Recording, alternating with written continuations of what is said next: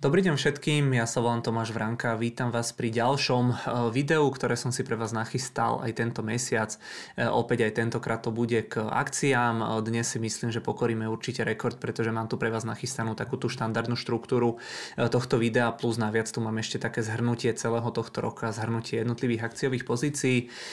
Takže poďme na to, ešte predtým tu v podstate vidíte túto takýto vtipeček, zase také memečko, ktoré som si pre vás nachystal. Tuto určite poznajú fanúšikovia filmu Vlk z Wall Street, ako na konci teda sa snažil e, prinútiť nejakého človeka, alebo teda e, mu ako keby povedať, aby mu proste niečo predal a e, toto memečko alebo tento obrazok naráža na to, že väčšinou keď Jim Cramer niečo povie, tak v podstate je to presne opačne, takže keď Jim Cramer v podstate povedal, že je bearish, to znamená, že očakáva ako keby pokles ceny, tak to musí byť presne naopak, takže taký náš finančný vtip. Samozrejme aj tento mesiac tu máme tento disclaimer, aj tento mesiac je stále invest investovanie rizikové. No a pokiaľ sa vám naša tvorba páči, môžete nás odoberať na sociálnej sieti YouTube. No a e, opäť na rýchlo prebehnem aj to, lebo tie otázky sú každý mesiac, že jednoducho ako sa dostať skôr k tomuto videu. To video vychádza každý druhý pondelok v mesiaci. E, hneď na začiatku majú prístup registrovaní klienti. Video im vždy príde každý druhý v pondelok, e, každý druhý pondelok v mesiaci hneď na e-mail a zverejnené potom býva až koncom toho týždňa, takže pokiaľ chcete ten prístup takto skôr, tak sa zaregistrujte registrujte prostredníctvom linkov alebo odkazov, ktoré vám v podstate nastavím alebo pripnem pod toto video a e, to video vám príde do e-mailu hneď. E, ďalšia vec, e, ktorú tu pre vás mám nachystanú je to, že zhruba nejaké 2-3 týždne dozadu sme mali online investičnú konferenciu. Priznám sa, že ešte som nevidel úplne všetko z toho, ale naozaj to v podstate tá, ten program, ktorý tam bol, bol veľmi teda zaujímavý, mali sme na to veľmi dobré, veľmi pozitívne ohlasy. Videl som zhruba jednu diskusiu a myslím dve prednášky, plánujem to tiež tiež ešte dopozerať. Takže kto tú konferenciu e, v podstate nestihol, tak máme samozrejme z nej záznamy aj s nejakými bonusmi. Viete to všetko získať u nás po registrácii, takže aj tento odkaz alebo tieto odkazy dám pod video. Poďme ďalej, čo je nového vo svete, ako každý mesiac, tak v podstate aj teraz tu mám súhrn alebo súmar nejakých takých najzaujímavejších, najdôležitejších vecí, na ktoré by sme úplne nemali e, zabudnúť. E, začal by som v podstate tým, že demokrati boli tie tzv. americké midterms a že teda demokrati nedostali až taký výprask, ako, e, ako sa čakalo. Tam tie projekcie boli také, že republikani ovládnu v podstate obe komory toho amerického parlamentu, ale vyzerá to teda tak, že sa im to podarilo len tak na polovičku, e, takže čakal sa e, väčší výprask pre demokratov. E, ďalšia zaujímavá informácia, Donald Trump oznámil kandidatúru na prezidenta, uvidíme, ešte musí vyhrať v rámci tej svojej republikánskej strany. Asi takým najsilnejším jeho protikandidátom bude DeSantis, florický predstaviteľ politický republikánov, takže uvidíme, že kto koho zvolí tá republikánska strana, alebo teda kto bude v konečnom dôsledku kandidovať za tým, za tú republikánsku stranu stranu. E, zemetrasenie na kryptomenovom trhu e, zhruba mesiac, mesiac a pol dozadu vypukli e, nejaké, vypukla taká kauza okolo kryptomenovej burzy FTX. Myslím, že to bola tretia alebo štvrtá najväčšia kryptomenová burza, no a vyzerá to tak, že toto FTX podvádzalo z hľadiska proste nejakých, že jednak podceňuje risk management, ale vyslovene, že tam boli aj nejaké podvody, opäť to rozprudilo diskusiu o kryptomenách, o tej regulácii a tak ďalej, takže uvidíme, kam to všetko bude viesť. E, ďalšia zaujímavá informácia, v Číne nám vypukli veľké nepokoje, začalo to covidovými obmedzeniami, e, boli tam nejaké také situácie, že jednoducho bol ten tvrdý lockdown, horela tam nejaká budova hasiči kvôli tomu, tam nevedeli prejsť, zomierali tam nejakí ľudia a tak ďalej, takže vyzerá to naozaj tak, že jednoducho v rámci tej Číny tomu staronovému prezidentovi, ktorý už bol teda zvolený, alebo predsedovi strany tretíkrát, tak sa to, nechcem povedať, že vymýka z rúk, ale naozaj sú tam veľmi silné demonstrácie, najväčšie demonstrácie od roku 89, takže e, uvidíme, ako to bude e, vyzerať s ním aj ďalej. No a e, čo sa ďalej teda pohlo alebo vyvinulo je to, že aj na základe tohto tlaku pravdepodobne sa v tej Číne mierne zjemnili opatrenia. Taktiež zaujímavá informácia, opäť prichádzajú zo sveta ďalšie informácie, že aj ďalšie nejaké agentúry americké chcú alebo obvinujú TikTok jednoducho z toho, že je nebezpečný, to znamená, že tlak na jeho zakázanie je čoraz väčší. Trochu sa nám spametali akcie alebo akciové indexy už vymazali možno nejakú polovičku z celej tej korekcie, tak uvidíme, ako to bude vyzerať. No a prichádzajú nám aj nejaké tie prvé náznaky spomalovania, zvyšovania sadzieb. Inflácia v Amerike v podstate bola už aj ten predchádzajúci mesiac lepšia, ako sa čakalo. Uvidíme, čo nám prinesú tie najbližšie mesiace, ale už aj z niektorých tých predstaviteľov centrálnych bank zaznievajú také komentáre, že už naozaj asi sme sa dostali na vrchol tej inflácie a že to asi nebude už až také zlé, alebo že možno už to najhoršie máme teda za sebou. Takže e, toľko k tomu, čo bolo e, nové vo svete. No a mám tu ešte jednu takú rýchlu e, krátku rekapituláciu toho, čo sa udialo za celý tento rok 2022 také hlavné body alebo hlavné nosné témy. Od začiatku tohto roka výrazne rastie inflácia vo svete. Samozrejme je to spôsobené viacerými faktormi, ale kebyže to v podstate zhrniem do dvoch nejakých vecí alebo bodov, tak by som povedal, že je to pozostatok nejakej tej monetárnej expanzie a tých covidových šekov, lebo jednoducho ľudia mali peniaze, menej sa vyrábalo, boli tam nejaké logistické problémy, boli problémy so zamestnanosťou a tak ďalej. Na základe toho jednoducho, na základe všetkých týchto vecí rastie tá inflácia, následkom čoho sa začali dvíhať úrokové sadzby, čo väčšinou teda pre tie ekonomiky samé o sebe je dosť problémové, ale aby toho nebolo málo, tak e, myslím, že 24. februára Rusko zautočilo na e, Ukrajinu, okrem teda toho ľudského hľadiska alebo ľudského rozmeru, tak e, ten následok bol aj taký, že sa dosť výrazne rozlietali tie trhy, naozaj sa hýbalo všetko od Forexu cez proste indexy, hlavne teda komodity a podobne. Akcie nám začali padať, ceny hlavne energetických komodít začali rásť. Veľmi výrazne zdražili najskôr energie, najmä plyn a ropa, tam tie pozostatky a teda ešte elektrina. Vidíme až doteraz, aj keď e, veľkú časť z tých ziskov v podstate už e, tie komodity skorigovali. Tá situácia potom priniesla aj e, politické turbulencie, či už sa bavíme o tej Veľkej Británii, ktorá vystriedala za posledných niekoľko mesiacov koľko troch, jeden, dva, asi troch premiérov. Taktiež sa bavíme, že v Taliansku potom odišiel z postu premiéra aj Mario Draghi a dá sa povedať, že tie problémy, ktoré dominovali tomu svetu v priebehu toho minulého roka, ako napríklad COVID, tak tie išli e, teda do úzadia. E, zvyšovali sa v podstate, alebo začali sa vo veľkom zvyšovať sadzby, to pôsobilo samozrejme pokles cien akcií. E,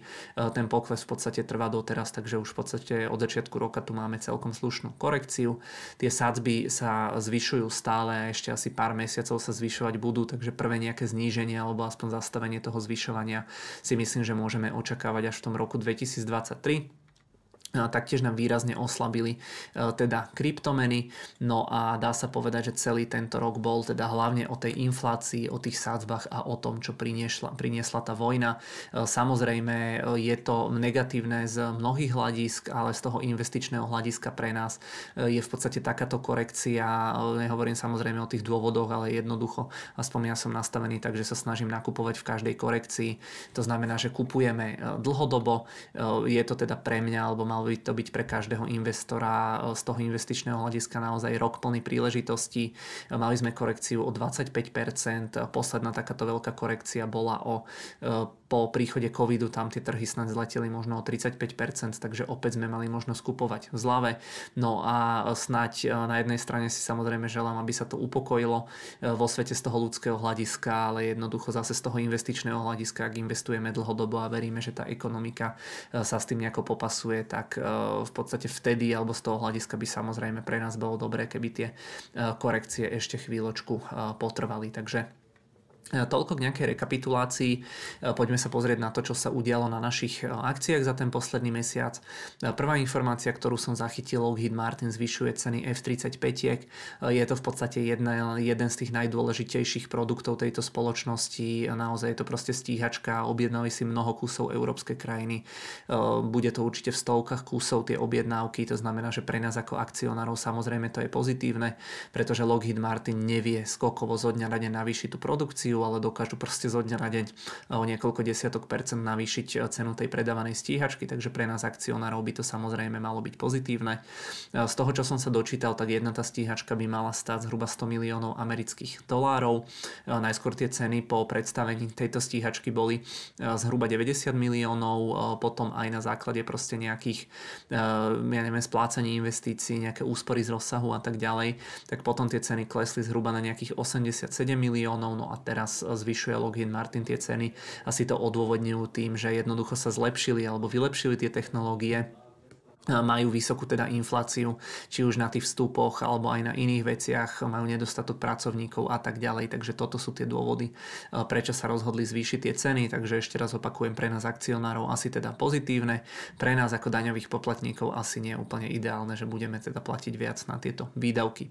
Uh, problémy Apple v podstate, neviem či ste zachytili, ale v priebehu toho minulého mesiaca začali internetom prúdiť také tie informácie alebo zábery z fabrík, kde jednoducho jednoducho vláda ehm, ako keby pozatvárala proste tých zamestnancov, pracovníkov kvôli covidu. Ehm, ten Foxconn ehm, to je v zásade dodávateľ alebo firma, ktorá montuje iPhony pre Apple. To znamená, boli tam výpadky, boli tam protesty, do toho sa pridala ešte nespokojnosť niektorých tých zamestnancov, ktorí hovorili, že nemajú tie výplaty, takže naozaj dosť veľké problémy teda aj pre ten Apple a problémy sú to hlavne teda s modelmi, myslím, že 14 Pro a 14 Pro Max. Ďalšia zaujímavá informácia informácia. Bob Iger sa vracia po zhruba troch rokoch do čela spoločnosti uh, Walt Disney. Ja som k tomu, k tým dôvodom a k týmto veciam robil samostatné video, takže v podstate aj toto dám dole uh, pod toto video. Uh, taktiež nám potom prišla taká informácia na tie trhy, ale bol to skôr asi teda by som povedal hoax o tom, že Mark Zuckerberg sa chystá budúci rok odísť. Eh, nakoniec to myslím eh, šéf PR oddelenia, oddelenia Mety poprel, ale teda bola tam zaujímavá tá reakcia, že tie akcie následkom toho rástli, že reagovali pozitívne, no takže chudák Zuckerberg má toho dosť a potom nakoniec ešte aj sa akcionári potešia, keď teda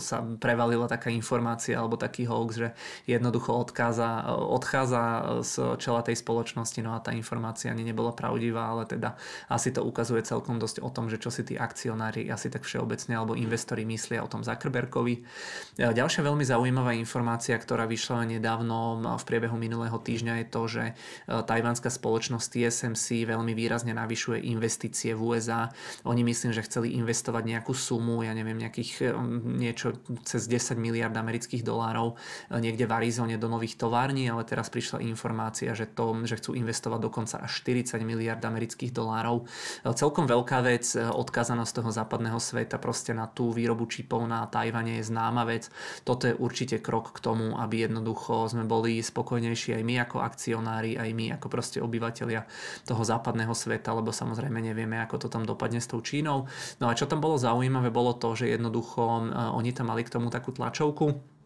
kde to oznámili a bol tam prítomný aj napríklad americký prezident Joe Biden, ktorý samozrejme víta takéto snahy, ale hovoril tam napríklad aj Tim Cook, ktorý hovoril, že do budúcna chcú potom robiť, keď to samozrejme doladia alebo vyrábať tie najdôležitejšie čipy do iPhoneov a do tých počítačov Mac práve tuto v týchto továrniach. Takže aj ten Apple sa snaží ako keby časť proste výroby tých čipov, e, tú najkritickejšiu časť proste toho reťazca čipového e, dostať takto do tej Ameriky. Takže pozitívna informácia teda pre nás ako akcionár vývojárov. No a uh, to, že tam chce Apple vyrábať tie procesory, to som spomínal. No a uh, posledná taká negatívna informácia, ktorú som zachytil, bolo to, že Európska únia sa chystá obmedzovať nejakým spôsobom uh, obchodné podmienky spoločnosti Meta, konkrétne Facebooku a Instagramu, ktorí si vynúcujú ako keby súhlas tým, že môžu sledovať proste tie naše dáta a na základe nich cieliť tú reklamu a jednoducho Európska únia povedala alebo si myslí, že nie je to ako keby úplne správne žiadne vynúcovanie takéhoto súhlasu, takže ak by tam bolo nejaké opatrenie, že by to naozaj reálne zakázali tomu Facebooku a Instagramu, tak e, v zásade by to určite bola e, negatívna informácia pre ten ich e, biznis model. A teraz v podstate by som prešiel k tej ďalšej časti tohto videa a ako vždy, tak aj teraz sa takto vypnem, aby, aby ste teda mali lepší prehľad alebo výhľad na tú moju prezentáciu.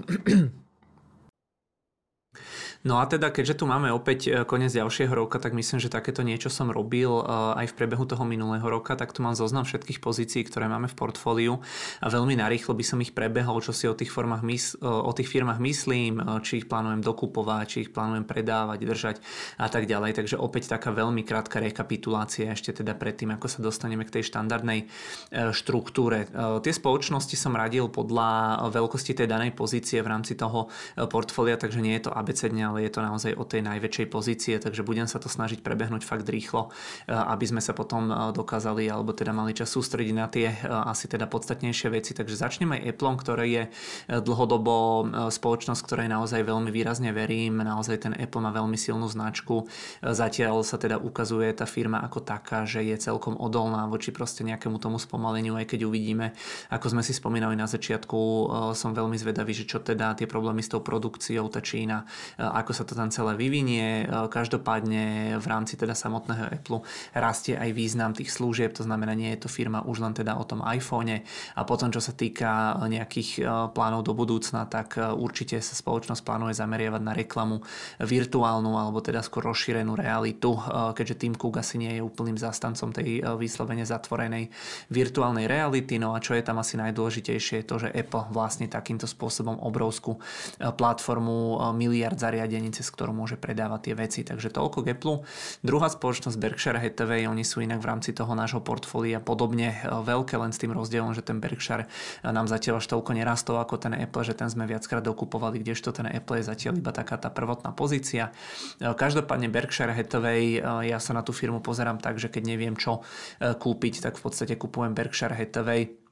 tá firma sa celkom pekne držala a potom vyklesala, takže aj z toho dôvodu sme ju aj my prikupovali do toho portfólia. No a za mňa je to naozaj stále výborne riadená firma. Warrena Buffetta a Charlieho Mangera si netreba nejako bližšie predstavovať. Je rozdelená na takú tú investičnú a v podstate aj anticyklickú časť toho portfólia. Do tej investičnej e,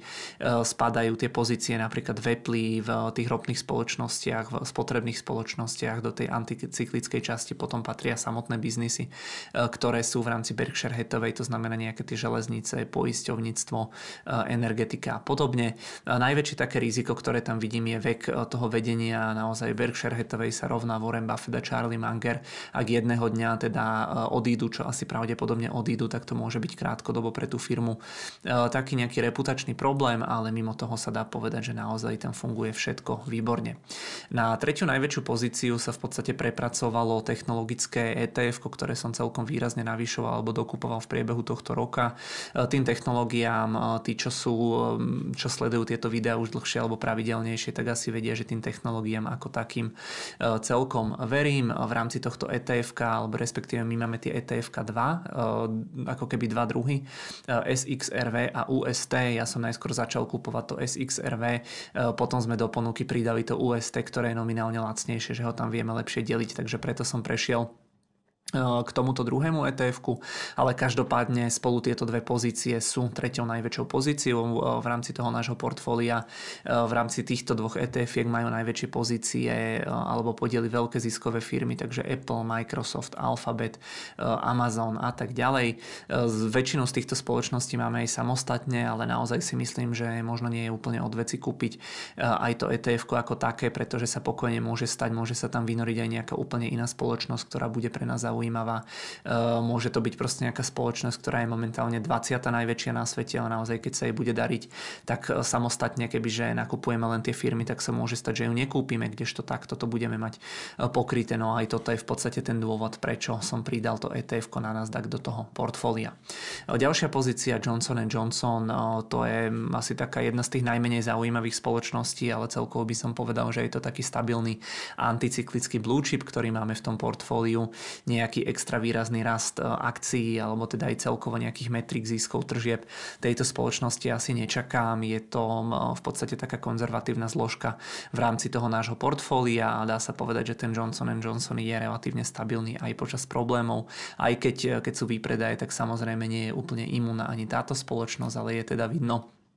že naozaj eh, počas nejakých výpredajov tak stále dopyt po tých eh, tovaroch a produktoch tejto firmy je stále proste relatívne vysoký, pretože či ako keby sa ekonomikám darí alebo nie, tak keď potrebujete lieky, tak si ich proste kúpite. Takže od tejto spoločnosti skôr očakávam, že si bude udržiavať tú hodnotu, že bude pomaličky prípadne rásť a vyplácať priebežne aj nejakú dividendu. Podobný prípad je spoločnosť Coca-Cola, je to snad najsilnejšia značka spomedzi tých firiem, ktoré máme v rámci toho portfólia portfólia. Naozaj denne sa predá niekoľko miliard porcií nápojov od Coca-Coly. Myslím si, že aj niekam proste do Afriky, do nejakých menej možno vyspelých krajín, kebyže prídete a ukážete niekomu Coca-Colu, tak každý vie, o čo ide, o čo sa jedná. Takže myslím si, že naozaj veľmi silná značka. Bolo to vidno aj v rámci toho posledného kvartálu, kedy v podstate dvihli ceny tých svojich nápojov, napriek tomu objem predaných nápojov rástol. Takže naozaj tu je vidno, že veľmi dobre sa drží tá spoločnosť aj počas nejakých zlých časov. Čo je tam už možno nejaká taká nevýhoda je to, že o moc drahšia tú spoločnosť, o moc drahšia tú spoločnosť asi už nebude. Naozaj tá Coca-Cola sa obchoduje za price earning, ja neviem, či 25 alebo možno dokonca aj viac. Takže tam si neviem predstaviť, že by ten multiple ešte nejako výrazne narastol. Takže z toho dôvodu momentálne na tých aktuálnych cenách e, neplánujem dokupovať tieto akcie, ale samozrejme ich neplánujem ani predávať. Takže je to taká firma, ktorú teda budeme e, držať rovnako ako ten Johnson Johnson. Aj tá Coca-Cola je za mňa taká e, relatívne bezpečná alebo konzervatívna zložka toho nášho portfólia.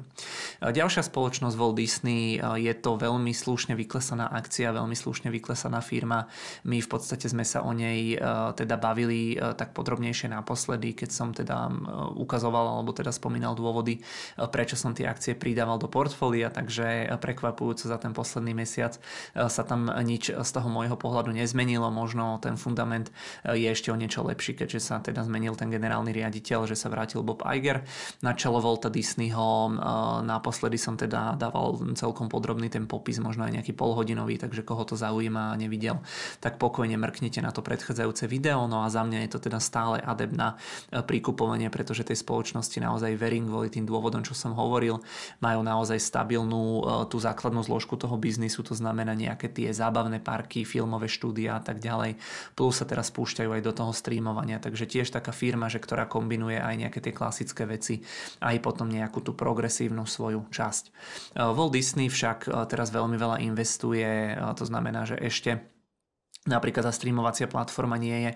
100% e, rozbehnutá, ale e, teda malo by sa, myslím, že už v priebehu toho budúceho roka, že som spomínal, že by sa to malo preklopiť do toho zisku, takže toľko Walt Disney. E, ďalšia moja obľúbená spoločnosť Lockheed Martin, firma, ktorá je naozaj krásne naklonená akcionárom, je stále celkom lacná, vypláca proste dividendy, buybackuje akcie. Naozaj si myslím, že nenájdete o moc viac spoločností vo svete, ktoré by boli viac naklonené tým akcionárom smerom. No a ten Lockheed Martin, eh, dá sa povedať, že dopyt po jej eh, proste výrobkoch, po jej zbraniach, eh, stíhačkách a tak ďalej je dlhodobo väčší, ako je schopnosť produkcie tejto spoločnosti. V podstate tento nepomer sa ešte viac zväčšil tento rok. Asi teda všetci vieme, čo sa stalo, že Rusko napadlo teda Ukrajinu a štáty si uvedomili, hlavne teda v Európe, že by mali viac investovať do tej svojej obrany. To znamená, zvýšil sa dopyt proste po stíhačkách a rôznych iných zbraniach, čo táto firma vyrába. Celkovo vo svete asi teraz teraz budeme najbližšie roky eh, svetkami takého toho trendu eh, dlhodobého, eh, ktorým je zvyšovanie výdavkov na obranu.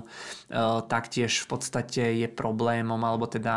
to, čo som spomínal doteraz, je síce pekné, ale problémom firmy je to, že krátkodobé zvýšenie produkcie je však veľmi zložité, ale sa dá povedať, že teda ten dlhodobý nejaký fundament hrá spoločnosti do karát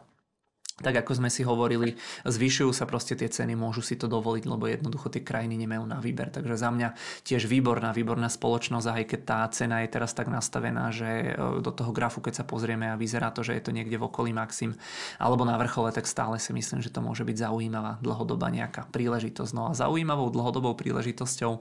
sú za mňa určite aj akcie amerických bank, alebo teda e, konkrétne spoločnosti JP Morgan. Myslím si však, že celkovo tá veľká americká peťka alebo tých bank je naozaj stále stabilná, sú tie spoločnosti veľmi bezpečné, nemal by som sa do nich e, začať investovať ani teraz. Dá sa povedať, že tie posledné roky tie americké banky zarábali hlavne na tých investičných segmentoch, equities, e, fixed income, e, trading a tak ďalej a taktiež aj na poradenstve v oblasti investičného bankovníctva, fúzií, akvizícií a tak ďalej. Toto išlo trošku do úzadia, ale tá posledná výsledková sezóna nám ukázala, že plánujú zarábať alebo že už v podstate zarábajú na tých zvyšujúcich sa sa úrokových sadzbách na tom net interest income, takže to si myslím, že je pozitívne a dá sa povedať, že tie banky sú stále naozaj ocenené veľmi, veľmi dobre. No a úplne, alebo skôr tak by som to povedal, že v rámci toho nášho portfólia ja som momentálne tak nastavený, že pri týchto poklesoch, ktoré si odnášajú najmä tie rastovky, tak skôr by som sa sústredil možno na tie rastovejšie akcie, ale určite kebyže chcem budovať nejaké portfólio, alebo kebyže teraz začínam budovať portfólio, tak si myslím, že každý by mal začať skôr nejakými stabilnejšími, konzervatívnejšími spoločnosťami a JP Morgan si myslím, že určite splňa tieto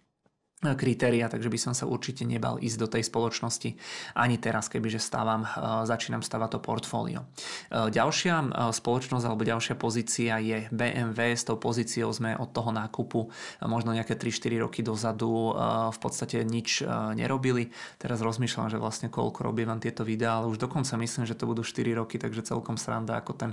čas letí, ale to len taká malá odbočka, takže za tie v podstate 4 roky s tou pozíciou som nič nerobil. Navyš navyšovať ju asi úplne nechcem, pretože nechcem úplne špekulovať na to makro, ale ťažko povedať, aké budú tie výhliadky v tejto oblasti. BMWčku ale celkovo verím,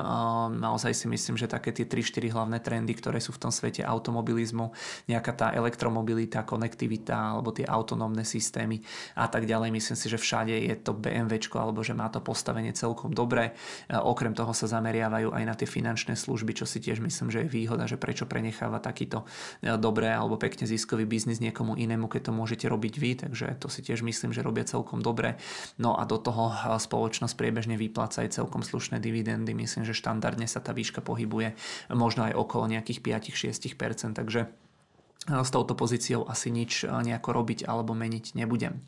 E, ďalšia spoločnosť veľmi zaujímavá, e, ktorú máme v portfóliu Samsung Electronics. Myslím, že sme ju pri, pridávali do portfólia začiatkom tohto roka alebo ešte koncom toho minulého. Je to naozaj veľmi zaujímavá spoločnosť, ktorá je veľmi naširoko rozkročená. Má aj nejaké tie svoje problémy. Ja som to dosť podrobne spomínal v rámci toho videa, takže koho to zaujíma, nebudem to tu nejako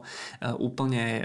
dopodrobne spomínať alebo rozoberať, ale každopádne je tá spoločnosť v celkom slušnej korekcii bez toho, aby v nej fundamentálne sa niečo zhoršilo. Takže za mňa je to nejaký taký adept na dokúpenie, ale ak sa nemýlim, tak tá nominálna suma e, je tam celkom veľká, takže počkam ešte e, nejakých tých pár mesiacov na zavádzanie tých frakčných akcií, ktoré budeme mať e, v ponuke a tým pádom potom to pre mňa bude nejaký adept na dokúpenie aj do tohto portfólia. Takže uvidíme,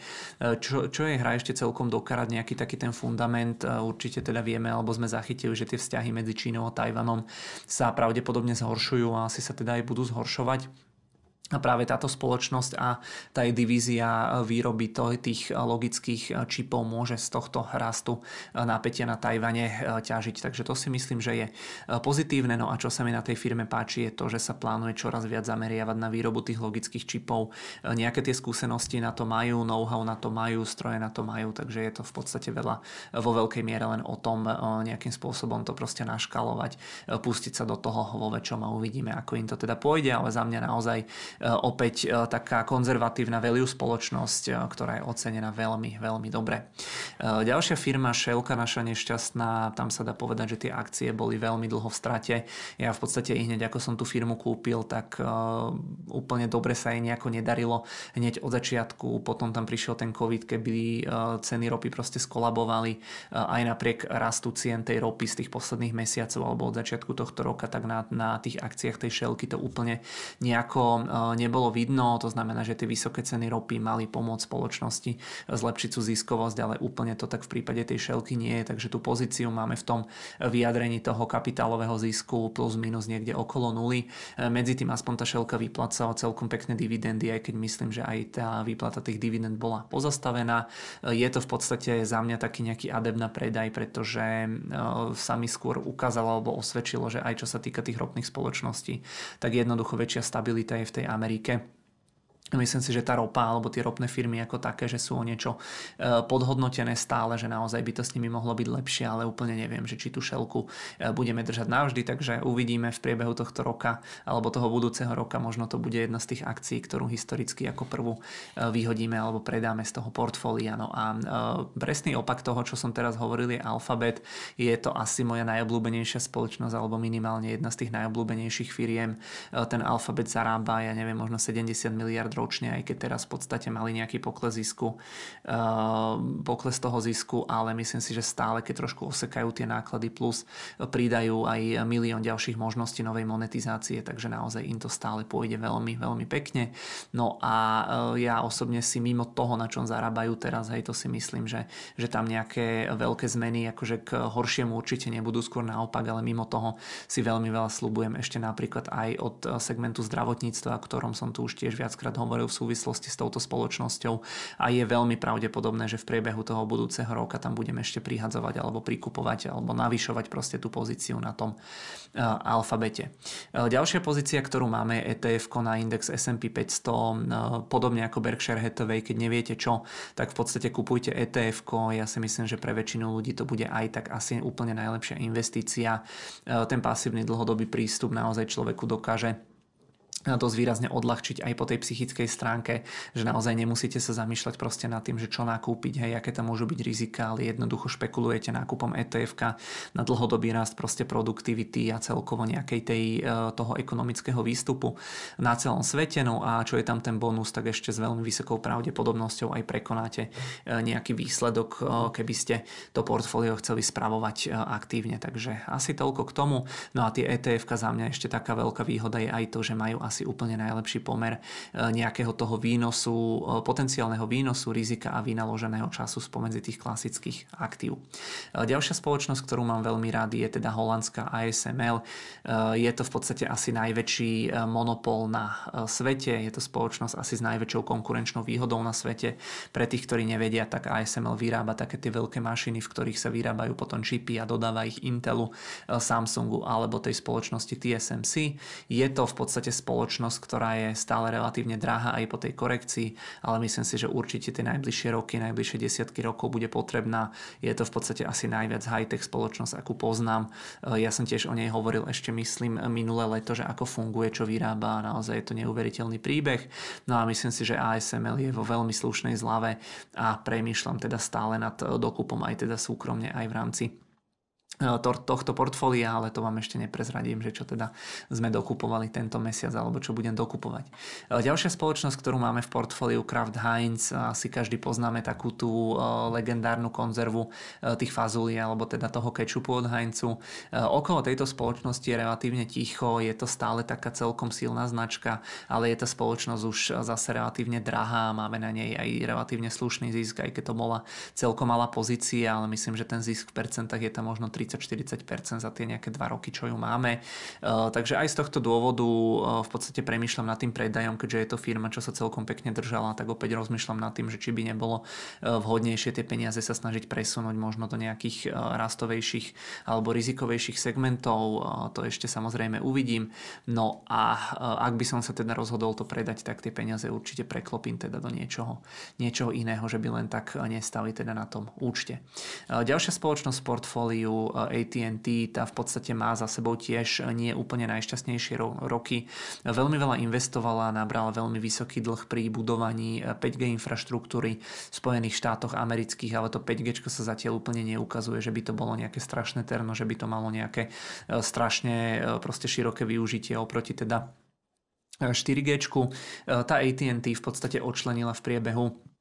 tohto roka aj svoju divíziu uh, Warner Bros. Uh, VBD ja tu mám. Ona očlenila Warner Bros. a spojila to s Discovery, takže v podstate tá, tá jej cesta bola taká, že sa snaží zameriavať čisto na tú telekomunikačnú stránku toho podnikania alebo toho biznisu. Mimo teda toho celého vypláca priebežne stále celkom slušnú dividendu, tiež myslím, že je to nejakých 6-7%. A dá sa povedať, že tá firma ako taká, napriek tomu, že tým akciám sa úplne nedarí, takže tie telekomunikačné metriky metriky, čo sa týka internetu a tých telefónov sa e, v rámci tej spoločnosti e, stále postupne zlepšujú, takže AT&T budeme stále držať. Mala by to byť tiež taká stabilnejšia spoločnosť, aj keď sa ukázalo tie posledné roky, že úplne to nejako neplatilo. E, OK, poďme ďalej. Ďalej tam máme Boeing. E, ten Boeing mal v podstate tiež za sebou trošku horšie roky, trošku také zlé obdobie. Sme tam v mínuse, bola to žiaľ jedna z tých väčších pozícií. E, najskôr v podstate zhruba 3-4 roky dozadu padli tie 737,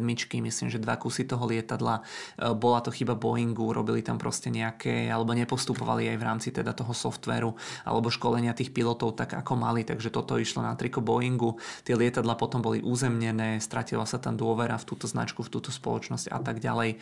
Potom prišiel ten COVID, čo im tiež určite nepomohlo. Tie aerolinky proste začali sa báť. E, začali sa báť toho, že sa opäť nezačne alebo že tak skoro sa nezačne lietať. A dá sa povedať, že z týchto udalostí sa ten Boeing e, doteraz v podstate nespamätal. Dá sa ale povedať, že dovtedy to bola naozaj veľmi dobre e, fungujúca spoločnosť a tomu Boeingu ja stále celkom, celkom teda verím, že to otočia, že sa im to podarí nejako zvrátiť tento negatívny vývoj.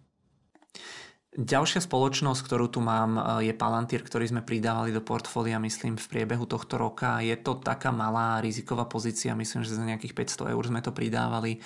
tá pozícia už bola aj celkom pekne v pluse, ale potom sa to otočilo a e, momentálne je možno nejakých 20% v mínuse. Napriek tomu ten Palantir som kupoval, myslím, že okolo úrovne možno nejakých 10-12 dolárov už po dosť veľkom páde, takže uvidíme, ako to dopadne. Mne sa tá spoločnosť ako taká, podľa toho, čo hovoria, celkom páči, ale určite je to najrizikovejšia alebo určite minimálne jedna z najrizikovejších pozícií, ktorú máme v rámci toho portfólia, takže je to v podstate také, že buď alebo, hej, to znamená, že buď to tej spoločnosti vyjde, čo chce, že začne časom zarábať, alebo proste sa bude takto motať a bude tam tlak na tie akcie. Určite ju neplánujem navyšovať v rámci tohto nášho portfólia, ktoré by malo slúžiť teda na to, aby sme vám trošku ukázali, že ako nejako bezpečne k tomu pristupovať, ale samozrejme viem, že veľa ľudí to nakupuje, ja som ten Palantir dokupoval sledoval prečasom trošku aj e, súkromne a som sám zvedavý, že čo prinesú, prinesú tie najbližšie roky, ale každopádne je to určite jedna z takých minimálne najzaujímavejších pozícií, ktorú máme e, v tom našom e, portfóliu. Takže toľko k tomu Palantíru. Ďalšia spoločnosť, ktorú tu mám, ktorá je veľmi zaujímavá, mám ju veľmi rád, je TSMC. Je to naozaj enormne kvalitná spoločnosť s obrovskou technologickou výhodou. Ja už som to tu spomínal, ale ja momentálne čítam tú knihu Chip War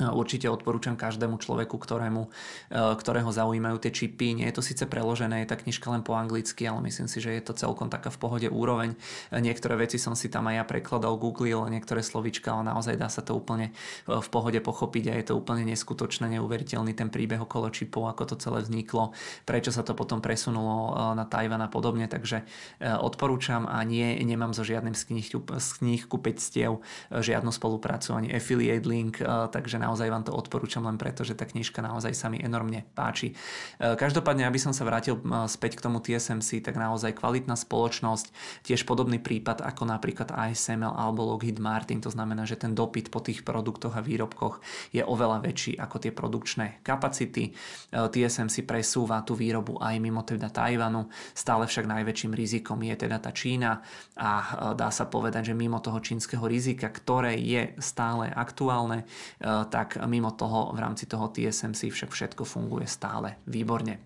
E, ďalšia relatívne nová pozícia, ktorú máme v portfóliu je Amazon. E, Amazon určite všetci poznáme, že je to primárne e, z hľadiska tržieb najdôležitejší segment je ten online retail, to znamená predaj či už nejakých svojich produktov a výrobkov alebo aj predaj pre tretie strany. Plus samozrejme Amazon tie posledné roky dosť buší alebo investuje alebo sa plánuje zameriavať aj na reklamu a technológie,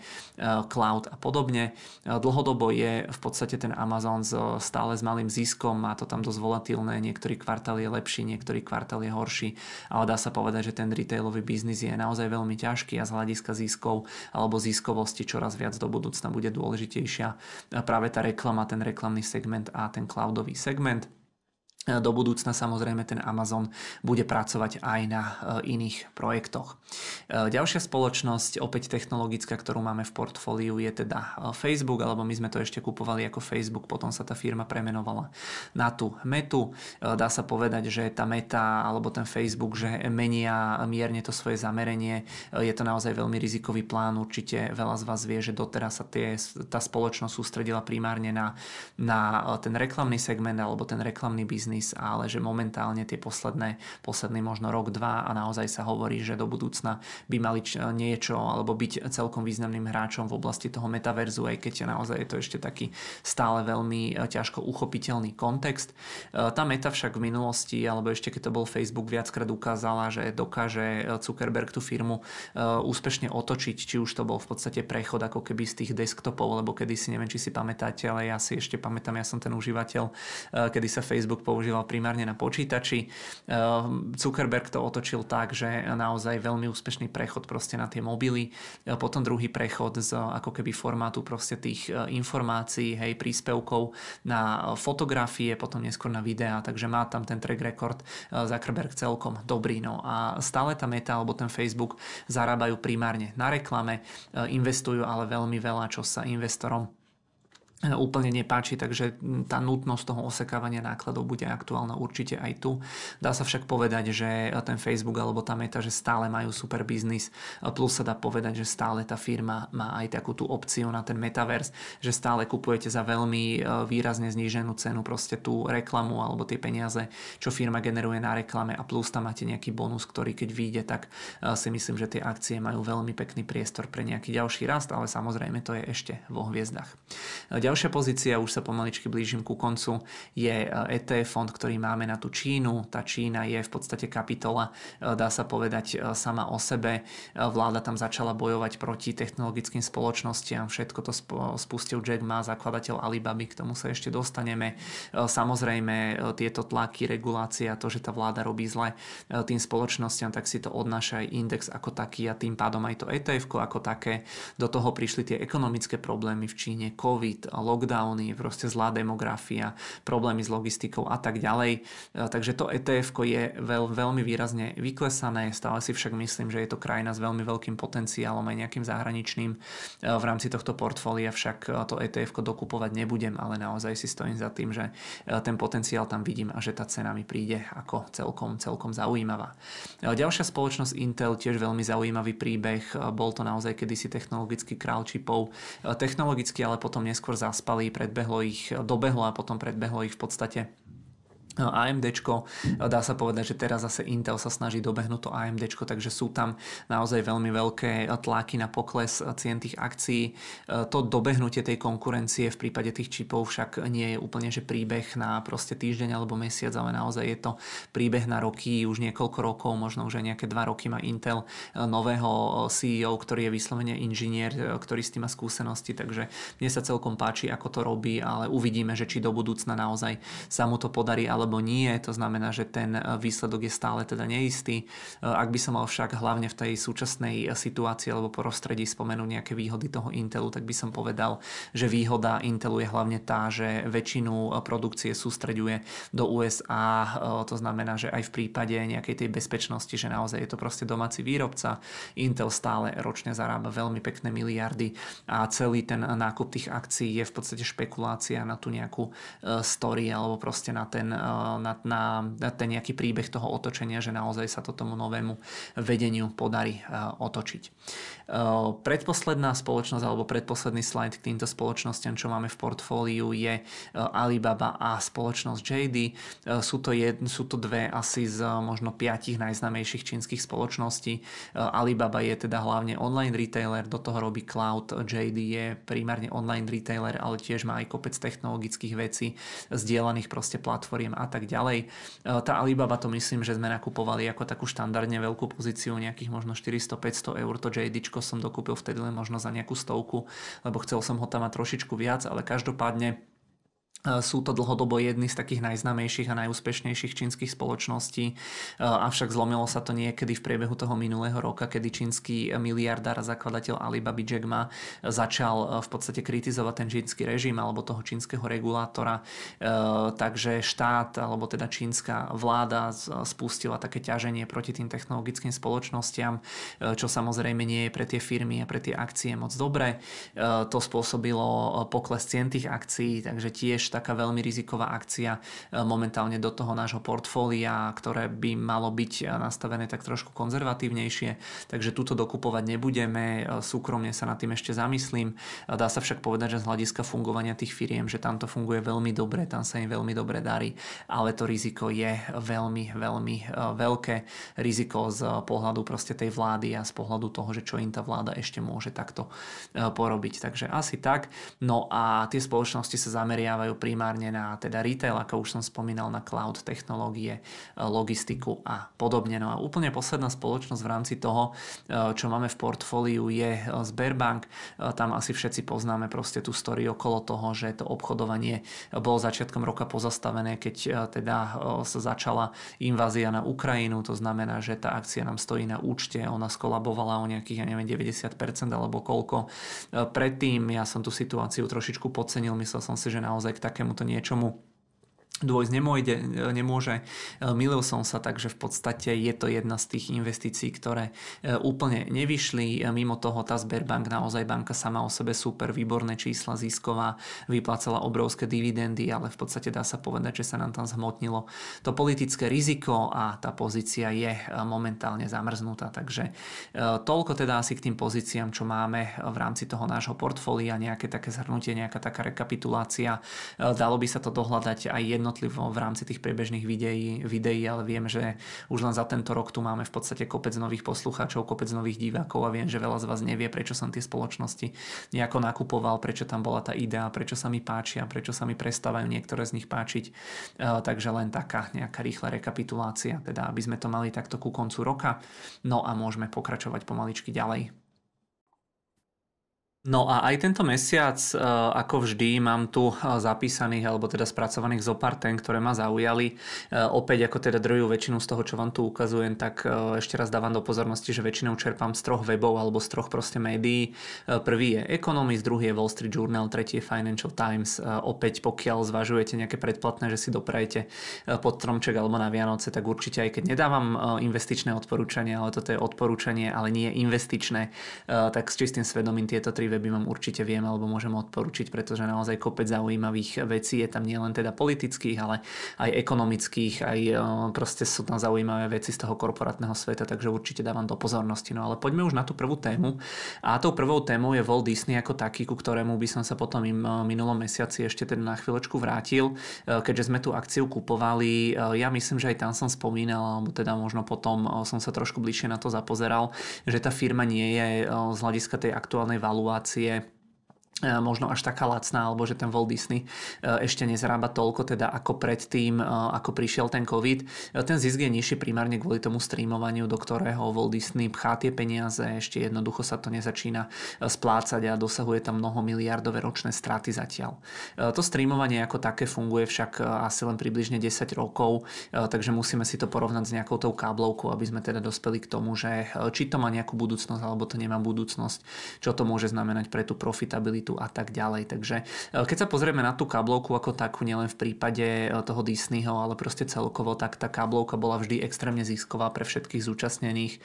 či už to boli nejaké produkčné spoločnosti, či už to boli proste tie televízie, televízne stanice, operátori, poskytovateľia a tak ďalej. Ja som aj v priebehu, myslím, toho minulého mesiaca ukazoval, že cena za tú káblovku bola snať, ja neviem, priemerná možno 80 dolárov v rámci Ameriky. Takže samozrejme logicky, hej, máte nejaké vysokomaržové proste podnikanie podnikanie, biznis, ktorý vám začína e, disruptovať um, takéto niečo nové, uh, ako je napríklad streamovanie. Takže samozrejme je tu neochota prejsť na ten streaming. No ale čo to môže znamenať v podstate pre tú spoločnosť Walt Disney alebo celkovo pre ten trh alebo segment ako taký. Samozrejme, keď máte niečo, kde je veľmi vysoká marža, tak chcete si tú maržu udržať pochopiteľne čo možno najdlhšie. Keď si zoberieme nejaké tie tržby, ktoré mal Walt Disney za tú káblovku v roku 2012, tak tie tržby boli 19,4 miliardy amerických dolárov a keď sa pozrieme na ten rok 2022, tak to bolo až 28,3 miliardy amerických dolárov, takže e, veľmi veľký nárast a to, čo sa hovorilo, že tá káblovka vymiera, tak minimálne z pohľadu tých tržieb to tak zatiaľ úplne nevyzerá, keďže tie tržby e, rástli v podstate o nejakého 3,8%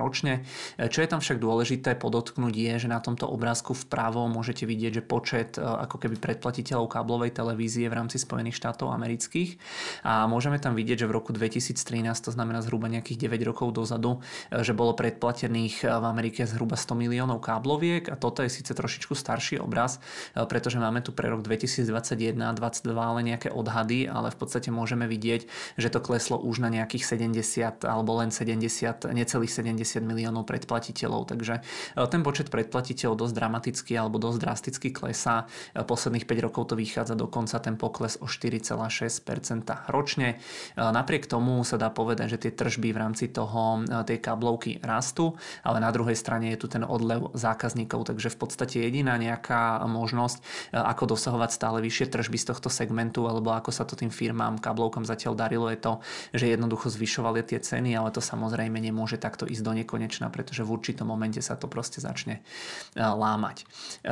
rastie samozrejme ale aj to samotné streamovanie, ako som hovoril, to je segment alebo sektor, to streamovanie videa e, v tejto forme, ktoré funguje možno nejakých 10 rokov. V rámci toho streamovania Disney za tento fiskálny rok 2022 už vygeneroval 19,6 miliardy amerických dolárov, takže naozaj už sa to tými tržbami približuje tomu, tomu eh, tej klasickej televízie alebo tej klasickej tablo, káblovke eh, pravdepodobne alebo takmer isto to do budúcna určite bude rásť. A keď sa pozrieme na to streamovanie, tak dá sa povedať, že v priemere rástlo eh, tie posledné roky alebo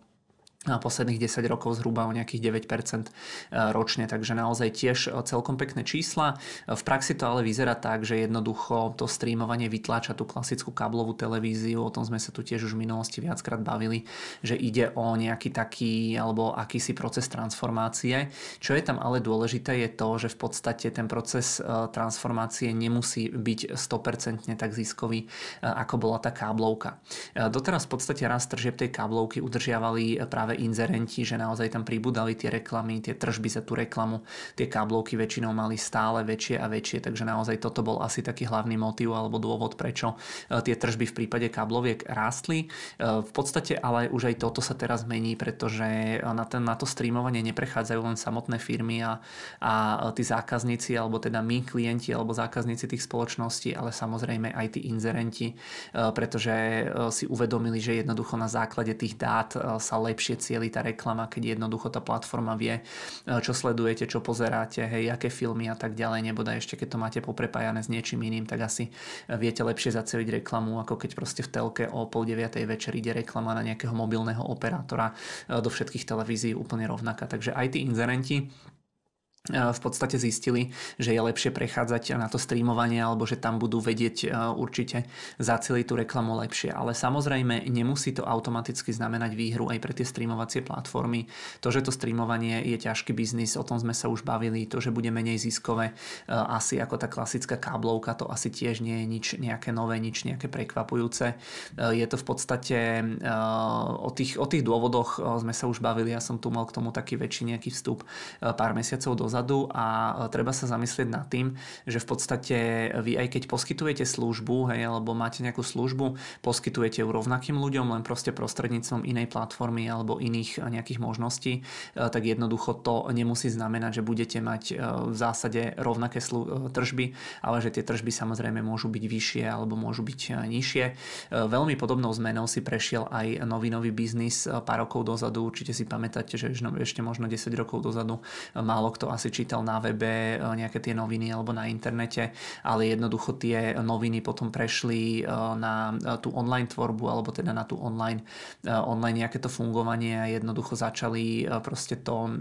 tie informácie poskytovať za najskôr, myslím, že to všetko bolo zdarma a platilo sa to online reklamami, ale potom zistili, že z toho úplne nejakým spôsobom nevyžijú, tak zmenili tú formu aj tej distribúcie toho samotného obsahu do toho online, ale samozrejme sa zmenil aj ten model, že teraz v podstate uh, už nedokázali tie redakcie uh, žiť len z tých predplatných, ale jednoducho hľadajú aj nejaké tie iné uh, metódy. To znamená, teda nielen z tých reklam, ale zistili, že musia pridávať aj nejaké nové metódy, nejaké tie predplatné, možno nejaké spolupráce nejakých partnerov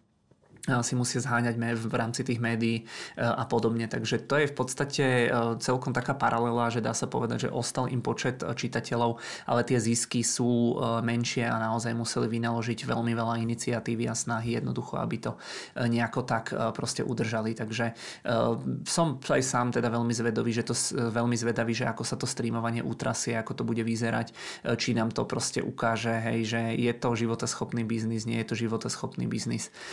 a tak ďalej. Ale každopádne, čo si myslím, že je pre nás ako akcionárov určite pozitívne, je to, že Walt Disney zvyšuje ceny toho streamovania, takže tu i hneď máme proste rast tržieb. Ak by ostal e, rovnaký počet predplatiteľov, tak tu v podstate vidíme rast tržieb hneď o možno nejakých tých 30% alebo o koľko zvyšovali tie ceny. E, okrem toho ten samotný Disney má akú takú istotu vo forme proste tých zábavných parkov, výletných lodí, e,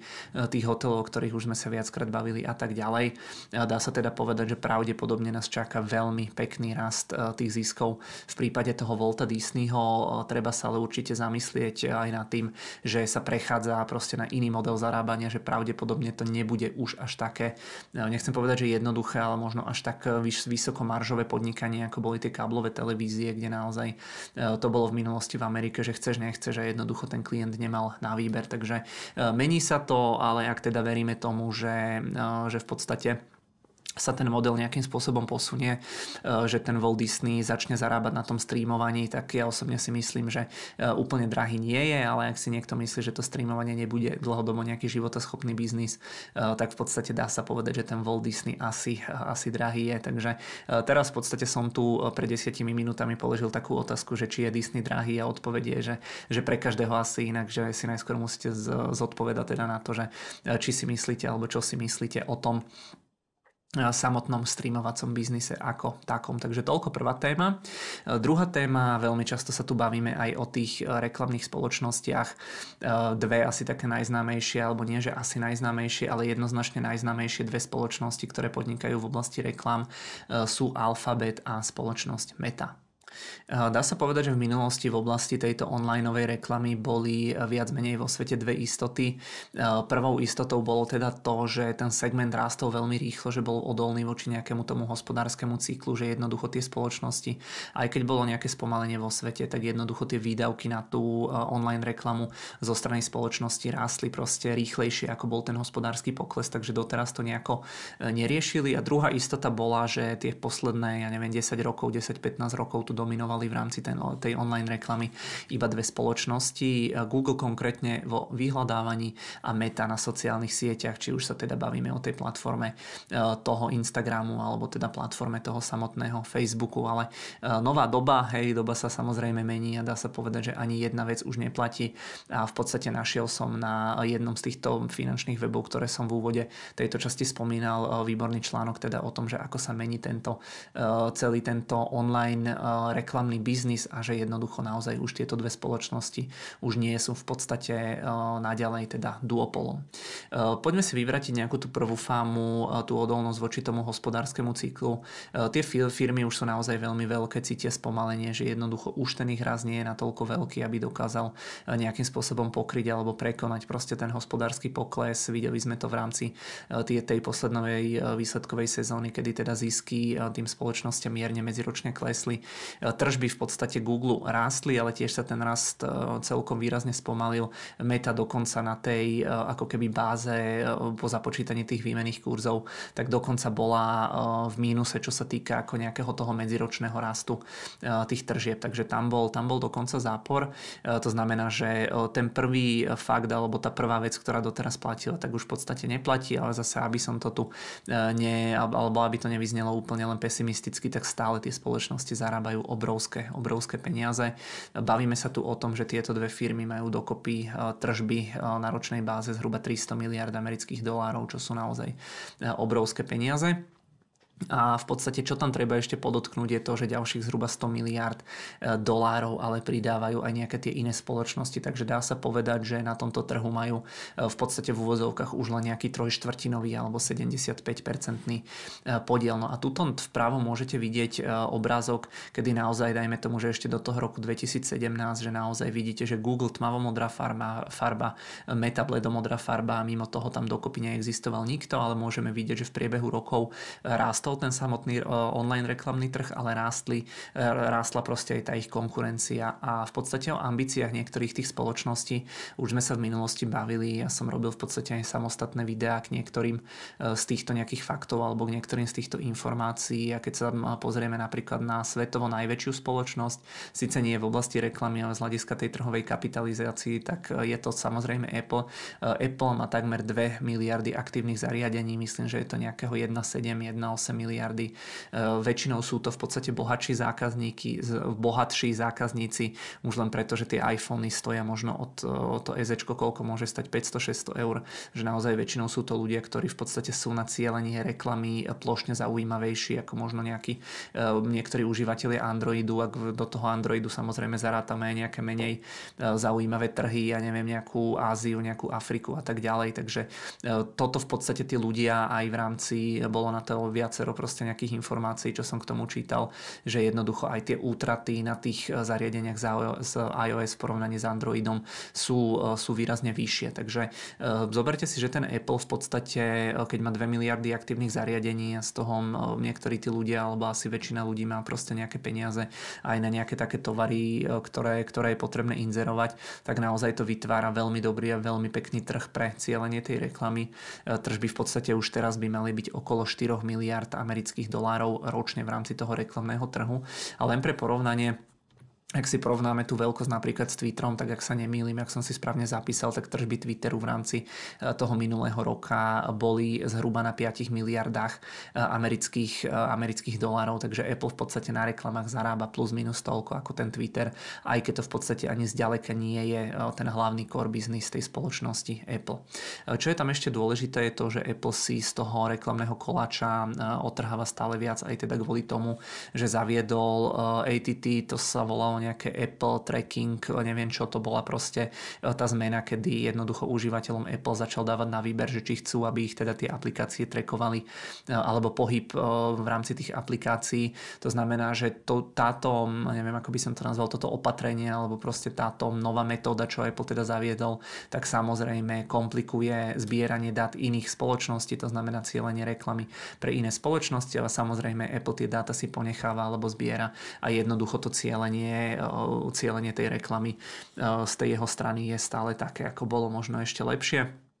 Veľmi veľkým problémom je to pre nejaké tie zaujímavé reklamy, menší problém je to pre vyhľadávacie reklamy a práve preto je to väčší problém pre spoločnosť Meta ako pre spoločnosť Google, lebo jednoducho, keď ten Facebook proste zbiera, hej, ako keby tie vaše dáta vidí proste, čo, na čo klikáte niekde v rámci toho operačného systému, v rámci tej aplikácie a na základe toho vám sugestuje tie veci, tak toto zbieranie týchto dát Apple v podstate dosť výrazne obmedzil, kdežto ten Google, keď ho používa používate ako vyhľadávač, kde priamo vpisujete proste tie veci, eh, tak jednoducho ten dopad týchto zmien na ten alfabet alebo na ten Google nebol až taký veľký ako, eh, ako na tú metu. Takže eh, Apple, prvá taká spoločnosť, ktorá si stále viac a viac snaží otrhnúť z toho reklamného biznisu alebo koláča, ale tu ešte, ak sa vrátim na ten predchádzajúci slajd, tak vidíte, že ten Apple má zatiaľ na tomto trhu úplne akože mizerný maličký podiel, možno nejaké 1%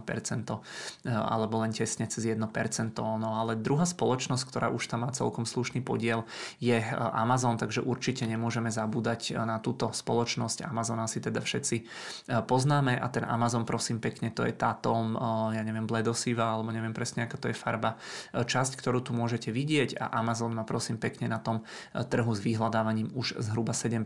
alebo s tými reklamami, aby som bol presný 7% podiel a keď si zoberieme nejakých pár rokov dozadu v tom 2017 2016 roku, tak tam to bolo možno 1% alebo do dokonca pod 1% a len za ten rok 2021 len z toho reklamného biznisu mal Amazon tržby 31 miliard amerických dolárov, takže naozaj veľmi výrazne tam ten Amazon rastie a len pre zaujímavosť je to rovnako, alebo je to rovnaká tržba, akú e, dosahuje celosvetový e, novinový biznis alebo novinový priemysel. Takže naozaj ten Amazon ten obrovský e, rastie. No a tam pri tom Amazone asi teda vieme, že tam sa bavíme hlavne o tých reklamách, ktoré, že vy tam vyhľadáte proste nejaké tričko, k tomu tiež sme mali samostatné video a jednoducho ono vám to ponúkne sponzorované odkazy na nejaké iné trička, takže takto fungujú tie reklamy na tom Amazone. Samozrejme nemôžeme pri, tom, pri tej reklame vyniesť vynechať ani spoločnosť TikTok.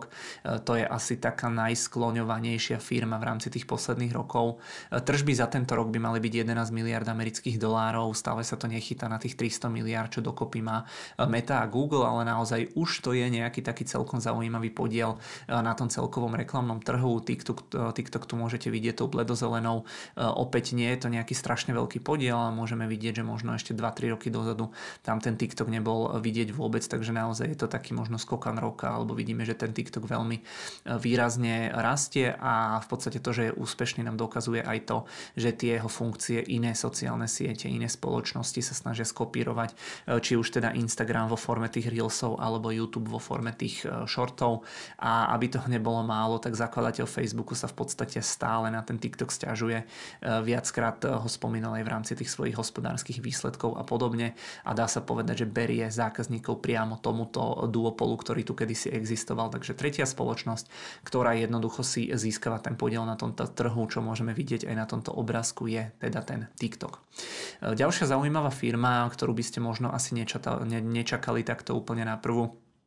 dobrú je Microsoft, ktorý sa tiež pridáva do tohto lukratívneho trhu s tými reklamami, e, ktorý je vysokomaržový, e, ktorý je veľmi teda zaujímavým biznisom. E, podiel Microsoftu na tých reklamách je zhruba, alebo sú zhruba 2%, čo je tam ale dôležité je to, že celkom rýchlo rastie. Tu v podstate môžeme vidieť opäť na tom obrázku, že ten Microsoft bol tu aj v minulosti, ale že teda ten jeho podiel sa snaží v rámci tých posledných kvartálov alebo posledných rokov veľmi výrazne, alebo teda veľmi šlape do toho toho, aby sa im to podarilo rozšíriť. No a keď sa pozrieme teda na ten Microsoftiacký prehliadač, či teda vyhľadávač Bing, tak v podstate ten Bing má na tom trhu s vyhľadávaním veľmi malý podiel, ale keď ten trh je dostatočne veľký, tak aj ten malý podiel vám dokáže generovať niekoľko miliard amerických dolárov. A aby sme nezabudli, tak v podstate pod ten Microsoft v rámci toho reklamného biznisu patrí aj LinkedIn, ktorý zobrazuje reklamy. Okrem toho ten LinkedIn môžete tam mať aj nejakú tú platenú verziu. Takže v podstate ak si to zoberieme, tak aj toto je nejaká platforma,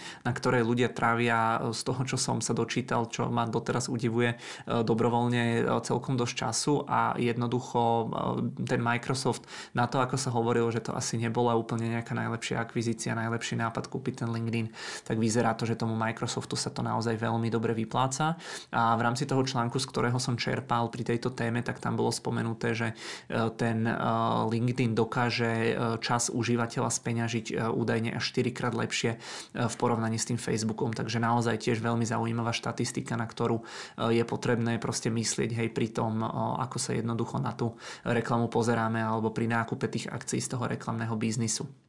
Ten Microsoft už teraz by mal mať väčšie tržby ako TikTok, čo je pre mňa ako úplne, eh, nechcem povedať, že nonsens, ale naozaj ten Microsoft človek, eh, ktorý tú firmu pozná povrchne, tak berie ho, že OK, Microsoft vyrába Windows, eh, kto tú firmu pozná už bližšie, tak vie, že má proste nejaké kancelárske balíčky, hej, nejaký gaming, Xbox a podobne. Kto tú firmu pozná už veľmi dobre, tak asi vie, že majú aj Azure Cloud, ale v podstate to, že má ten reklamný biznis Microsoft o hodnote niekoľkých, ja neviem, koľko to môže byť miliard amerických dolárov ročne, ročne, tak v podstate e, to je taká informácia, že pre väčšinu ľudí, ktorá asi nie je úplne, e, úplne známa. Čo je tam výhodou e, pre ten Microsoft alebo pri tom Microsofte je, že oni majú v podstate veľmi širokú tú produktovú škálu, veľmi širokú celkovo tú platformu, či, či už je to nejaký ten podnikový software a podobne a Microsoft môže v podstate tie údaje napríklad z toho Bingu využívať teoreticky aj pri tom LinkedIne, alebo sa o tom hovorí, že do budúcna by to chcel začať takýmto spôsobom nejakým využívať, že vy si niečo proste vyhľadáte a potom reklama na to vám vyskočí niekde aj v tom LinkedIne alebo ja neviem, možno ponúka práce v tom LinkedIne e, alebo niečo, niečo v tomto zmysle. No a čo je tam ešte zaujímavé e, je, že dá sa povedať, že ten, aj ten Google, aj tá Meta, že oni sú v podstate odkázaní na tie ostatné platformy, lebo keď to naozaj preženiem, keby sa jedného dňa proste Windows a, a Apple rozhodli, že jednoducho zakážu aj reklamu Mete, keby sa aj Google rozhodol, že zakáže reklamu Mete alebo proste aplikáciu Facebooku alebo Instagramu, tak tá meta skončila. Rovnako, ak by sa, ja neviem, Windows eh, a, eh, a operačné systémy od Apple rozhodli, alebo tie samotné spoločnosti, že zakážu Google Chrome, tak jednoducho zase aj Google má smolu. Takže v podstate v tomto svete reklamy, aspoň doteraz to tak bolo, že väčšinou alebo v drvie väčšine prípadov bol vždy niekto na niekoho iného e, takýmto spôsobom odkázaný. Ale zmena je tu aj v tom, že tí noví hráči, keď sa nad tým človek zamyslí, e, tak sú niečo odolnejší ako tie staršie, e, staršie reklamné spoločnosti, pretože oni využívajú vlastné platformy. Hej. Uh, či už sa pozrieme na ten Apple, či už sa pozrieme na ten Amazon a aj Microsoft, uh, tak naozaj zamyslite sa nad tým, že akým spôsobom fungujú. Začal by som možno tým Amazonom. Amazon vám v podstate ponúka v rámci tých svojich reklám na tej svojej webovej stránke to, čo vyhľadávate len od nejakých iných spoločností. To znamená, že nie je tam úplne nejaká priama odkázanosť na to, že jednoducho, keď vám Apple niečo zakáže v rámci toho operačného systému zbierať tie dáta, alebo keď vám to zakáže Google. Uh, druhá spoločnosť uh, Microsoft ako taký, tak ten zase používa ten svoj vlastný, či už internetový prehliadač, alebo aj, ten svoj vyhľadávač na svojom operačnom systéme na Windowsoch, uh, ktoré síce asi úplne už nefungujú niekde na mobiloch, ale v rámci tých počítačov stále to teda tvorí väčšinu toho počítačového trhu. Takže tu ani v podstate, ani v tomto prípade tu nie je nejaká odkázanosť na tú nejakú inú alebo druhú platformu. Taktiež výhoda toho Microsoftu je to, že oni integrujú viacero tých svojich služieb do tej jednej veci veci. To znamená, že viete tam mať ako keby integrovať tie reklamy proste do tých kancelárskych balíkov, ja neviem, niekde do toho gamingu, k tomu sa ešte dostaneme a tak ďalej a tak ďalej. E, potom, keď si zomerieme napríklad ten Apple, tak ten Apple zase zobrazuje aplikácie e, alebo reklamy na tie apky tiež v rámci toho svojho obchodu, to znamená, má pod kontrolou aj ten hardware, aj software, to znamená, tam nie sú absolútne žiadne obmedzenia. E, Apple tu má tým pádom asi úplne najlepšiu východiskovú pozíciu. V rámci iných aplikácií má určite podobnú alebo možno úplne rovnakú moc, e, obzvlášť pokiaľ sa bavíme o tých natívnych e, eplackých aplikáciách, ktoré tam samozrejme sú. E, tým spoločnostiam okrem iného potom pomáha aj tá Connected TV, to znamená, dajme tomu nejaké to streamovanie alebo proste tá televízia cez ten internet. Ak si zoberieme napríklad ten Amazon Prime Video, tak ten zobrazuje reklamy napríklad pri športe alebo teda vám zobrazuje, sugestuje nejaké veci na rôzne produkty, na rôzne iné služby a tak ďalej. Apple pravdepodobne to isté vo väčšom.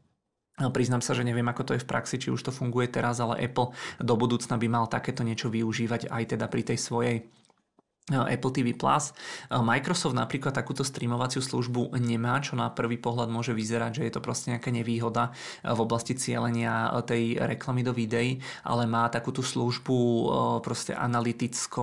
neviem úplne presne, ako by som to nazval, ten Xander. A ešte ak v podstate odbočím k tomu Microsoftu, tak napríklad aj tá kúpa toho Activision Blizzard by posilnila jednak Microsoft alebo pozíciu Microsoftu v oblasti toho gamingu ako takého, ale ešte viac by posilnila posilnila tú pozíciu v oblasti reklám, alebo teda aj v tejto, v tejto oblasti by to posilo,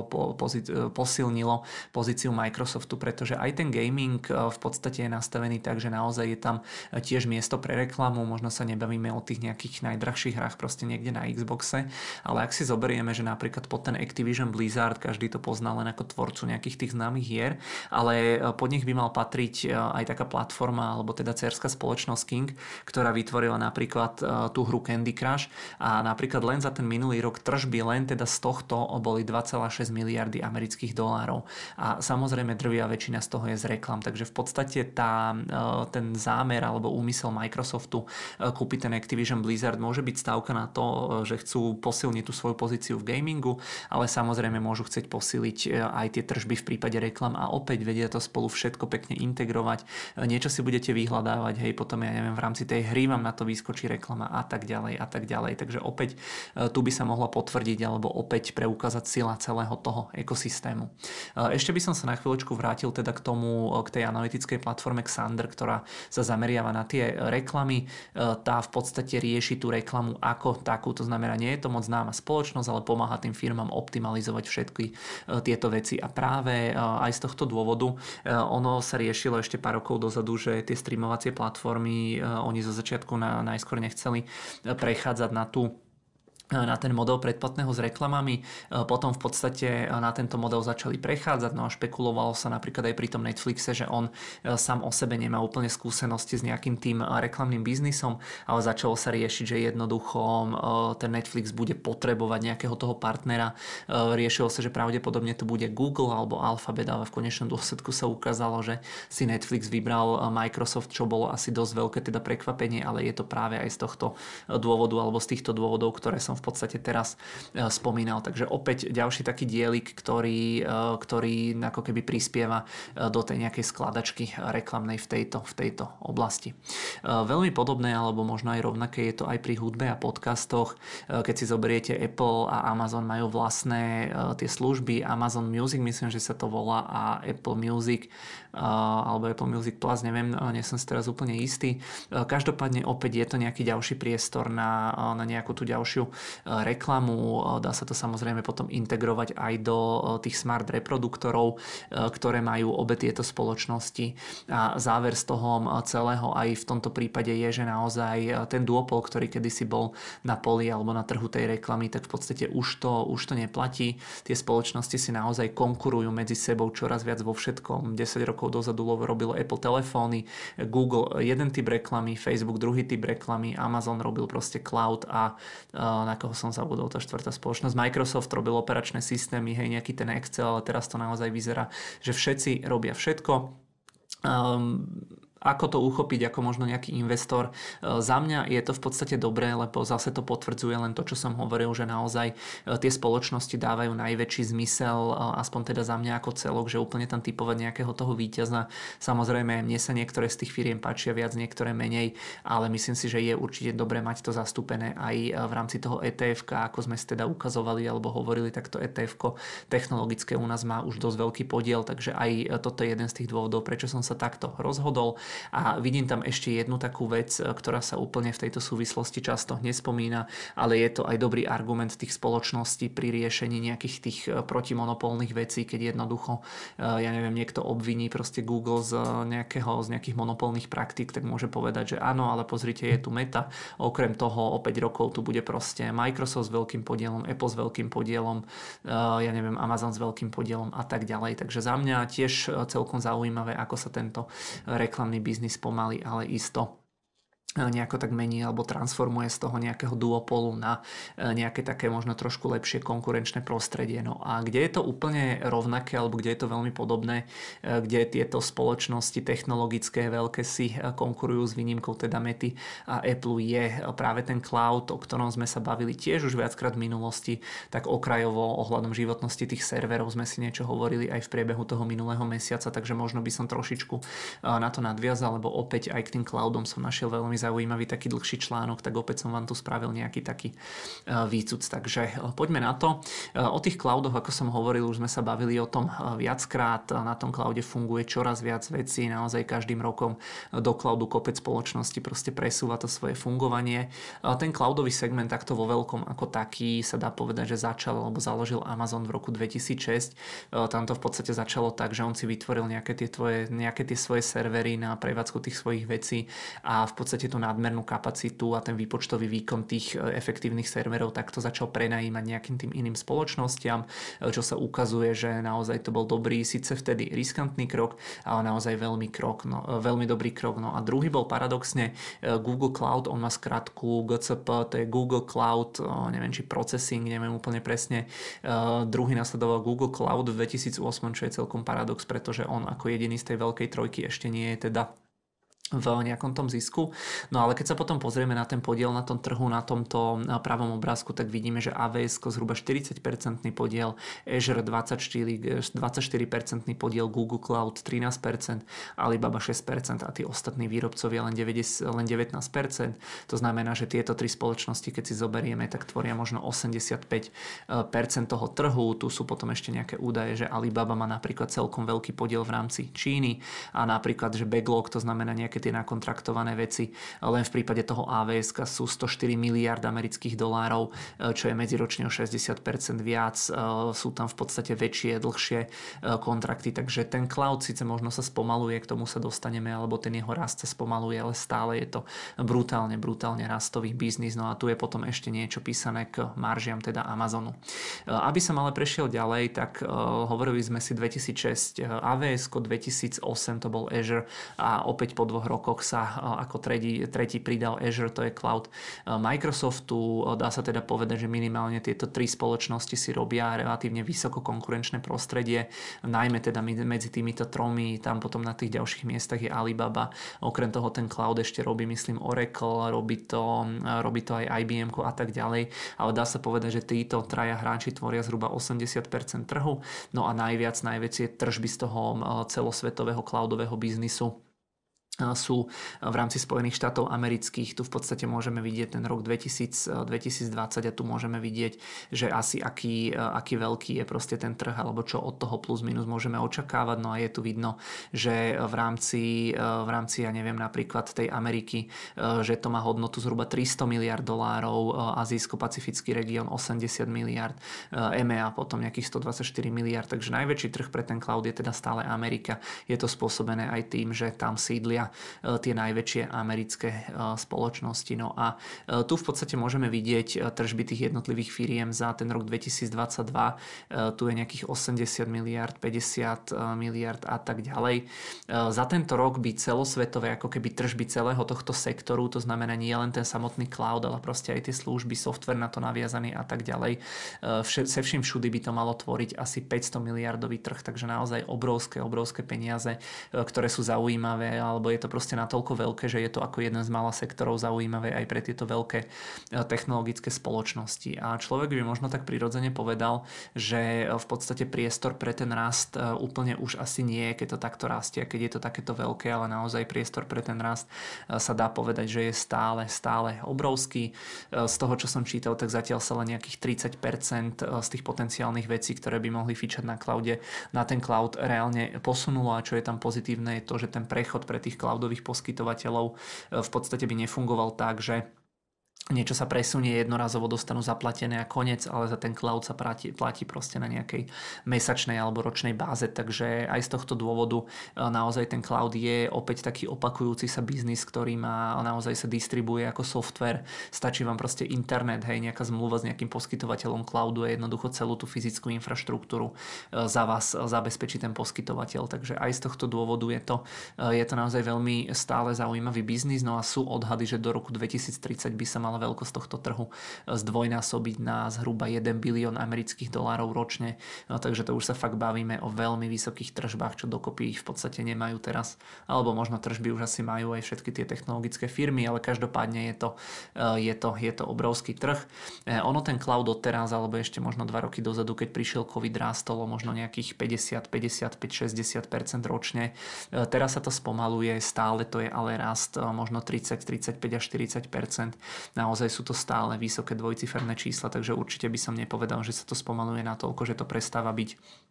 zaujímavé alebo rentabilné pre tie spoločnosti, takže tieto menej, ale stále sú to krásne čísla. Len pre zaujímavosť, za ten posledný rok AWS, Azure a Google Cloud investovali zhruba 120 miliard amerických dolárov do zväčšenie kapacity, do zlepšenie technológií v oblasti toho cloudu a tak ďalej. Ten backlog, ja už som spomínal, AWS by malo mať zhruba 100 miliardový backlog, Google Cloud zhruba 50 miliardový, Microsoft Azure to nezverejňuje, ale v podstate tiež to asi bude niečo medzi týmto, keďže ja by som typoval, že to bude možno nejakých 70 miliard dolárov, keďže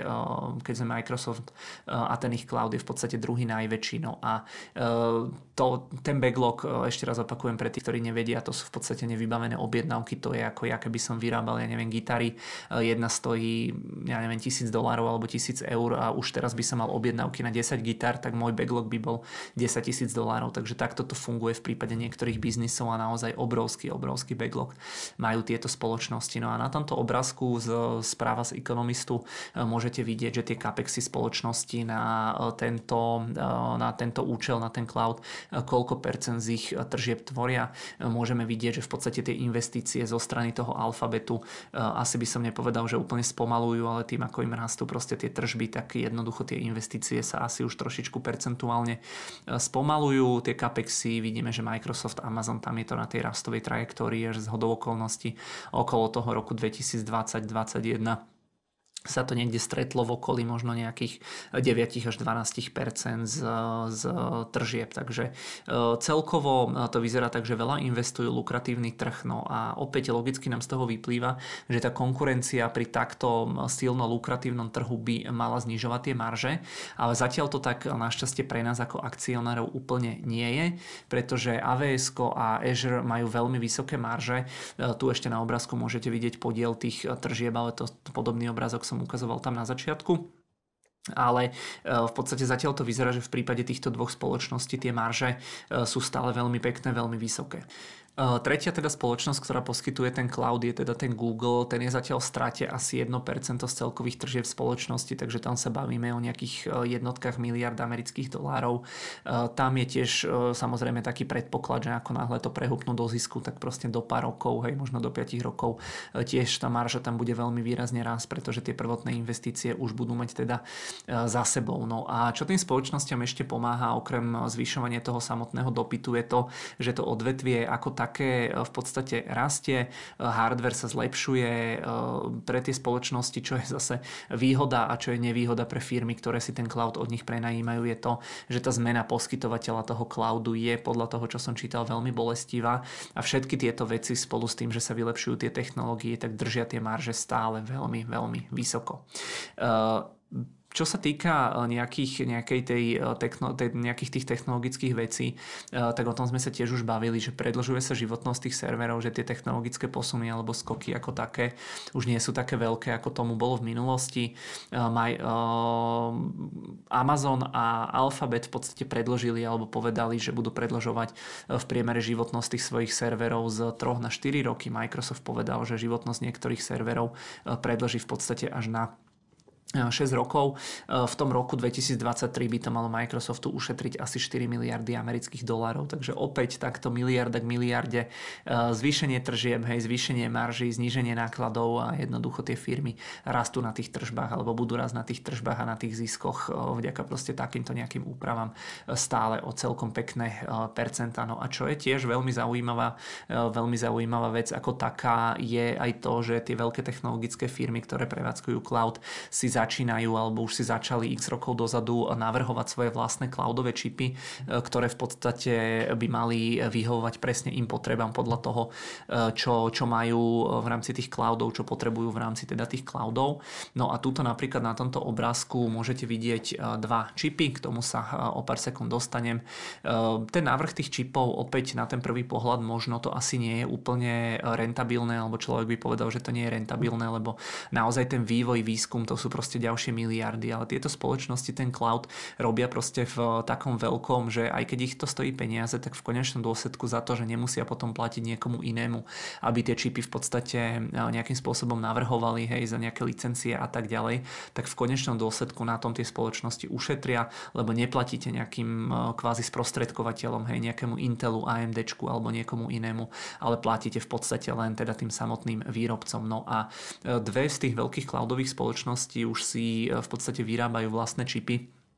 už dlhšie. A začalo s tým myslím prvé AVS ešte, ja neviem či to bol 2000 možno 15, 16, 17 to by som klamal, ale už to je určite niekoľko rokov, myslím, že už sú 4 generácie dokonca tých ich čipov. AVS Graviton, to je v podstate túto tento horný, ktorý tu môžete vidieť. A Google si vyvíja vlastné, vlastné čipy, či už do mobilov alebo teda tiež aj do týchto cloudov, takže naozaj tým spoločnosťam jednoducho sú tak veľké, že týmto vlastným návrhom tých čipov viac ušetria, ako by ich to v konečnom dôsledku stálo. No a úplne nezaostáva, alebo teda ešte možno zatiaľ zaostáva Microsoft, ale nezaostáva v tej ambícii mať vlastný čip, pretože Microsoft tiež údajne pracuje na svojich vlastných čipoch. Ešte začiatkom tohto roka prebral spoločnosti Apple z jedného z takých najlepších inžinierov, ktorý v podstate pracoval na vývoji tých M-kových čipov, ktoré sa používajú v MacBookoch. Ten človek alebo ten vývojar by sa mal volať Mike Filippo. Ja si pamätám, že vtedy tá správa celkom obletela ten technologický svet, takže tiež celkom zaujímavé. No a okrem e, znižovania tých nákladov, tým spoločnostiam e, vytváranie tých vlastných čipov prináša, e, prináša potom aj nejaké iné, nejaké nové možnosti, nejakú, nejaké možnosti umelej inteligencie, nejakej, ja neviem, nejakej proste analytiky, hej, rôznych, rôznych, ja neviem, machine learningu a tak ďalej a tak ďalej. A čo sa týka tých služieb z tejto oblasti, tej umelej inteligencie a toho strojového učenia, tak Azure by mal poskytovať už až nejakých 27 podobných služieb e, tým svojim zákazníkom AWS v rámci toho cloudu 25 a Google Cloud zatiaľ v úvodzovkách e, len 12, ale v podstate aj toto sú nejaké také veci, čo spoločnosti môže, e, môžu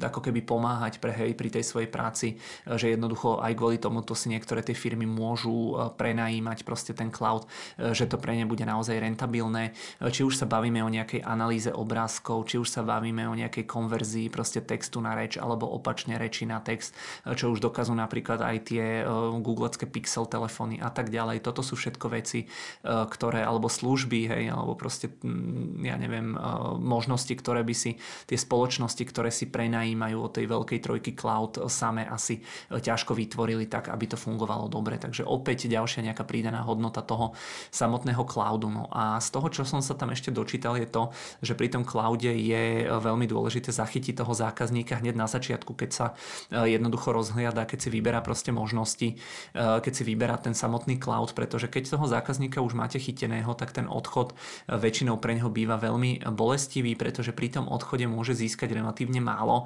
eh, že tie cloudy medzi sebou asi tam nebudú až také nejaké obrovské rozdiely, kdežto tie náklady pre toho zákazníka za proste integráciu celého toho systému by boli proste natoľko vysoké a natoľko zložité by to bolo, že väčšina firiem e, ako náhle už si raz zaplatí jeden cloud z tejto veľkej trojky, tak malo by to byť tak, že, že veľmi málo ktorá spoločnosť to už potom zmení, že tá staying power by tam mala byť relatívne vysoká. E, čo je tam ešte dôležité je to, že vy ako náhle máte proste cloud od e, jednej z týchto troch firiem a chcete odísť preč, tak jednoducho stojí vás to proste strašne veľa peňazí už len teda za to, že údajne nejaké tie výstupné poplatky z tých cloud cloudov za ten presun dát, presun dát na iný cloud, eh, že jednoducho tie poplatky by mali byť veľmi, veľmi vysoké. No a z toho, čo som sa dočítal, tak tie cloudy hlavne teda v minulosti majú, alebo teda mali mierne eh, odlišné zamerania, že každý ten cloud sa využíval kedysi na niečo iné, ale že už v podstate teraz sa zbližujú, takže opäť nám to potvrdzuje to, čo sme sa bavili aj pred chvíľočkou pri, tých, eh, pri tej reklame, že už naozaj všetky firmy robia všetko. AWS začalo ako služba, ktorá bola primárne pre tých vývojárov, používalo mnoho a ho stále používam mnoho napríklad technologických startupov. Ja keď som k tomu hľadal veci, eh, hoďte si pokojne do Google, že AWS Customers, ono vám to nájde kopec známych firiem, ktoré využívajú ten amazoniacký cloud. Na druhej strane Microsoft Azure, ten sa údajne zo začiatku zamerával, zameriaval primárne na tie veľké e, spoločnosti, pretože e, tam to dokázali nejakým spôsobom dobre integrovať s rôznymi podnikovými softvermi, s tými svojimi nástrojmi kancelárskymi a tak ďalej, že jednoducho pre firmy bolo jednoduchšie pre nejaké veľké korporáty e, si ako keby k tomu, k tým veciam, čo už mali od toho Microsoftu dokúpiť ako keby aj proste nejaké tie ich cloudové služby. Google Cloud by mal mal mať podobné zameranie ako ten eh, samotný, samotný Azure. Eh, v podstate dá sa tiež povedať, že ďalšia výhoda tých spoločností je, že oni sú čoraz každým rokom čoraz viac rozkročené, že naozaj už každá robí všetko, pretože ten zákazník, ktorý ten cloud ako keby získa, alebo aj to je metóda tých spoločností, že možno ani nie znižovať ceny, znižovať marže, ale prinášať nejaké tie nové služby tým svojim zákazníkom. A napríklad tí zákazníci môžu takýmto spôsobom kombinovať viacero služieb, či už sú to proste nejaké analytické nástroje, nejaké softverové nástroje, vylepšenia. Ehm, hovorili sme si pred chvíľočkou, že napríklad ten Microsoft alebo Amazon prenikajú čoraz viac aj do tej reklamy, takže aj tá reklama tam pravdepodobne bude možné ju nejakým takýmto spôsobom zaintegrovať, takže je to, je to v podstate asi ďalší taký selling point jednoducho pri tých zákazníkoch, že aha, vyberiem si proste tento cloud, lebo je to pre mňa proste najlepšie, hej, vedia mi to spraviť nejakým spôsobom na mieru pre to nejaké konkrétne odvetvie a zase pre tú spoločnosť je to lepšie, že keď už má nejakým spôsobom vybudovanú jednorazovo tú fyzickú infraštruktúru, tak naškalovať ten samotný software pre tie spoločnosti už je, nechcem povedať, že jednoduchšie, ale je to proste ľahšie z hľadiska nejakej distribúcie a takýchto nejakých vecí. Takže dá sa povedať, že tak ako sme sa bavili, uh, tak ako sme sa bavili uh, pred chvíľočkou, tak v podstate aj v tejto oblasti si tie spoločnosti konkurujú asi čoraz viac, že to ich zameranie naozaj začína byť také všeobecnejšie, že jednoducho naozaj každý lezie každému do tej kapusty, no a záverom je opäť z toho vychádza, že najťažšie to bude mať práve nejaká nová konkurencia, ktorá by sa ponu, ako keby pokúsila dostať sa medzi tento,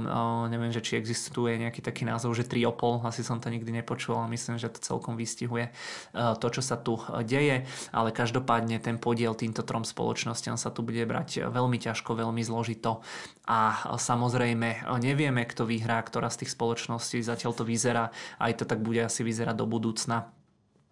že, že budú vyhrávať asi všetky tri, že to vyzerá, že úplne v pohode môžu všetky tie tri cloudy fungovať paralelne, ale ak by sa tam náhodou vyskytla aj nejaká nová spoločnosť, tak aby sme zachytili aj ten jej rast, tie jej akcie, tak aj z tohto dôvodu máme tie etf -ka. Takže toľko zase ku cloudu, to už bola v podstate tretia téma, ktorú som si na vás, pre vás takto tento mesiac nachystal, aby ste mali čo pozerať okolo Vianoc, tak dúfam, že vám, to, že vám aj táto časť videa opäť niečo dala. No a tí, čo nás sledujú už dlhšie, tak asi teda vedia, že e, po tej predchádzajúcej časti vždy prichádza časť k e, obrázkom, alebo teda e, tá časť, kde si ukážeme nejaké zaujímavé obrázky. Takže dnes by som začal energetikou. V podstate tento obrázok nám ukazuje počet jadrových programov, to znamená pravdepodobne asi počet krajín, ktoré v podstate využívajú atomovú energiu alebo proste tento typ energetiky. Môžeme vidieť, že dlhodobo počet tých krajín v podstate viac menej stagnuje alebo rastie už len veľmi pomaly v rámci tých posledných rokov a že celkový podiel tej jadrovej energetiky na celkovej spotrebe e, buď energie alebo teda elektriky. Hej, elektriku máme fialovou, e, oranžovú, e, oranžovou líniou máme celkovo ako keby tú energetickú produkciu, že ten podiel jednoducho klesá, takže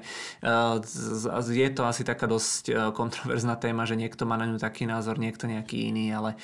všetky tie čísla ukazujú, že v podstate je to asi teda úplne najčistejší alebo jeden z tých najčistejších zdrojov energie. Myslím, že my sme si tu predčasom ukazovali taký, e, taký obrázok, ktorý to v podstate potvrdzoval. E, druhý zaujímavý obrázok z ekonomistu, na ktorý som narazil, sú alebo ukazuje, že koľko percent z HDP e,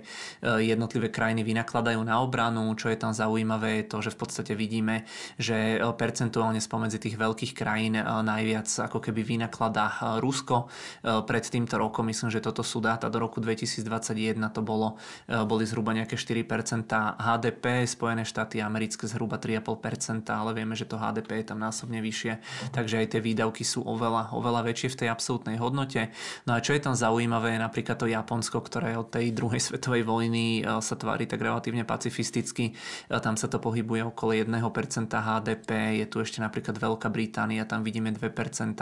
e, Južná Kórea, tam je to trošku viac, takže celkom zaujímavé nejaké čísla, čo ma tam celkom prekvapuje je tá Čína, že to tam nie je vyššie, inak z hodou okolností som čítal, alebo som sa dočítal, že cieľ alebo záväzok krajín v rámci NATO je, že by mali vynakladať 2% z HDP eh, vo forme výdavkov na obranu a že veľmi málo ktorá krajina to splňa. Myslím, že tam bolo nejaké, ja neviem, Grécko, Polsko, eh, Spojené štáty americké a myslím, že, eh, že to bolo asi aj všetko. Neviem, nechcem teraz klamať, ale tiež celkom zaujímavé porovnanie, že niektoré krajiny jednoducho na tento účel vynakladajú viac peňazí ako iné krajiny. E, mám tu teraz e, sadu, alebo v podstate štyri e, tie veľké technologické spoločnosti, kde môžeme vidieť, alebo pri ktorých máme také porovnanie, že na čom zarábali, alebo aký bol ten rozbor nejakých tých ich tržieb, výdavkov, nákladov pri IPO a aké je to teraz, alebo ako to bolo v rámci toho minulého roku 2021. Tie obrázky sú trošku rozmazané, mne sa žiaľ nepodarilo ich stiahnuť v nejakej lepšej kvalite, alebo jednoducho takto nejako sa mi to podarilo iba uložiť, takže asi to nie je najlepšia kvalita, ale tiež celkom zaujímavé porovnanie, že keď sa pozrieme napríklad tuto máme vždy porovnanie, vždy názov tej firmy a vždy vľavo je prvý rok, kedy tá firma mala IPO a vždy potom ten rok 2021 a vidíme, že keď mal Alphabet IPO v roku 2003, tak tržby boli 1,5 miliardy, teraz sú tie tržby nejakých 260 miliard, takže veľmi výrazný náraz, no a môžeme vidieť, že vtedy zhruba polovička tržieb bola z tej reklamy, toto v podstate tiež bol nejaký reklamný biznis, tu sú potom nejaké licencie a vidíme, že net profit z toho jeden, z tej 1,5 miliardy, že bol zhruba 106 miliónov, takže nejaká 7% čistá marža. No a momentálne to vychádza tak, že tie tržby 270 miliónov, čistý zisk 76 mili, mili, 260 miliard a čistý zisk 76 miliard, takže marža zhruba nejakých 30%. Ja to tu úplne takto podrobne popisovať nebudem, ale pokojne si to pauznite, pozrite, príde mi to naozaj veľmi, veľmi zaujímavé. Druhá spoločnosť, takto rozobratá Amazon, e, tam sa toho nechcem povedať, že až tak nezmenilo, ale v zásade tie zisky toho Amazonu ani teraz nie sú e, bohvie ako veľké. Zatiaľ to vyzerá tak, že niektorý kvartál je Amazon v zisku, niektorý kvartál je v strate, ale teda opäť vidíme, že tie tržby pri IPO v 97. boli 31 miliónov, teraz sú zhruba 500 miliard, takže e, neviem koľko to je 10 tisíc násobný nárast, takže obrovské, obrovské objemy toho, čo ten Amazon predáva. No a tu v podstate vidíme, že celkovo ako keby vtedy, vtedy tie tržby boli primárne za ten, um, za ako keby ten online retail business a tu v zásade potom uh, zase môžeme vidieť, že toto sú nejaké tie hlavné značky toho Amazonu a že napríklad už to AVS celkom pekne prispieva do tržieb celého, celej tej skupiny Amazon. Podobný graf tu máme aj pre Apple, tamto IPO bolo už v roku 1980, takže asi z tej veľkej technologickej štyrky alebo peťky, nie som si teraz istý, istý, že Microsoft, k tomu sa dostaneme, 85, OK, tak Apple je asi teda najstarší. E, môžeme vidieť, že v tom 80. roku tržby 110 miliónov, e, net income 12 miliónov, takže marža 10%, e, teraz tržby 360 miliard, net income 100 miliard, takže marža 26%, no a vtedy vidíme, že tie tržby pochádzali primárne teda z počítačov, zatiaľ čo momentálne je to najväčšiu časť tržieb tvorí iPhone, potom služby až potom všetky tie ostatné veci. No a posledný z tej veľkej štvorky, ktorý tu, poslednú firmu, ktorú tu mám, je teda Microsoft, kde opäť aj tu sa to pomenilo pri IPO v 85. tržby 110 miliónov, net profit 24 miliónov, už vtedy pekná, slušná 17% marža, no a momentálne to vychádza tak, že tržby 168 miliónov, ak správne, správne vidím a net profit zhruba nejakých 60 miliard, takže 36% marža, takže tuto naozaj sú tieto ďalšie stĺpčeky asi najtučnejšie eh, v porovnaní s tými inými firmami, takže Microsoft má zo všetkých asi teda týchto spomínaných firiem eh, najkrajšie marže. No a tiež vidíme tú krásnu diverzifikáciu, že Microsoft má momentálne 3 eh, plus minus rovnako veľké segmenty v porovnaní s tým, čo mal v minulosti. Naozaj ten biznis nebol ani zďaleka takto pekne diverzifikovaný, takže to toľko k tomu nejakému základnému porovnaniu tých daných spoločností, že ako to vyzeralo pri IPO a ako to vyzerá teraz, no a mám tu v podstate ešte 4 grafy z podobného súdka, e, tieto nám ale teraz neporovnávajú tie tržby alebo proste celé toto rozloženie tých čísel e, od IPO k dnešnému dňu, ale porovnávajú to ako keby medzi sebou v rámci štyroch čipových firiem. Tu v podstate na prvom obrázku môžeme vidieť TSMC a Nvidia. Vidíme, že TSMC, že 41% z tých tržieb tvoria tržby za čipy do smartfónov, 39% je HPC, to sú tie výkon, vysokovýkonné Eh, počítače, eh, IoT, automotív, potom sú tu nejaké drobné segmenty, no a čo je tam eh, naozaj veľmi, veľmi zaujímavé je to, že sa pozrieme, že ako keby z tých 20 miliardových tržieb hrubý zisk 12,2 miliardy, prevádzkový zisk 10,2 miliardy a čistý zisk 9,4 miliardy, takže naozaj krásne, krásne marže, takmer 50% na čistá marža pre TSMC. No a potom keď si pozrieme Nvidia, tam je to zatiaľ trošičku, trošičku horšie, pretože tie tržby majú síce pekné, majú to tiež celkom dobre diverzifikované v rámci e, niektorých segmentov, ale tu v zásade vidíme, že tie operating expenses, to znamená nejaké tie R&D e, náklady a potom nejaké tie náklady na tú e, bežnú prevádzku, že sú ešte relatívne veľké, takže v rámci toho čistého zisku im ostáva ešte, ešte celkom málo, zatiaľ čo teda TSMC, oni naozaj, to už je firma proste, ktorá je mašina na peniaze. No a tu v zásade môžeme vidieť ešte potom dve tie štandardné čipové firmy, ktoré poskytujú tú svoju výrobu alebo tie výrobky hlavne teda do nejakých počítačov a dátových centier. Intel a AMD, pri tom Inteli môžeme vidieť, že teda hlavné dva segmenty client computing a data center tvoria proste nejaké tržby, hej, sú tu nejaké náklady a ten Intel bol v rámci toho posledného kvartálu. Toto v prípade týchto štyroch firiem, to som zabudol podotknúť, že to sú údaje alebo obrázky za tretí kvartál tohto roka, tak tu e, vidíme, že v podstate e, tie tržby boli nižšie, ako sa čakalo alebo ako boli v minulosti. Náklady boli zase na druhú stranu relatívne vysoké, takže Intel skončil v podstate po dosť veľkom počte kvartálov v strate. AMD oni tiež skončili v strate o niečo menšej ako teda Intel, ale to je spoločnosť, pri ktorej sa to čaká, ale celkom pri tom Inteli to pre mňa bolo také zaujímavé alebo nečakané. Takže toľko to určite, určite odporúčam Eh, sledovať na Twitteri túto, eh, tento účet Economy App. Naozaj dávajú takéto krásne infografiky, kde eh, keď nie ste úplne na čítanie nejakých tých výkazov a priamo tých čísel od spoločnosti, tak majú to tam naozaj v takejto peknej grafickej forme, takže určite poďte všetci na Twitter, je to, je to asi najlepšia sociálna sieť. Človek tam nezabíja toľko času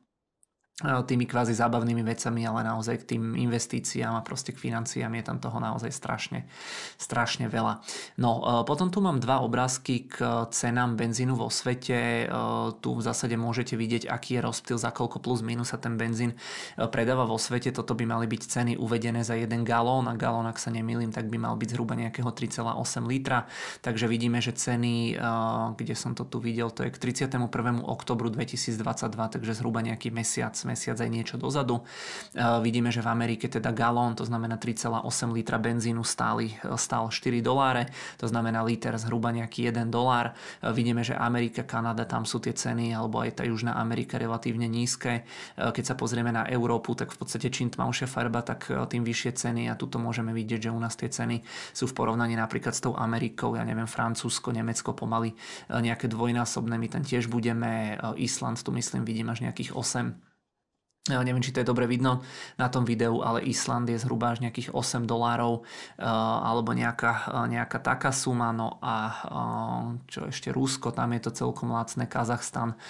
celkom lacný, tá Severná, Severná Afrika a tak ďalej. Ale teda vidíme, že v tom globálnom nejakom ponímaní tak máme v podstate my a dajme tomu nejaké, čo to tu vidím, Mongolsko a Nový Zéland, asi teda najdrahší benzín, takže super. No a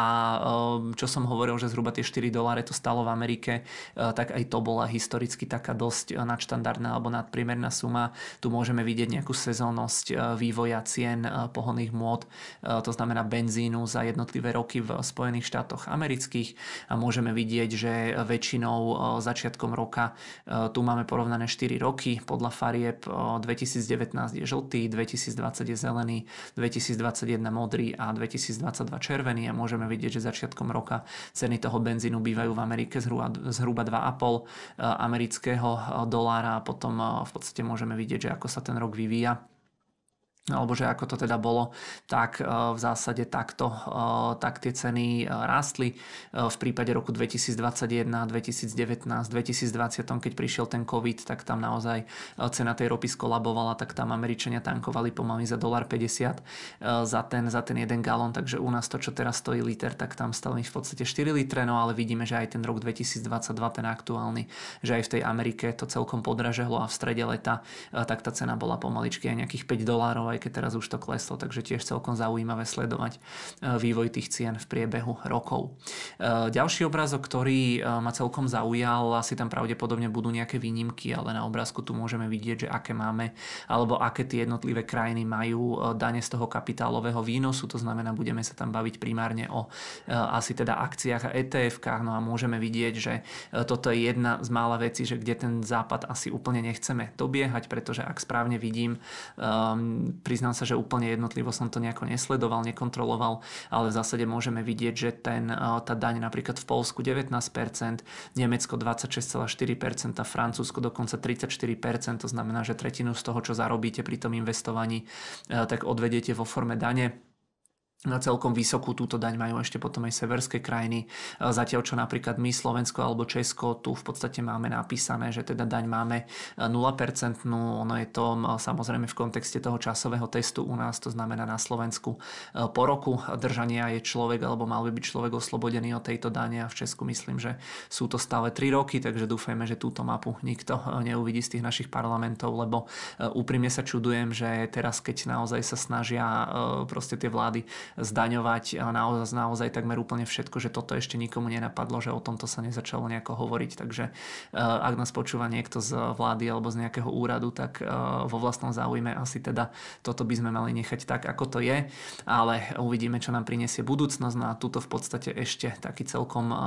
dobrý alebo vtipný obrázok mi prišiel na túto tému, alebo som videl niekde na Twitteri, že ako sa, ako sa teda vláda chová, keď nás podvedie nejaká spoločnosť, že je v kľude nič nerieši, že keď nám niekto ukradne nejaké peniaze, že tiež úplne v pohode a že ako náhle zarobíme niečo na investovaní, tak eh, hneď sa tam rozblikajú nejaké kontrolky, ale to samozrejme len na eh, odľahčenie, ale mal som oba tieto obrázky uložené v telefóne, tak som si povedal, že vám to ukážem v takomto nejakom eh, kontexte. No ale aby sme neboli úplne smutní, tak mám tu v podstate aj nejaké také pozitívne obrázky alebo pozitívne metriky.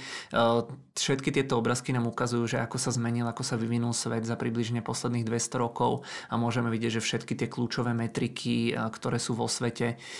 tak ako keby sa menia k dobrému. Či už sa pozrieme na to, že koľko ľudí žije v extrémnej chudobe. V roku 1820 94% ľudí žilo v extrémnej chudobe, teraz je to v podstate len 10% ľudí. Základné vzdelanie 200 rokov dozadu malo 17 ľudí, teraz máš 86% ľudí. E, Literacy e, to je e, gramotnosť,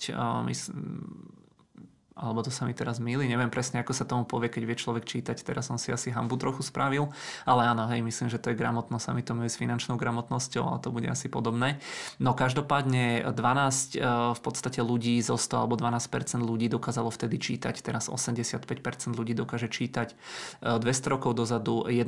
ľudí žilo v demokraciách, teraz 56% ľudí. E, tu máme očkovanie, vtedy samozrejme 0% ľudí, teraz 86% ľudí má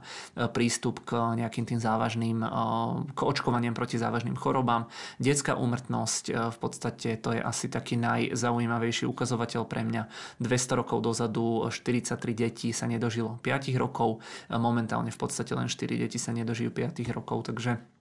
keď vám niekto bude hovoriť, že e, ten svet nikam nepostupuje, že sa žije e, stále horšie a horšie, že proste všetko ide dole vodou, tak môžete argumentovať týmito e, grafmi, že to tak určite, určite nie je. Ďalší taký obrazok, na ktorý som narazil na Twitteri, sú nejaké tie trendy, ktoré sú vo svete, ktoré by do roku 2030 mali ako keby proste vplývať hej, na to fungovanie toho bežného sveta. Tu je to podľa fariem rozdelené do jednotlivých nejakých tých segmentov, ale tam v zásade ešte treba, treba podotknúť, že jednoducho e, samozrejme asi nie úplne všetky tie trendy sa budú dať speňažiť, ale pokiaľ hľadáte nejaké tie, e, ja neviem, potenciálne sektory s nejakým možno zaujímavým zhodnotením alebo proste ak hľadáte nejaké námety, pozrieť sa na nejaké konkrétne spoločnosti, tak vyskúšajte možno, možno podľa týchto kľúčových slov. Tu je nejaký odhadovaný impact na tejto vertikálnej osi. Čím vyššie, tak tým väčší nejaký ten dopad na tejto horizontálnej osi. To sa priznám, že úplne presne neviem, čo znamená, ale teda teda asi čím vyššie, tak tým e, ako keby väčší dopad by to proste malo mať na tú nejakú e, našu spoločnosť. Tak uvidíme, či sa z tohto niečo nejako zhmotní, či sa tam nájdú nejaké dobré investície alebo nie. E, ďalší obrazok, ktorý tu mám nachystaný je potom k nejakému tomu makru, eh, čo sa týka eh, toho, že ako zvyknú reagovať akcie potom, ako Fed začne znižovať úrokové sádzby a veľmi zjednodušene nám ten obrázok hovorí, že väčšina poklesov pri väčšine medvedích trhov v podstate prišla až potom, keď Fed začal znižovať tie úrokové sádzby. Napríklad pri prasknutí eh, dotkom bubliny, to myslím, že bola táto udalosť, tak vidíme, že v podstate až tu klesol ten trh, alebo väčšina toho poklesu prišla až potom, keď Fed začal znižovať tie úrokové sádzby. Tu máme vývoj index indexu S&P 500, tu máme výšku tej základnej úrokovej sadzby. Hej, vidíme, že tu Fed začal znižovať sadzby, index išiel dole, potom to rastlo, Fed zvyšoval sadzby, zase prišiel rok 2008, veľký problém v ekonomike, v bankovom sektore. Znížili sa sadzby, až potom prišiel ten výpredaj, ten najväčší pokles, podobne aj v tom roku 2020 a tak ďalej. Ono inak tak všeobecne sa hovorí, že tie vysoké úrokové sadzby, že sú pre akcie negatívne, ale v zásade v minulosti to bolo skôr, nechcem povedať, že boli pozitívne, ale tie obdobia, kedy tie úrokové sadzby rástli, tak historicky neboli pre akcie neúspešné, ale práve naopak, pretože väčšinou sa tie sadzby zvyšujú, keď ekonomike sa v podstate darí a potrebujete ju tlmiť. Takže ono má to tú logiku, že jednoducho, keď je vo svete všetko dobré, tak sa tie sadzby dvíhajú a vtedy rastú aj akcie a sadzby e, sa znižujú alebo klesajú jednoducho vtedy, keď je vo svete nejaký problém, keď potrebujete ako keby nakopnúť tú ekonomiku. Takže ono napriek tomu, čo sa hovorí, že to zvyšovanie sadzieb ako také negatívne vplýva na tie akcie, čo je pravda, e, tak ale napriek tomu tie obdobia, kedy sa zvyšovali tie sadzby, tak tie akcie historicky zvyšli, zvykli rásť, ale podotýkam, že teraz naozaj sme v úplne opačnej situácii, pretože máme tu na jednej strane ekonomiku, ktorú začíname dusiť a na druhej strane musíme zvyšovať tie sadzby eh, kvôli teda inflácii alebo centrálne banky zvyšujú sadzby kvôli inflácii, takže dosť taká netypická situácia, eh, ktorá je ako keby kombináciou vždy eh, v podstate toho zvyšovania sadzieb z minulosti a zároveň aj toho ekonomického spomalovania, takže určite v tomto konkrétnom prípade by som si asi nebral nejaký ten precedent z tej minulosti, ale tiež celkom zaujímavý graf. No. Ďalší obrazok, čo som si tu nachystal, alebo ďalšie dva obrázky sú k nejakým tržbám z reklamného sektora sektoru alebo z reklamného biznisu. Tu v podstate môžeme vidieť um, stĺpčeky spomedzi jednotlivých rokov a môžeme vidieť podiel uh, search at spending, to znamená uh, nejakých nákladov, ktoré sú vynaložené na reklamy pri vyhľadávaní, uh, ktoré v podstate dostávali jednotné spoločnosti a vidíme, že napríklad v roku 2019 Google si ukusol až 61% z týchto tržieb, Amazon 13%, Microsoft 7%, ale môžeme vidieť, že viac menej všetky tie platformy, ten ich podiel každým rokom klesá a že jediný, kto tam eh, nejako tak, eh, dá sa povedať, že systematicky rastie, je dajme tomu ten Walmart a eh, ten je ale stále nepodstatný. A druhá spoločnosť, ktorá veľmi pekne vyrástla za tie 3 roky alebo 4 roky z 13% na zhruba 22% v tom budúcom roku je práve ten Amazon, takže naozaj to vyzerá, že ten Amazon čoraz viac proste bude zarámať na tom reklamnom biznise. Tuto dole je potom popise, čo sa tam všetko ráta, že e, sa tam rátajú proste nejaké textové linky, e, nejaké, ja neviem, platené, e, neviem čo, tu v podstate vidíme, že by sa to malo týkať aj mobilov, aj tabletov, aj teda počítačov, takže malo by to pokrývať relatívne dobrú vzorku celého toho trhu. No a zaujímavé, že Google tam v podstate stráca na úkor teda toho Amazonu. A ak sa pýtate, prečo tam nie je meta, tak je to teda z toho dôvodu, že tu sa vyslovene bavíme len o tých, o tých vyhľadávačoch. Eh, ďalší obrazok k tomu Google, eh, ktorý som si pre vás nachystal, ktorý mi prišiel naozaj veľmi zaujímavý, je teda headcount Google v roku 2022. Tu v podstate môžeme vidieť, že koľko ľudí oni e, zabr- nabrali nových zamestnancov e, za ten minulý rok. No a čo je tu veľmi zaujímavé je to, že môžeme vidieť, že z toho celkového počtu ľudí, ktorí oni nabrali, e, ja neviem koľko to mohlo byť, 100 tisíc, tak zhruba polovička išla do divízie cloudu. Takže ten Google naozaj zamestnal alebo má tam proste 50 tisíc nových ľudí v tejto divízii, v tomto segmente, takže naozaj od toho cloudu si slúbujú asi celkom dosť. Druhá najpočetnejšia množina nových zamestnancov, ktorých ich Alphabet teda nabral, e, išla do e, toho salesu a do nejakého partnership biznisu. E, tretia prieč, ten sales a partnership zhruba 30 tisíc nových zamestnancov, hardware, to znamená vývoj telefónov Pixel, tých Fitbitov, Nestov a tak ďalej, tak tam je to možno nejakých 12 tisíc, Android, Google Chrome, tiež možno nejakých 12 tisíc, nejaký reklamný biznis, ja neviem, tiež 12 tisíc, vyhľadávanie okolo 10 tisíc a YouTube len zhruba nejakých, ja neviem, 7-8 tisíc, takže celkom zaujímavé e, porovnanie, že naozaj väčšina z tých nových ľudí, ktorá prišla do Google alebo teda Alphabetu, tak e, išla do toho segmentu e, tých, toho, toho cloudu, čo je teda budúcnosť. Aj sa o tom hovorí, že je to budúcnosť, takže asi to nie je až také prekvapujúce, ako by sa možno mohlo na prvý pohľad zdať. Ďalší obrazok, ktorý mám nachystaný z Financial Times, tu v podstate môžete vidieť, že aké sú teda tržby za jedného zákazníka versus náklady za jedného zákazníka takých tých najžavejších fintechových spoločností. Pochopiteľne chcete sa dostať čo najviac tou modrou guličkou, to sú tie tržby na pravú stranu tej rúžovej guličky, ktoré sú tie náklady, ale teda vidíme, že drvia väčšina spoločností z tých nejakých mladých nových fintechov to v podstate eh, nedokázala. Eh, vidíme, že napríklad Sofa je jedna z takých najobľúbenejších spoločností, tak tu vidíme, že v roku 2020 tak tržba, priemerná tržba za jedného zákazníka bola zhruba 300 dolárov, ale náklad až 500 dolárov. Tinkov náklad bol zhruba nejakých, ja neviem, 50-70 dolárov, tržba nejakých necelých 200 dolárov, ale tiež to nemusí znamenať, že je tá firma v zisku na tom danom človeku, pretože toto je stále iba tržba a nie čistý zisk hej, na toho jedného zákazníka. Najväčší brutál je to asi pri spoločnosti Atom, kde teda vidíme, priznám sa, že počujem prvýkrát, neviem úplne presne, čo robia, poznám iba kryptomenu Atom,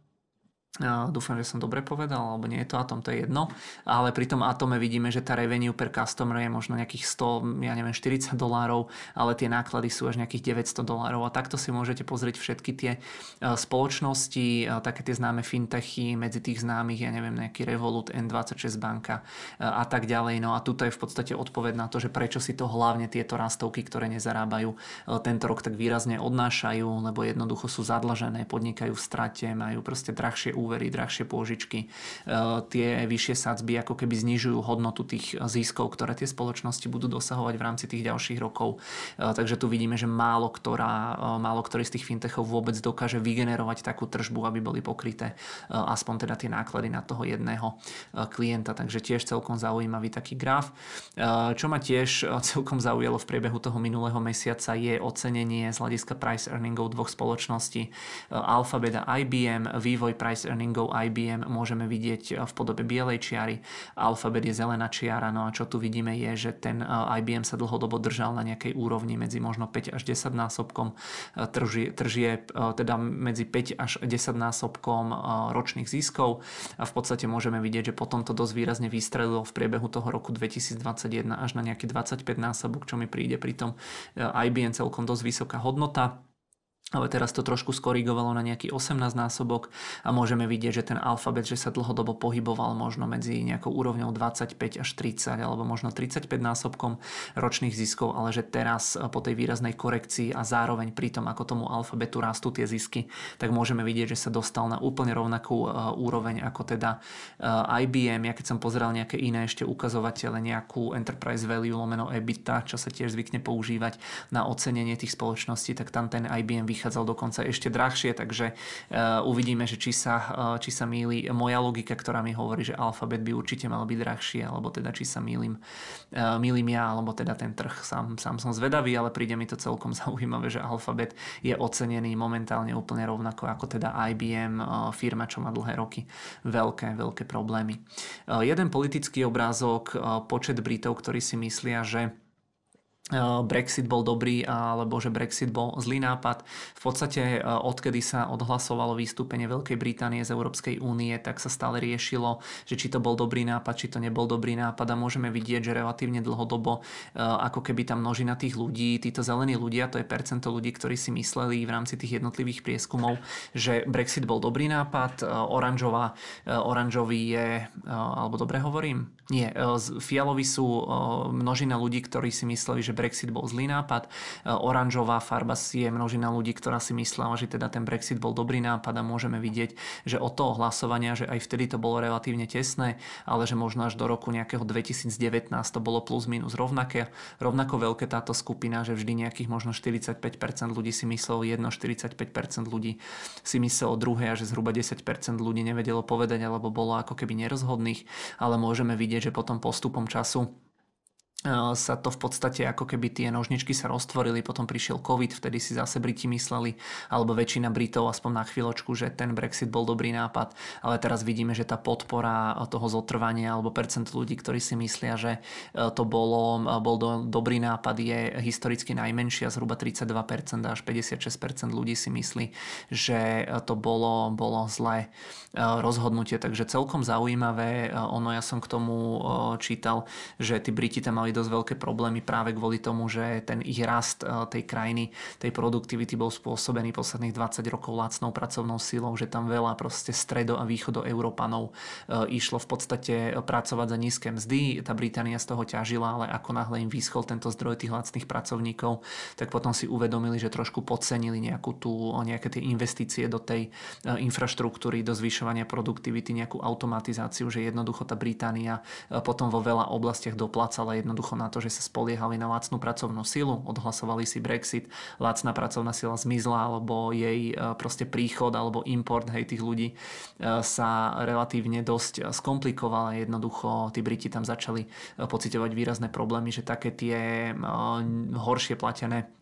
manuálne práce tam nemal kto zo dňa na deň robiť. Takže tiež celkom zaujímavý prieskum, e, podľa ktorého to vyzerá tak, že teraz keby sa hlasovalo o tom Brexite, tak asi, asi by to už neprešlo.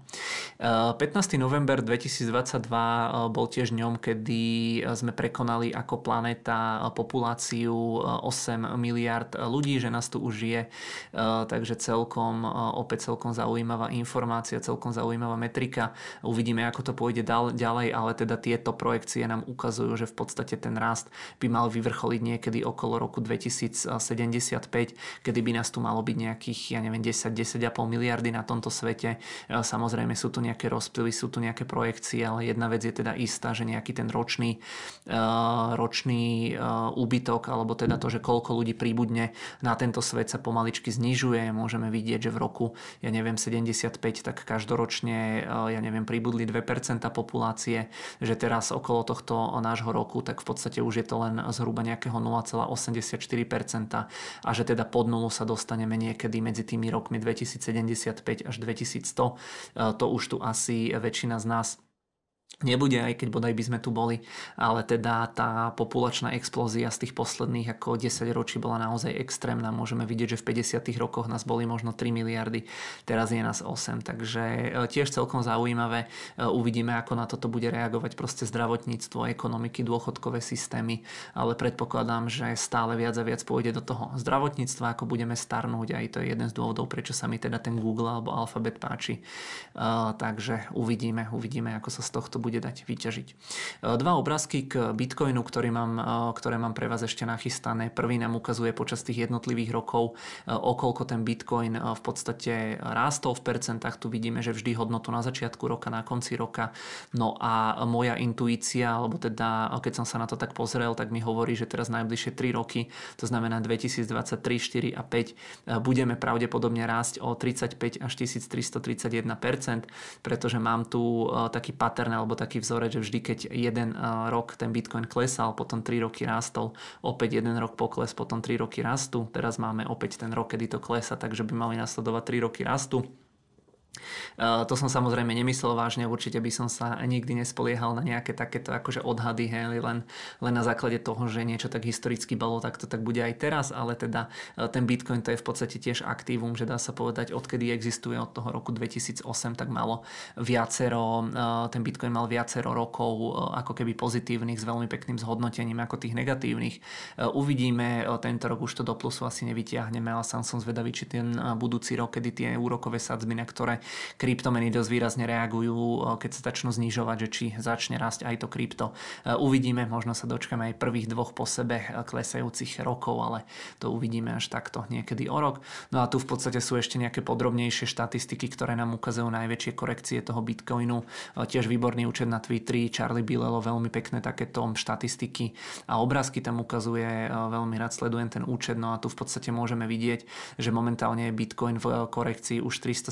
376 dní, pokles o 78% od tých vrcholov. Na to, aby sme sa dostali na tie nové maxima, budeme potrebovať už 346% a samozrejme nevieme, koľko to bude trvať, no a takto si viete pozrieť tie najväčšie korekcie. Dajme tomu, že taká najpodobnejšia korekcia bola v roku 2013 o 76%,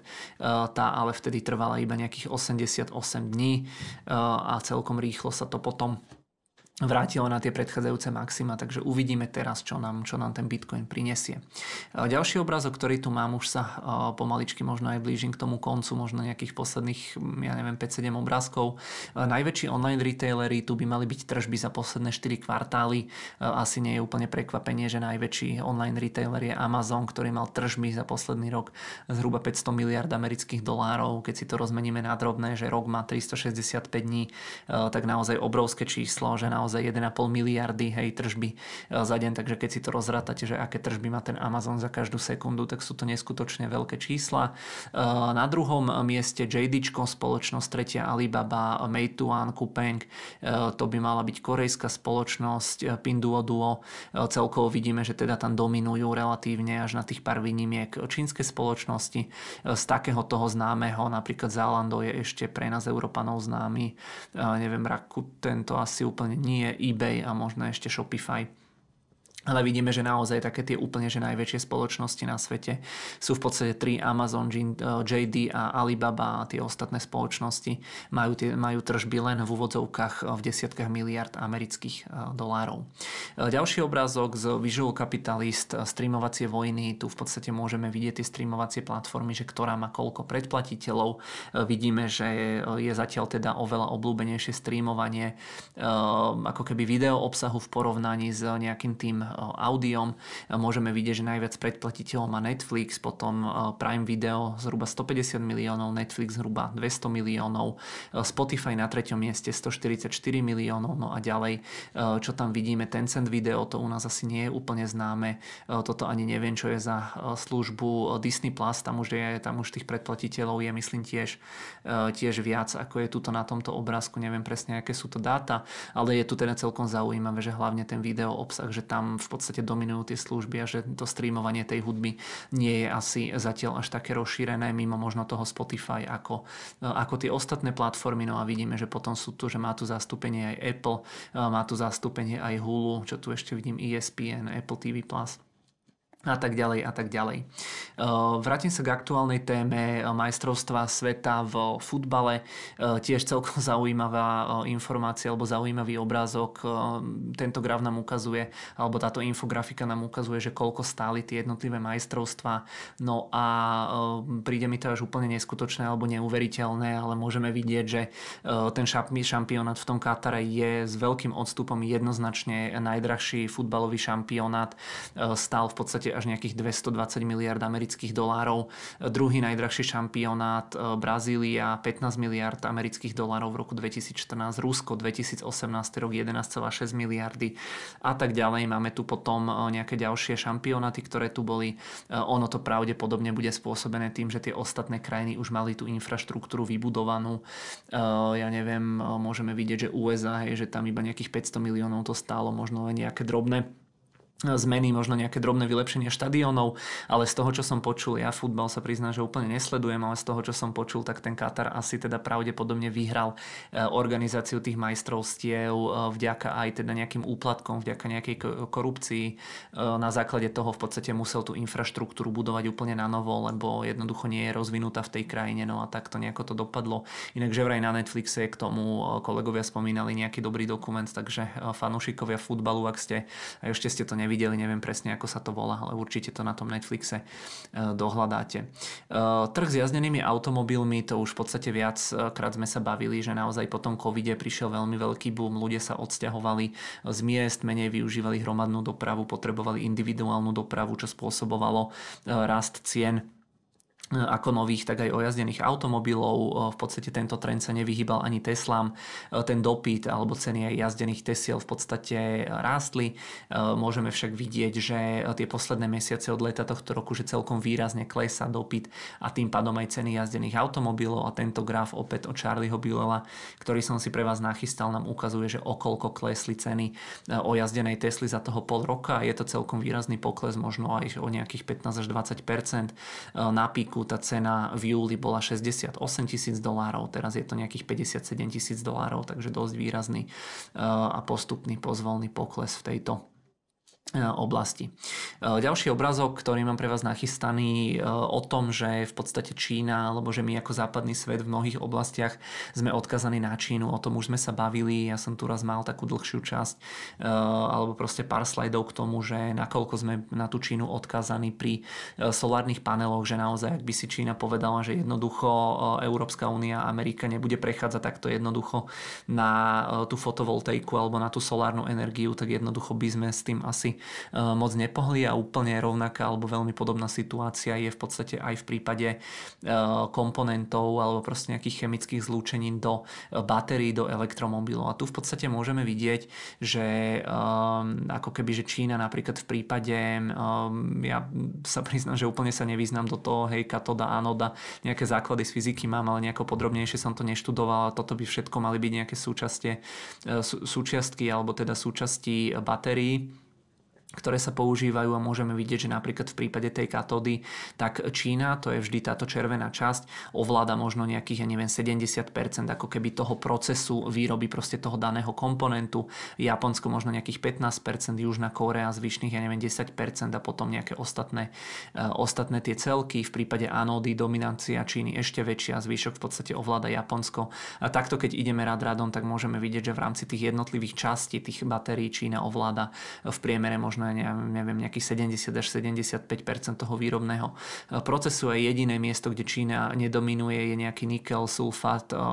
refining to bude nejaká rafinácia e, proste niečoho z niklu a tam v podstate vidíme, že dominuje zvyšok sveta, že to sa možno nejako, ja neviem, spriemerovalo v ostatných krajinách, ale aj toto nám ukazuje, že keď jedného dňa sa budú aj naďalej takto zhoršovať tie vzťahy medzi Západom a Čínou a Čína povie, že jednoducho Európa máte smolu, tak asi reálne budeme mať smolu, pokiaľ sa nevymyslí nič nejak nejaké, e, nejaké e, lepšie a toto je v podstate jeden z dôvodov, prečo aj mnoho tých veľkých e, proste šéfov spoločnosti je napriek tomu, že tá Čína tam do, preukázateľne porušuje ľudské práva, tak ako nechcú si ich úplne rozhnevať a viac menej tie spoločnosti robia to, čo od nich tá vláda chce, či už je to proste Apple, či už je to Tesla, či už sú to nejaké iné spoločnosti, nejaké odevné značky a tak ďalej. Každý sa jednoducho bojí naštvať tú Teslu, aby jednoducho na to potom biznisovo nedoplatil, ale to je téma asi na potom nejakú, nejakú asi podrobnejšiu debatu.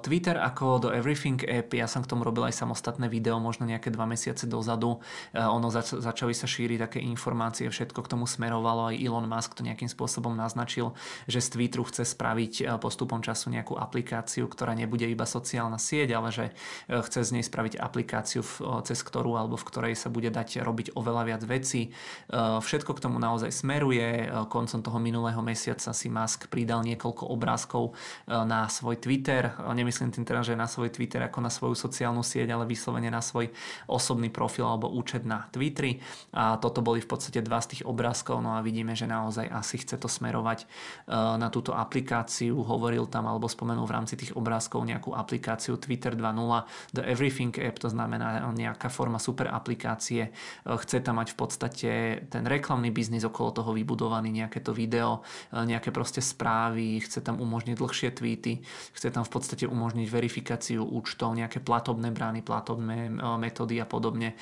Takže uvidíme, či z toho Twitteru nakoniec e, v konečnom dôsledku nebude nejaký fintech alebo niečo v tomto zmysle, či sa to úplne neodkloní od tej idei tej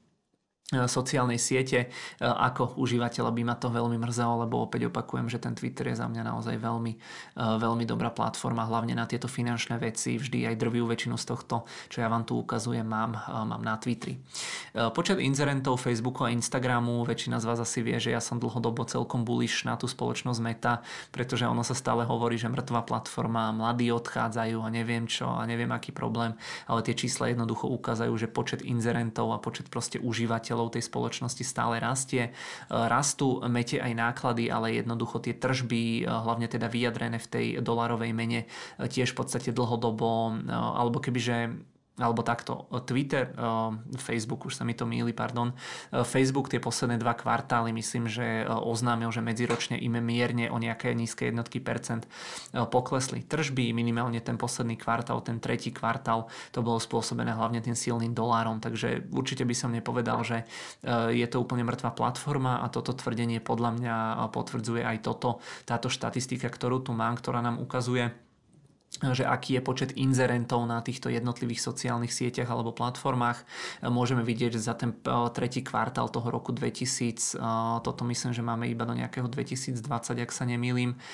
tak tu v podstate môžeme vidieť tretí kvartál, áno, toto bude asi 20, môžeme vidieť, že naozaj dlhodobo proste rastie počet tých inzerentov a že už tie dva roky dozadu naozaj mal Instagram 4 milióny inzerentov a samotná platforma Facebooku mala už zhruba 10 miliónov miliónov inzerentov, takže e, dáva to tej platforme, aj keď samozrejme tí najväčší inzerenti tam minajú najviac, ale vidíte, že naozaj keď máte nejakú platformu, kde inzeruje proste 10-15 miliónov ľudí dokopy alebo spoločnosti značiek, tak naozaj veľmi ťažko sa to prekonáva. A čo je tam dôležité je to, že tieto platformy nie len, že akože dávajú možnosť inzerovať mnohým e, proste ľuďom, firmám a podnikateľom, ale oni vytvárajú úplne nový trh, pretože keď ste nejaký drobný podnikateľ, tak toto je v zásade asi jedna z mála možností, kde kde viete nejako rozumne sa predať alebo proste ukazovať tie svoje služby. Takže e, celkom zaujímavý graf, že proste počet tých inzerentov naozaj na týchto sociálnych sieťach alebo platformách je e, stále väčší a väčší. No a posledných naozaj zo pár obrázkov, ktoré tu mám celkovo k investovaniu ako takému, tak v zásade ukazujú, že, alebo aspoň tento obrazok ukazuje, že aký je e, kumulatívny proste prílev alebo odlev e, v rámci proste aktívnych a pasívnych fondov. O tom pasívnom investovaní veľa sa o tom píše, veľa sa o tom hovorí a môžeme vidieť, že do toho roku, dajme tomu 2014, bol prílev peňazí do tých aktívne spravovaných fondov väčší ako do tých pasívne spravovaných fondov. Aktívne fondy to je proste rúžová linka, pasívne spravované fondy to znamená ETF a podobne to je tá modrá línia a vidíme, že od toho roku 2014 je to eh, naozaj jednoznačne v prospech tých etf a že teda každým tým rokom eh, pritekajú eh, bilióny a bilióny dolárov do tých etf zatiaľ čo z tých aktívne spravovaných fondov nie len, že ten prílev tých peňazí pomaličky ústal, ale dokonca tie posledné 2-3 roky je ten net, net pozícia, to znamená ako keby, že tie nové peniaze, čo tam prídu, minus tie peniaze, čo odtiaľ odídu, je záporný, takže z tých aktívne riadených fondov proste odteká už momentálne viac peňazí, ako do nich e, priteká. Vôbec sa tomu nečudujem. My už sme si viackrát ukazovali, že zhruba 95% aktívne riadených fondov nedosahuje výkonnosť toho ETF. Tie ETF sú jednoduchšie, proste prúžnejšie, lacnejšie, takže e, naozaj je to asi nejaká taká nová doba, aj keď veľa ľudí by so mnou nesúhlasilo a stále by si zastávali proste e, tie aktívne riadené fondy, ale proste tie čísla sú, sú jednoznačné. Konec koncov aj my v rámci tohto portfólia robíme niečo e, podobné, že tiež to portfólio sa snažíme aktívne, aktívne spravovať, ale naozaj pre nejakých bežných investorov, ktorí e, sa tým nechcú zapodievať, ktorých tie akcie proste nebavia, tak tie ETF alebo tie pasívne fondy budú e, určite lepšie alebo jednoduchšie. Tu v podstate môžeme na ďalšom obrázku vidieť tržby, neviem presne, že či je to za celý index S&P 500 ako keby v nejakých miliónoch, alebo či je to proste pomerovo tá hodnota, ale môžeme vidieť počas jednotlivých kvartálov, že aké boli nejaké tie kumulatívne tržby, no a môžeme vidieť, že tie tržby na eh, jednu jednotku toho indexu S&P 500 v podstate dlhodobo rastú, aj keď sú tam nejaké obdobia, hej, tu sme mali eh, na vrchole pred eh, rokom 2008, tak vidíme, že pomaličky sa to šplhalo na nejakú zhruba tisícku, potom to kleslo po príchode tej veľkej krízy, kleslo to zhruba o nejakých 10%, potom to zase rastlo, tuto nám zase prišiel COVID, vidíme, že teraz to zase rastlo, uvidíme, aký tam bude zárez teraz pri tej prichádzajúcej recesii. Čo je tam ale zaujímavé, ono to tu úplne nie je porovnané porovnané s vývojom samotného indexu S&P 500, ale napríklad v tom roku 2008, tak tu si zoberte, že z 1000 sme sa dostali na nejakých 880, to znamená pokles možno o nejakých 12%, čo sa týka tržieb.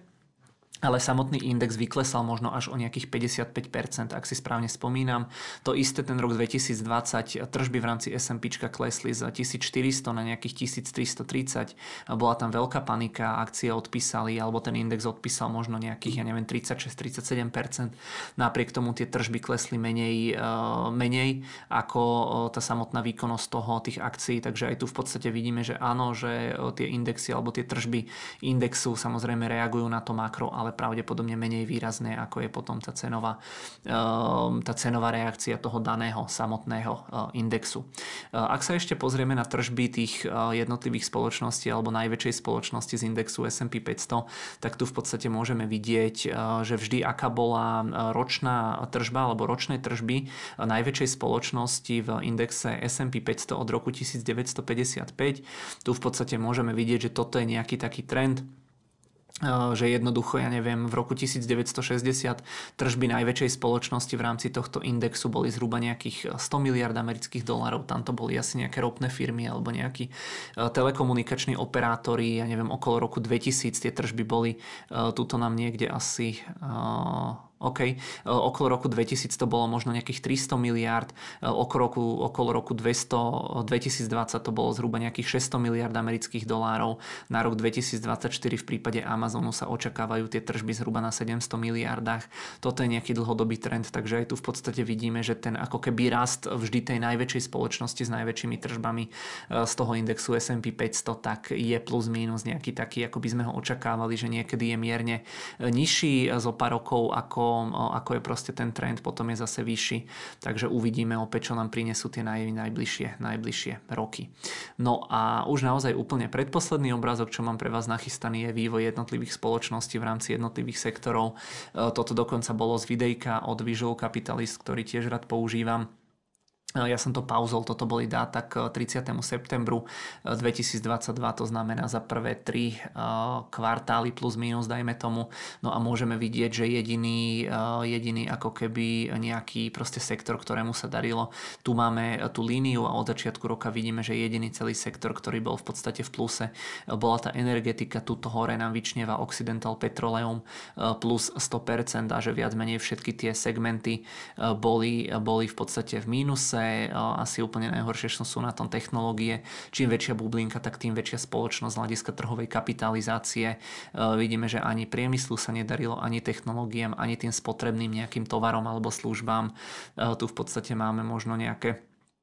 banky, nejaké finančné inštitúcie. Úplne najhorší segment je jednoznačne technológie, zatiaľ najlepší segment tohto roka tie energetické spoločnosti, takže tiež celkom zaujímavé, zaujímavé aj takéto nejaké vyjadrenie. No a úplným záverom k tejto obrázkovej časti uh, som to tak vtipne nazval. Uh, ono myslím, že aj, neviem, či to povedal Buffett alebo niekde inde som to čítal, že prvé pravidlo proste, ako úspešne investovať je uh, neprerobiť peniaze a druhé pravidlo je nezabudnúť na to prvé pravidlo. Uh, toto určite potvrdzujem, pretože tu v podstate tento obrázok nám ukazuje, že keď uh, prerobíte, dajme tomu, pardon,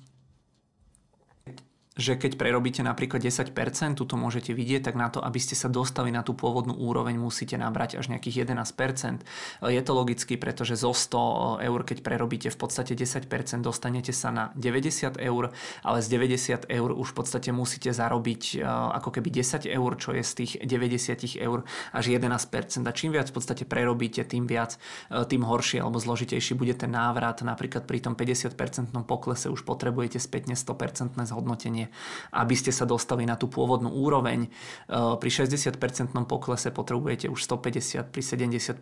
poklese až nejakých 233, takže um, toto sa týka hlavne nejakých tých rastových spoločností, ktoré v priebehu toho minulého roka oslabili pokojne o nejakých 70, 80, niektoré aj o 90%, takže tam naozaj tie spoločnosti budú potrebovať veľmi veľké e, zhodnotenie na to, aby sa, aby sa dostali na tie pôvodné, pôvodné úrovne.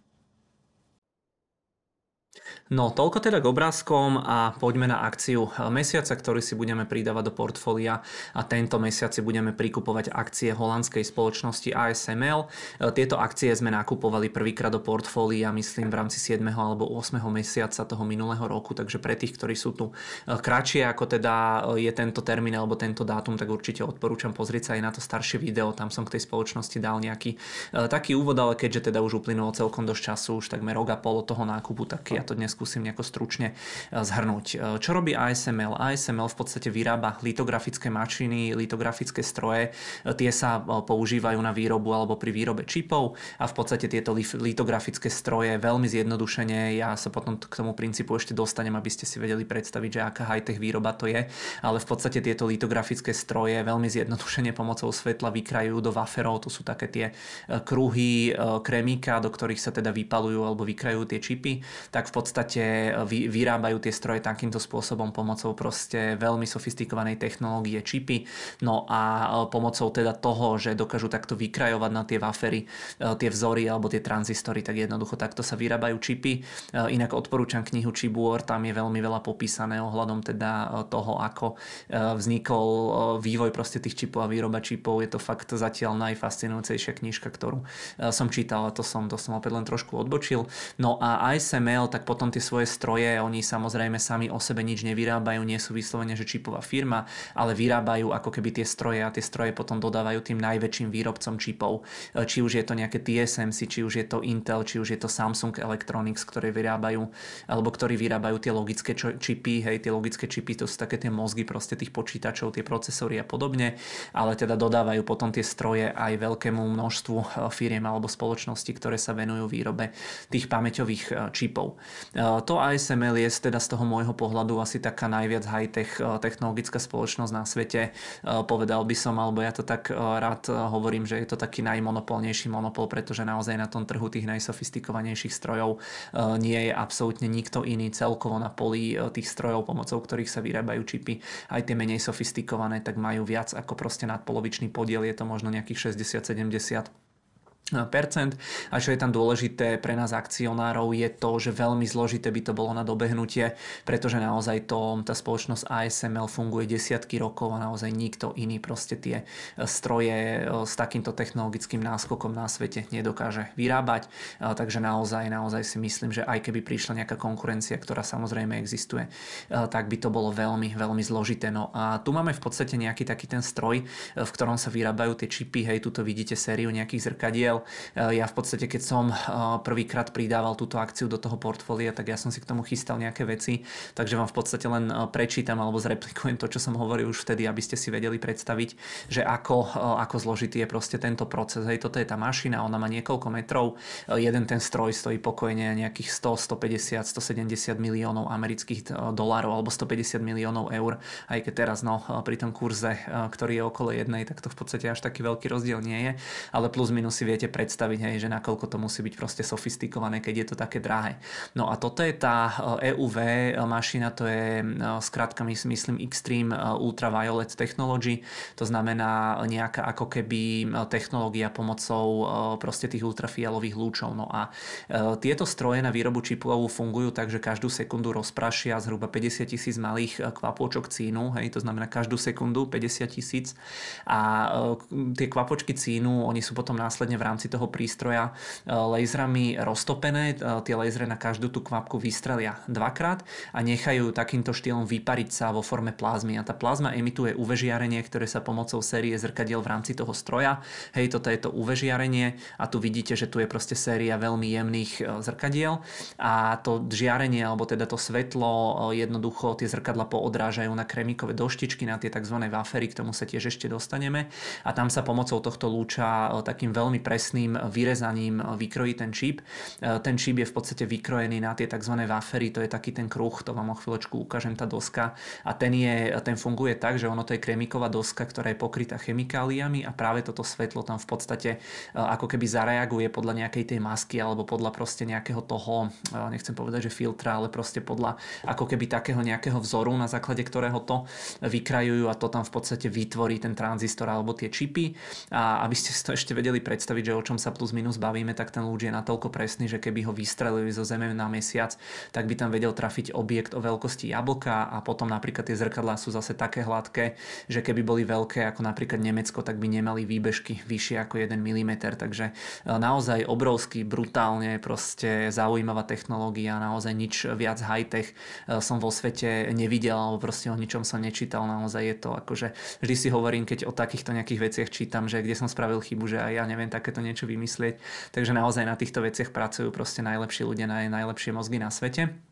No a vďaka týmto e, technológiám tak e, je ten stroj schopný ako keby vytvoriť proste čipy e, s tranzistormi, ktoré sú veľké, ja neviem, 3 až 5 nanometrov. Len pre porovnanie toľko vám vyrastú nechty asi za necelých 5 sekúnd. Hej. Takže asi o takýchto nejakých veľkostiach sa bavíme. Takže za mňa je to naozaj totálne sci-fi. Firma im inak potom robí samozrejme aj servisovanie týchto strojov, z toho majú tiež dosť peňazí. Okrem toho sa potom sústredia ako keby aj na nejakú tú kontrolu kvality v rámci toho, že, tie, že v rámci tých strojov a proste softveru majú procesy, vďaka ktorým zistujú tú chybovosť, presnosť a tak ďalej. To je v podstate, oni tam majú, k tomu sa dostaneme aj taký segment, že meteorológia, inšpekcia. No a okrem toho majú potom samozrejme aj svoj software, ktorý je tiež ich konkurenčnou výhodou pre tieto stroje. Takže naozaj, ak by som mal povedať, že kde existuje na svete nejaké proste odvetvie alebo nejaká spoločnosť, že ktorá má asi úplne že najdominantnejšiu pozíciu na tom svojom trhu, tak by som povedal, že je to asi táto spoločnosť. Takže neskutočné, naozaj neskutočné technológie.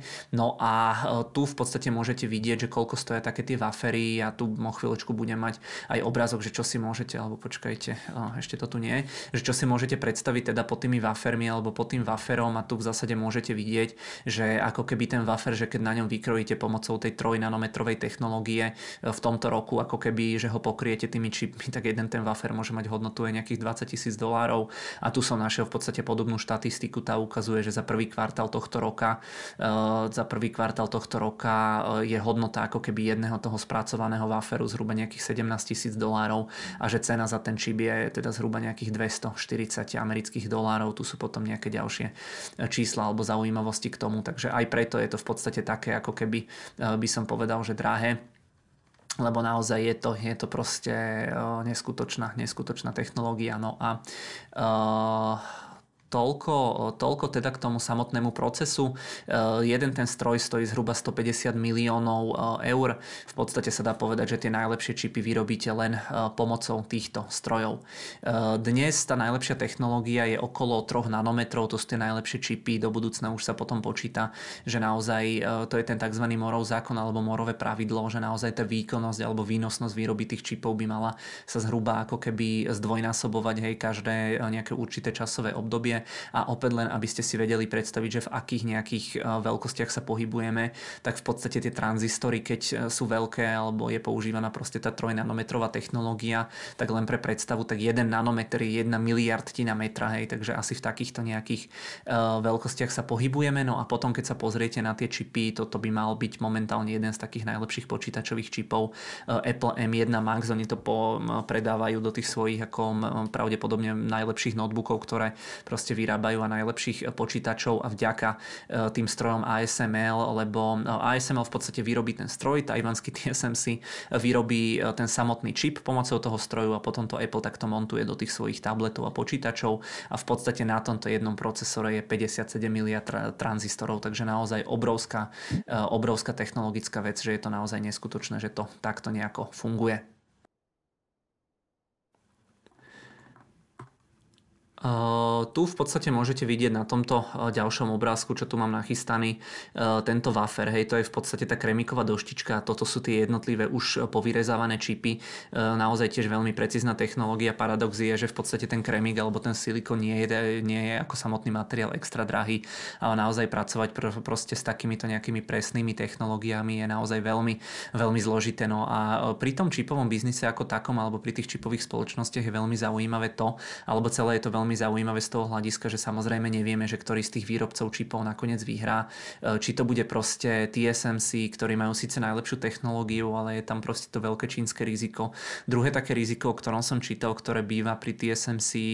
asi pravdepodobne ešte často podceňované, je v podstate aj to, že zhruba 20 rokov dozadu tam prebehlo dosť veľké nejaké zemetrasenie, ono malo sílu cez nejakých 7 stupňov na tej Richterovej stupnici a naozaj to tam vyradilo na nejaký častú produkciu. Ak by sa to teraz opakovalo pri tých ešte citlivejších, jemnejších technológiách, tak tiež neviem, neviem, ako by to dopadlo. Takže TSMC technologicky najlepší, ale naozaj je tam veľká miera toho čínskeho rizika, dajme tomu aj tohto nejakého, nazvime to, prírodného rizika. Intel zase zaostal technologicky, ale v podstate vracia sa späť do hry. Samsung Electronics zase v podstate len začína s tými logickými čipmi, zvyšuje tie svoje kapacity. Oni sa doteraz venovali výrobe primárne tých memory čipov, ale v podstate všetci títo, hlavne títo traja najväčší výrobcovia čipov na svete, tak sa chcú sústreďovať na tie logické čipy, lebo jednoducho oni sú sofistikovanejšie, sú proste drahšie na výrobu, to znamená, že sú ako keby aj lukratívnejšie, alebo celý ten trh je lukratívnejší, samozrejme sú tam potom aj nejakí iní výrobcovia, ale toto sú v podstate tri svetovo, e, myslím, najväčšie spoločnosti z hľadiska výroby tých čipov. No ale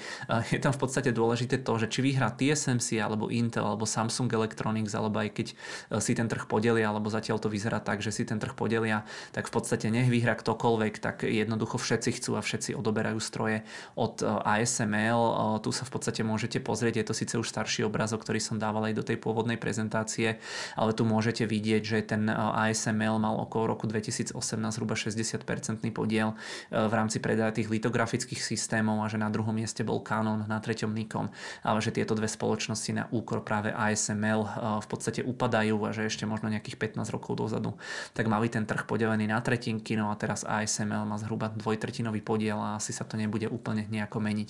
No a tak ako už som spomínal, tak okrem toho sa pomocou tých strojov vyrábajú aj teda pamäte, to znamená aj výrobcovia tých pamäťových čipov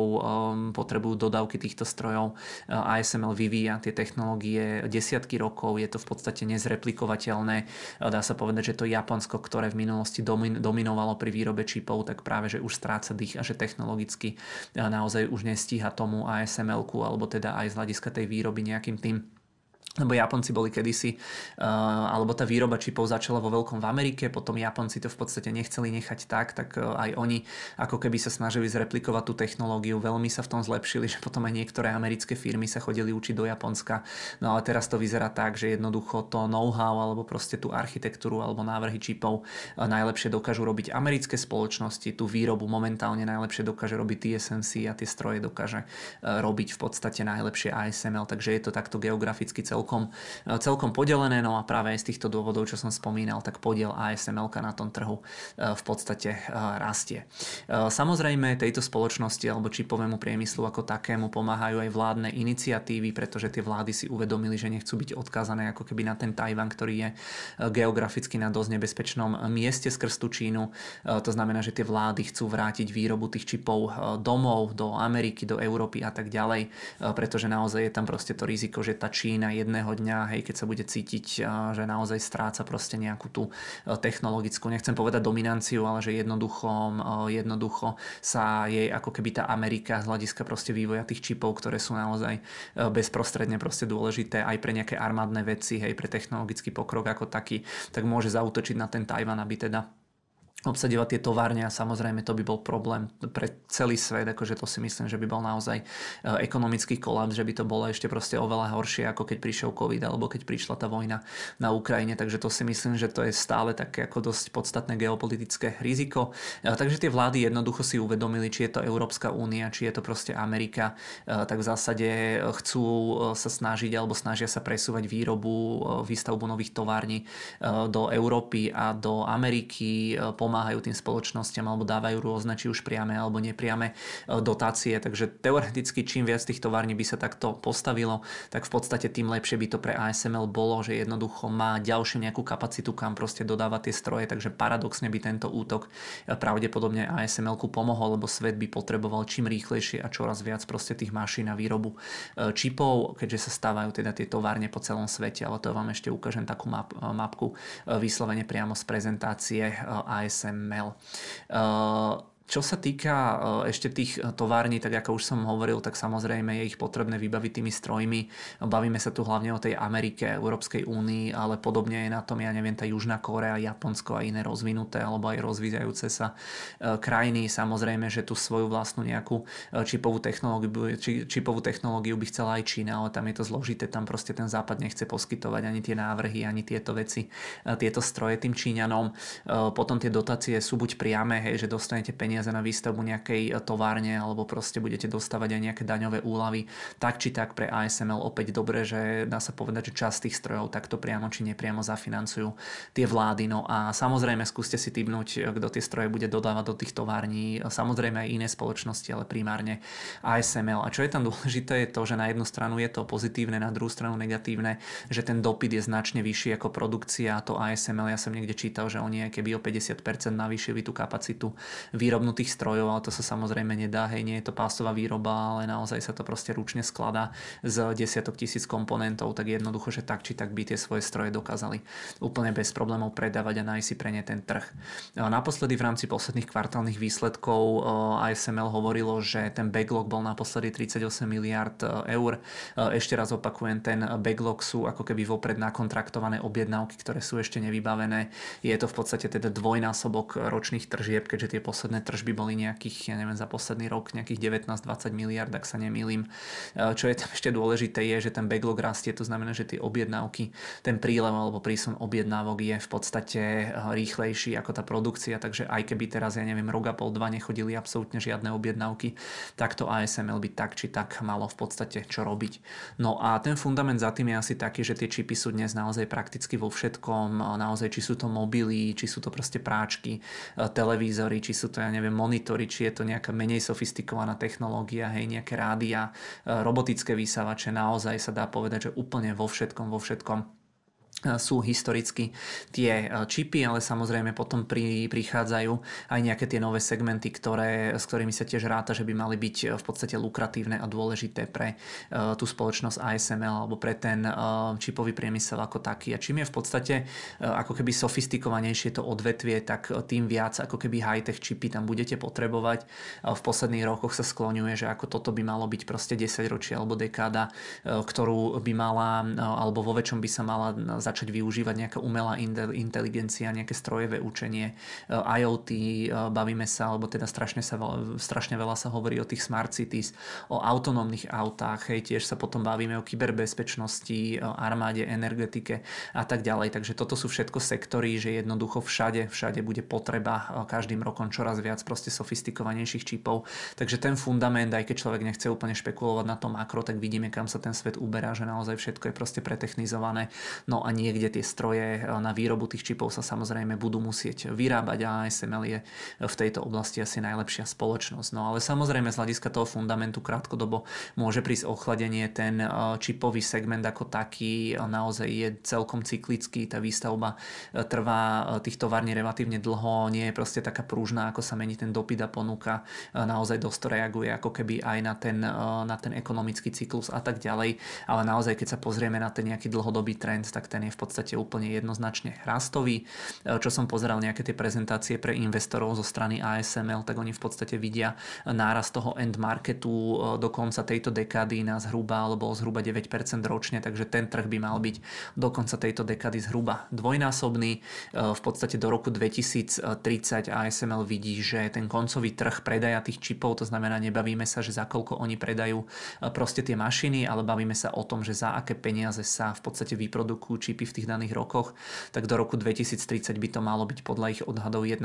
až 1,3 bilióna amerických dolárov ročne. Teraz je to možno polovička nejakých 500, 550, 600 miliárd, takže už teraz je to veľké, ale je to proste jeden z tých sektorov, ktorý by mal aj do budúcna rázno. A práve aj z tohto dôvodu to ASML navyšuje kapacity tých strojov, tie najsofistikovanejšie, tie ultraviolet, čo som hovoril, oni potom okrem toho majú aj také menej sofistikované na tie horšie technológie, ale tých EUV strojov sa vyrobí v podstate iba pár desiatok ročne. Naozaj tie veľké čipové firmy sa o nich bijú a preto aj oni môžu zvyšovať jednoducho tie ceny a nemusia sa báť, že keď to zvýšia zo 150 miliónov na 160 miliónov, že by to nejaké TSM si nezobral, lebo oni proste majú peniaze a vedia, že, že naozaj, keď je to drahé, tak pomocou toho dokážu zase oni zarábať veľké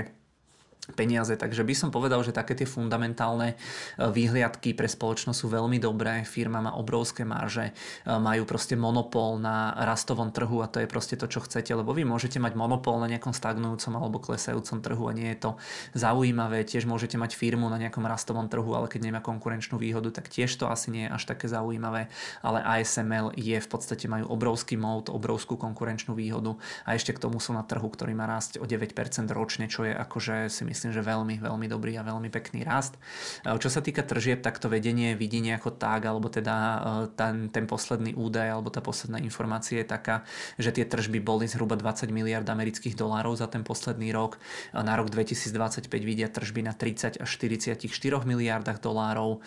Na rok 2030 vidia tie tržby na...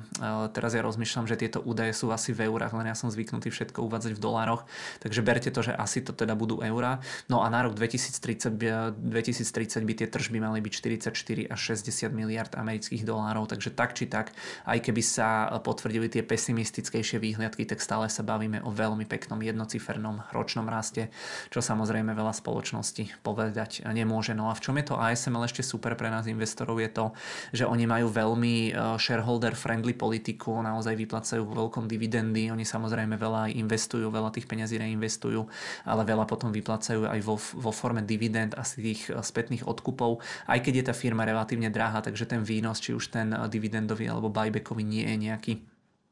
extra veľký. Eh, do konca roka 2025 by mali buybackovať akcie za 12 miliard eur, čo je teda celkom pekná hodnota vzhľadom na veľkosť tej spoločnosti. Takže na ten prvý pohľad vyzerá tam naozaj všetko super ale aby sme boli samozrejme objektívni, tak je tam proste aj pár nejakých nevýhod alebo pár rizik, ako aj pri každej tej spoločnosti. Na tie sa tiež teraz narýchlo pozrieme ešte predtým, ako pre, prejdeme k nejakým infografikám a do Bloombergu. Tá spoločnosť asi ako prvé alebo asi ako jedna z tých vecí, čo mi tam relatívne vadí alebo najviac vadí je to, že je naozaj veľmi drahá. Tie price earningy sú tam okolo hodnoty možno 40. Pred pár mesiacmi tá cena bola nižšia, ešte možno o nejakých 30%, takže trošičku nám to v podstate ušlo. Ja som na to ASML pozeral už možno mesiac, dva dozadu, ale nejako som sa k tomu nevedel úplne uh, ako keby odhodlať, alebo prišli mi tam zaujímavejšie príležitosti, no a odtedy tá firma už celkom pekne vyrastla. Každopádne ešte pred pár mesiacmi sa obchodovala uh, aj za nejaký 30 násobok, teraz je to 40 násobok, takže asi to bude uh, jedna z tých najdrahších, ak nie úplne najdrahšia spoločnosť v rámci toho nášho portfólia. Zase nejak pre nejaký taký kontext minulý rok sa v podstate obchodovalo to ASML, ale aj za nejakých 70, 70 50 násobok tých ročných ziskov, takže je to menej ako to bolo, ale stále je to relatívne dosť. Vždy sa môže eh, ako keby stať, že proste technologicky zaspia, spomeňme si proste na nejaké firmy, ja neviem, nejakú Nokiu alebo nejaké takéto príklady, aj keď tu asi je to oveľa proste zložitejšie alebo ťažšie prekopať celý ten segment, ale vždy sa to môže stať, samozrejme, ako už som spomínal, tak je to cyklický eh, segment, ale jednoducho pri tom dlhodobom investovaní by nám to nemalo asi až tak nejako vadiť. Eh, samozrejme, môže tam byť ukradnutý ten know-how, tá priemyselná špionáž je proste vážna téma, e, nehovoriac o tom, že proste v dnešnej dobe aj vďaka tým sofistikovaným čipom e, je možné ako keby aj tú bezpečnosť proste prelomiť, hej, môžu im ukradnúť nejaké patenty, návrhy, jednoducho nejaké, ja neviem, schémy alebo takéto veci, takže aj toto môže byť samozrejme problém. E, problém tiež môže byť, že pre ASML a aj tá samotná Čína tvorí relatívne veľký trh, neviem presne koľko to je percent, takto z hlavy pozrieme sa do Bloombergu, ale v podstate tam ten západný svet sa snaží čoraz viac obmedzovať proste export aj týchto zariadení, aj samotných tých eh, sofistikovaných čipov eh, do tej Číny. Takže teoreticky aj toto môže byť problém, že ako môžu prísť jednoducho o celý tento trh. Uvidíme, ako sa tá geopolitika vyvinie, ale možno o rok, o dva, o 5, o 10 niekto povie americký prezident alebo proste neviem kto, kongres odhlasuje, že do Číny sa nebude predávať už nič, ani stroje, ani čipy, hej, čo akože tiež môže byť samozrejme problém. A tak ďalej. Je tu samozrejme takéto politické riziko, hej, je to naozaj kľúčový segment, ktorý môže byť proste zregulovaný. E, naozaj tá výroba čipov a výroba tých strojov, keď vláda jedného dňa povie, že proste, ja neviem, potrebujeme posilniť, neviem, armádu alebo nejaký konkrétny segment, tak musíte proste polovičku kapacity vyčleniť pre nejaké armádne zákazky a tak ďalej ďalej, tak už je to proste natoľko dôležité, že, že naozaj tam môže byť aj nejaké to politické riziko, môžu tam byť uvalené nejaké exportné obmedzenia a tak ďalej. Taktiež je to firma, ktorá je kotovaná alebo zarába teda v eurách, tým pádom tam môže byť aj nejaké to kurzové riziko. Drvivú väčšinu v podstate exportujú, takže teoreticky, ak by, ja neviem, posilnil alebo oslabil ten americký, teda euro, tak v zásade môže to mať určite dopad na ASML, či už pozitívny alebo negatívny. Taktiež sa dá povedať, že majú veľmi málo kľúčových zákazníkov, naozaj tých veľkých odberateľov by ste zrátali na prstoch proste jednej ruky, o tej trojici ja som hovoril, potom sú tam ešte aj nejakí memory výrobcovia, ale naozaj nie je to firma, že by tých zákazníkov mala veľkých, hej, x desiatok, x stoviek, naozaj je to dosť e, koncentrované, no a okrem toho posledný slajdík, e, rastúci backlog môže byť aj tým problémom, e,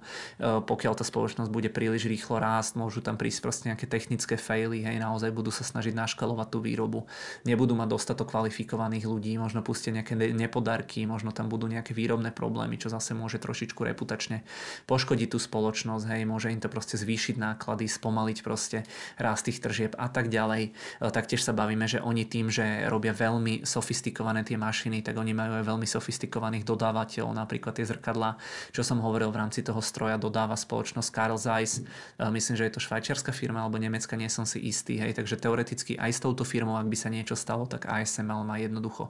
problém alebo ja neviem, môžu to začať dodávať niekomu inému a tak ďalej. Takže samozrejme sú tie rizika aj tu, ale väčšinou sú to, nechcem povedať, že ako pozitívne rizika, lebo také niečo asi nie je, ale nie je tam minimálne to riziko proste nejaké štruktúrálne, hej, že by tá firma v niečom zaspávala, alebo že by jednoducho, ja neviem, zrazu vypadol ten dopyt, ako tam je najväčší ten problém, že to ASML jednoducho nedokáže naškalovať tú výrobu, je to podobné ako Lockheed Martin s tými F-35, že oni naozaj, keby vyrábali dvojnásobok, tak asi by to boli schopní predávať, takže zhrnul by som to tak, že tie riziká sú ale vždy a všade a že jednoducho je to jedna z najlepších a najpokročilejších technologických firiem toho sveta. No a ja by som ešte teraz predtým, ako prejdeme do Bloombergu, e, ukázal zo pár slajdíkov, majú inak veľmi peknú na stránkach e, mali e, Investors Day, nejaké prezentácie pre investorov, ja neviem, možno mesiac, dva dozadu Aha, tuto vidím, že asi 21. september to bol, takže by to už takto dávno bolo. Nevadí každopádne. Ja som tu porobil pár screenov, hej, tu v podstate na tomto môžete vidieť, toto je myslím od Qualcommu, ale malo to ASML teda vo svojej prezentácii, keďže teda dodáva aj tomu Qualcommu, že na čo všetko sa používajú proste tie čipy, hej, tu môžete vidieť, že naozaj či už je to nejaká, ja neviem,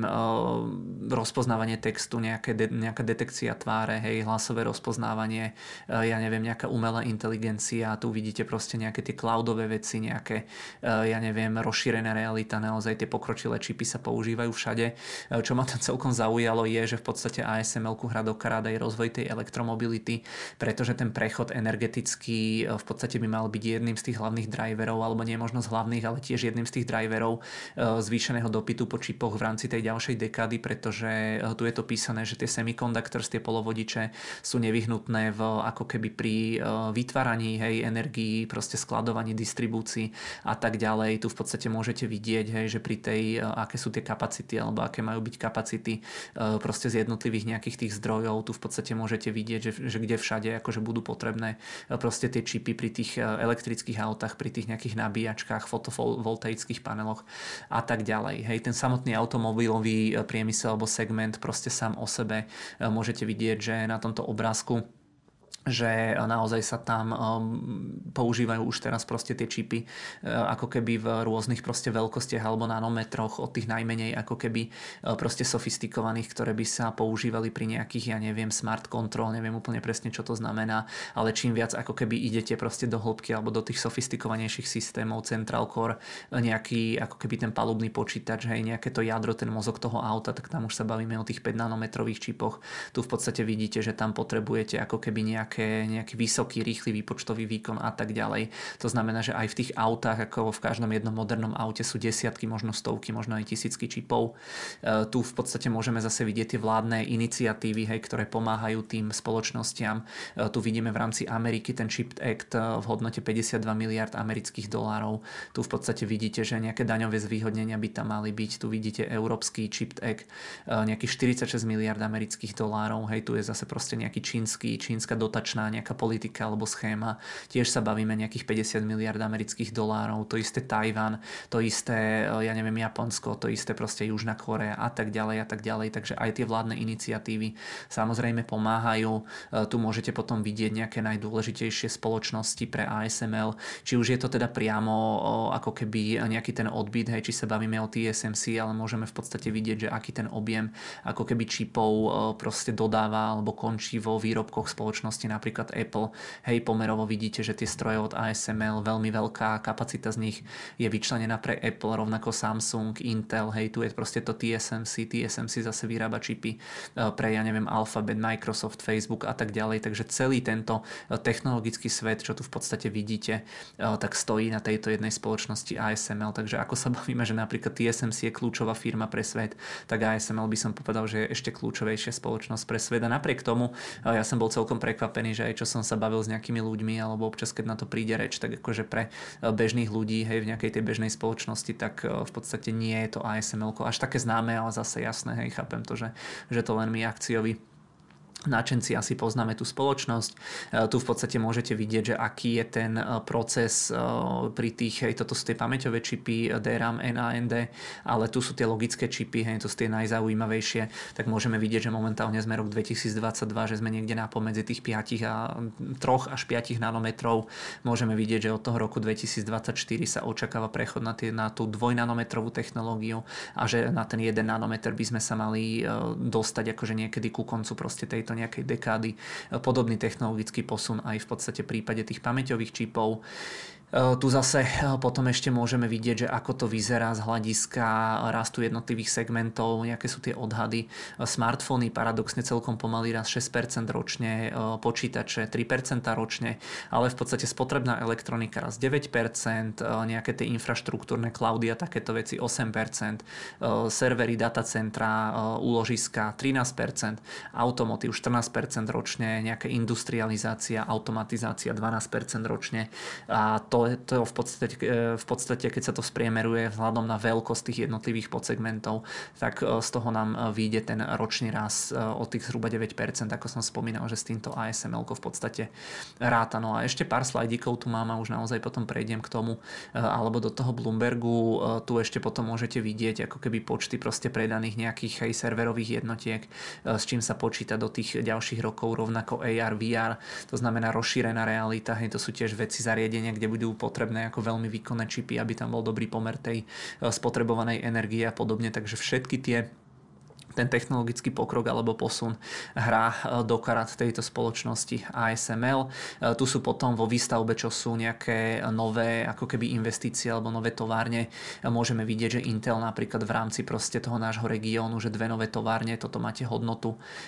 tej investície 17 miliard, hej, niekde, ja neviem, v Nemecku, v Írsku 20 miliard, v Izraeli 10 miliard, potom tá Južná Ázia alebo Juhovýchodná Ázia, či je to Samsung, či je to TSMC, či je to proste v Číne alebo na na Tajvane. Rovnako tiež obrovské investície v, napríklad v Ohio Intel oznámil v Arizone, v Oregone. Takže to sa bavíme, to sú proste na tej svetovej báze akože naozaj stovky, stovky miliard amerických dolárov. Takže tu v podstate aj to je niekde mi uh, písané že uh, top 3 uh, eh, semiconductors manufacturers, to znamená uh, tri ako keby najväčšie, uh, traja najväčší výrobcovia čipov plánujú investovať viac ako 300 miliard amerických dolárov na zvýšenie tej globálnej kapacity. Takže toto sú všetko tie drivery uh, toho rastu a samozrejme veľká časť tých investícií pôjde priamo alebo sa preleje priamo do ASML na nákup tých mašín alebo strojov, lebo môžete mať super budovu, ale keď tam nemáte tú mašinu od ASML, tak asi sa úplne nepohnete. No a tu v podstate vidíte aj nejakú tú ich e, politiku, že z tých peňazí, čo zarobili, že koľko ako keby dávajú na nejaký e, R&D, e, Research and Development a koľko v podstate majú nejaké tie capexy a tu potom vidíte, že koľko v podstate investujú na tomto pravom grafe a koľko majú nejakú kumulatívnu dividendu, takže hovorím, tam za mňa v podstate jedna jediná nejaká chyba alebo jedna jediná prekážka je to, že tá firma je fakt akože veľmi drahá, hej, že stojí 40 násobok ročných ziskov, ale potom vždy sa nad tým zamyslím, vždy keď vidím price earningy nejakej Coca-Cola alebo McDonaldu, ktorí sa obchodujú pomaly za 30, tak vždy si hovorím, že eh, že či radšej nakúpiť proste McDonald's za 30 alebo ASML za 40, no tak tá odpoveď je za mňa momentálne, momentálne jasná. A to samozrejme, hej, som fanúšik aj týchto McDonaldov a Coca-Cola, aj proste toho value investovania, ale naozaj niektoré tie hodnotové akcie ktoré majú nejakú značku, majú silnú konkurenčnú výhodu, tak sú drahé, tak e, myslím si, že každý z nás môže mať nejakú tú srdcovku, nejakú firmu, pri ktorej sa trošičku opustí a kúpi ju aj, aj za drahšie, hej, takúto nejakú fanúšikovskú akciu. No a to ASML je za mňa aj takáto e, spoločnosť, že ich mám veľmi, veľmi rád. Takže toľko k tomu predstaveniu. Dúfam, že trošičku ste, že sa mi to podarilo vás e, trošičku vtiahnuť do toho deja, že o čom to je. Eh, poďme ešte na Bloomberg alebo do Bloombergu na tie screeny, aby sme eh, potom to už mohli uzatvoriť. Takže nejaké tie základné čísla eh, spoločnosti ASML, všetky údaje teda v eurách, tu v podstate môžete vidieť tie kvartálne dáta. Vidíme, že každým kvartálom proste ten rast, tu to bol nejaký výkyv, lebo oni v podstate presúvali ako keby zaučtovanie niektorých tých strojov do tých ďalších kvartálov, ale bavíme sa, že naozaj proste rast o niekoľko desiatok percent. Net income každý kvartál proste zarábajú, hej, 1,5 až 2 miliardy eur, čo je proste na európsku spoločnosť spoločnosť strašne veľa. E, tu vidíme, že tá trhová kapitalizácia, že je zhruba nejakých, ja neviem, 170 miliard, že sa obchodovali pomaly už aj za nejaký dvojnásobok. E, tuto sú proste tie výhľadky na ten ďalší rok a všimnite, všimnite si, ako krásne rástli proste na tých tržbách 8%, 18%, 30%, 10, 13, 20, 13. Rast EPS-iek, hej, ja neviem, dobre, tu bol nejaký pokles 40%, 50%, hej, 3%. Tuto opäť proste nejaké účtovné veci tam asi zavážia, ale tiež rast o 20-30% ročne. Vidíme, že tá firma naozaj ako absolútne nie je zadlžená, hej, že dlh 3,5 miliardy, ale toľko isto majú v keši, takže e, net cash e, pozícia pre tú spoločnosť. E, vysoký dokonca aj voľný cash flow, hej, nie len ten net income a tak ďalej. Tu potom môžete vidieť rast, toto máme myslím tržby od toho ASML vychádza to zhruba nejakých 16% ročne od toho roku 2003. Eh, podobne, keď sa pozrieme na tie zisky, tak tam to vychádza možno nejakých 19% ročne, takže naozaj krásny, krásny, obrovský nárast. Veľké investície, hej, tu môžete vidieť tie capexy, čo spoločnosť má, naozaj je to každým kvartálom v rádoch proste stoviek miliónov eur, ale je vidno, že naozaj tie peniaze niekam idú, eh, že to v podstate dáva aj nejaké tie reálne, reálne výsledky. Tu v podstate potom máme to ocenenie, vidíme, že tá firma sa dlhodobo obchodovala možno okolo nejakého, ja neviem, 30 násobku. E, potom prišiel ten rok 2019, kedy začal byť problém s tými čipmi, vyletelo to proste až na nejaký 17 násobok. Tu bol ten covidový drop, hej, tam to kleslo na možno nejaký 35 násobok odvtedy hore. Teraz slušná korekcia, no keby sme to chytili tu, tak naozaj super, ale trošku už nám to vyskočilo, takže budeme to kupovať na takých uh, historicky alebo aspoň za tých posledných 10 rokov na priemerných úrovniach, ale opäť je to taká firma, že ja osobne veľmi verím, hej, ja som ochotný za ňu v podstate podstate aj trošičku takto viac nejako zaplatiť. E, tu vidíme, aká je potom nejaká rentabilita alebo návratnosť kapitálu. E, to si pokojne môžete, e, môžete popozerať. Tu je, čo tu máme ešte nejaké zaujímavé. Hej, tu sú tie hrubé marže, vidíte, že proste naozaj sa tam bavíme tie posledné roky o číslach okolo 50% a že dokonca tie marže ešte v podstate zvyšujú nejaká net income margin, margin hej, to sa bavíme 20-30%,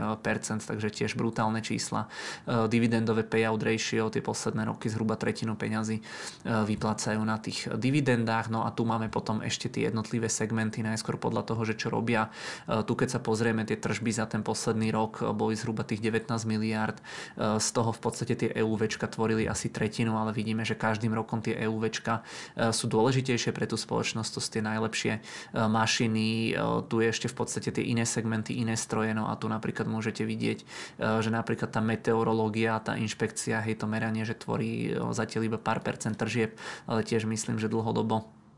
by to malo rásť, no a tu v podstate potom vidíte aj počet predaných tých jednotiek, tie EUVčka koľko predávajú, no pár desiatok kusov, myslím, že iba nejakých 40 kusov ročne, takže naozaj to je veľmi taká e, limitovaná edícia týchto, týchto mašín, takže aj v tomto je zaujímavé, no a tu sú tie revenue podľa geografie, čo som hovoril, že neviem koľko je Čína, Čína je prosím pekne, no tu je to vidno, že najdôležitejší trh Tajvan 40% tržieb, e, Južná Kórea 33% a Čína je tretí najdôležitejší segment, nejakých 15% tržieb, takže že keby vypadla Čína, tak akože je 15% veľa alebo málo. 100% e, tá Čína nevypadne zo dňa na deň úplne celá, ale môže tam byť proste postupne ten odklon, odklon od tej Číny. E, štvrtý najdôležitejší segment Spojené štáty 8%, tam predpokladám, že to bude rásť. No a čo je celkom smutné, tak e, v podstate tá, tá Európa, hej, že teda je na tom asi tak, ako je, ale teda dúfajme, že niečo sa začne vyrábať aj tuto u nás. No a úplne posledný screen z Bloombergu, ktorý uh, som si pre vás takto nachystal, je ten dodavateľský reťazec. Tu v podstate môžete vidieť vľavo, že koľko percent ako keby stržieb týchto spoločností uh, tvoria tržby pre spoločnosť ASML ten Carl Zeiss, čo som hovoril, tak to je zhruba nejakých 23%. Vidíme, že aj od Nikonu niečo majú, mimo toho nejaké spoločnosti, čo by sme poznali, asi úplne nie. A tu zase vidíte tých odberateľov, hej, TSMC, Samsung Electronics, z tých takých známych firiem, neviem, Intel, Micron, čo tu ešte vidíme, potom nejaké čínske spoločnosti a tak, a tak ďalej. No a môžeme vidieť, že toto je tá koncentrácia, že jednoducho samotné TSMC berie od nich 24%, alebo má od nich uh, alebo ASML má od TSMC 24% tržieb, eh, od Samsungu 17%, od Intelu nejakých 6%, takže toto je v podstate tých prvých 4-5-6 firiem. Tá veľmi vysoká koncentrácia, len tak zo srandy 24 a nejakých 17 je koľko? Je nejakých, ja neviem, 40, dajme tomu 40, 52, ja neviem, 60, no dajme tomu 70% tržieb 1, 2, 3, 4, 5, 6 od 6 spoločností, akože je proste ten čipový segment alebo čipový priemysel natoľko koncentrovaný, že to takto je. Môže to byť problém, nemusí to byť problém, ale každopádne takto nejako vyzerá uh, vyzerá tá spoločnosť uh, ASML z toho nejakého finančného hľadiska. Takže dúfam, že uh, sa vám to teda páčilo. No a pôjdeme sa pozrieť do platformy na to, ako to vyzerá. A vlastne ja sa vám tu môžem opäť takto, uh, takto zapnúť, aby ste ma videli, takto aspoň na záver toho videa. Uh, takže tu máme, tu máme v zásade tú platformu uh, Xstation, uh, tu máme to ASML, je to vidno, že ja som to nakupoval, toto bol asi ten nákup, uh, potom to chvíľku rástlo, ale ako vieme, tak od začiatku tohto roka v podstate padajú všetky akcie, takže teraz to kupujeme o nejakých, koľko to vychádza, 20% lacnejšie, ako sme to kupovali naposledy. Uh, škoda, že sa nám to nepodarilo samozrejme budeme chytiť túto odtedy, že tá cena vyrastla už, ne, už o nejakých 50%, ale určite, určite aj táto cena, no hovorím, mohlo to byť aj lacnejšie, ale akože mohlo to byť, um, tá firma historicky bola aj oveľa, oveľa drahšia, takže uh, tam v zásade to vyzerá tak, že uh, kúpime jeden kus, ale ja teraz vlastne pozerám, alebo som si uvedomil, že tam budem potrebovať nejakých 560 eur, na účte mám 460, takže asi, asi predáme niečo teda z tej spoločnosti, uh, alebo teda z toho Kraft Heinz Heinz, eh, čo som spomínal, že máme tam celkom eh, pekný zisk, ale jednoducho už, eh, už tá pozícia akože v podstate jednak nie je ani nejaká veľká, ani ju neplánujem, neplánujem navi, navyšovať, takže asi, asi sa zbavíme teda tejto, tejto akcie, no a za to dokúpime teda to ASML a potom vlastne od januára už budeme mať ďalšie nejaké peniaze na, tom, na tomto účte, takže, takže toľko k tomu. Slúbil som vám ešte niečo, že vám, že vám ukážem asi myslím myslím nie a aj keby áno, tak asi, asi teda samozrejme grafy si viete pozrieť aj bezo mňa tých jednotlivých inštrumentov. No a poďme už teda na úplný záver, no pozerám časovo, že naozaj to bude rekord, ako som hovoril, ale dúfam, že vás to moc nenudí, pokiaľ áno, tak samozrejme viete si popreskakovať tie časti a naozaj slúbujem, že od toho nového roka už, už sa vrátime k tomu nejakému normálnejšiemu času, ale nazbieralo sa mi strašne veľa no, zaujímavých obrázkov informácií a chcel som si to tak upratať do konca tohto roka. Bolo mi to ľúto sa s vami nepodeliť, tak snad sa nebudete hnevať, ale naozaj toto bude rekordná časť a slúbujem, že od budúcej časti už, už, sa, bude, už sa proste dostaneme na nejakú e, polovičnú dĺžku tej časti. Takže poďme na tie otázky. E, prvá otázka, prečo niekde bolo e, price earning Berkshire Hathaway cez 50? Táto otázka myslím, že bola vo forme komentáru pod tým posledným videom. Tam tá odpoveď je veľmi jednoduchá. Ako som spomínal, tak niekedy sa zisky Berkshire Hathaway uvádzajú e, vo forme ako keby len tých ziskov, čo proste zarába tá samotná spoločnosť, hej, z tých cerských spoločností a niekedy niektoré portály do toho zaratávajú aj e, v podstate zisky e, tej, tej investičnej časti toho portfólia. Takže ak by Berkshire zarobili, ja neviem, 10 miliard amerických dolárov, ale na tej investícii, na, tej, na tom investičnom portfóliu by mal proste stratu, ja neviem, 10 miliard, tak ten zisk by bol v podstate nulový. Hej. Takže keď tam bolo zohľadnené toto, tak v podstate tie price earningy práve z toho dôvodu boli cez 50, ale štandardne akože Berkshire Hathaway treba úplne vypustiť z hľadiska tých investícií pri tom oceňovaní a treba jednoducho brať do úvahy iba to ocenenie z hľadiska toho, že koľko zarábajú tie cerské spoločnosti, ten Berkshire Hathaway Energy, tie železnice a tak ďalej. Takže toto bol v podstate ten dôvod. Druhá otázka, v akej mene je dobré mať ten obchodný účet, či české koruny, či eura, či doláre. Vždy to závisí od toho, čo v podstate nakupujete. Ak chcete nakupovať nejaké, ja neviem, eurové ETF, tak je najlepšie mať ten účet v eurách. Keď chcete dolárové akcie, tak je najlepšie mať ten účet v dolároch, pretože napríklad kebyže cez eurový účet nakupujete nejaké americké akcie, tak vždy je tam polpercentná konverzia automatická, čo pri tom dlhodobom investovaní nie je veľa, ale je to tiež nejaký náklad. Takže,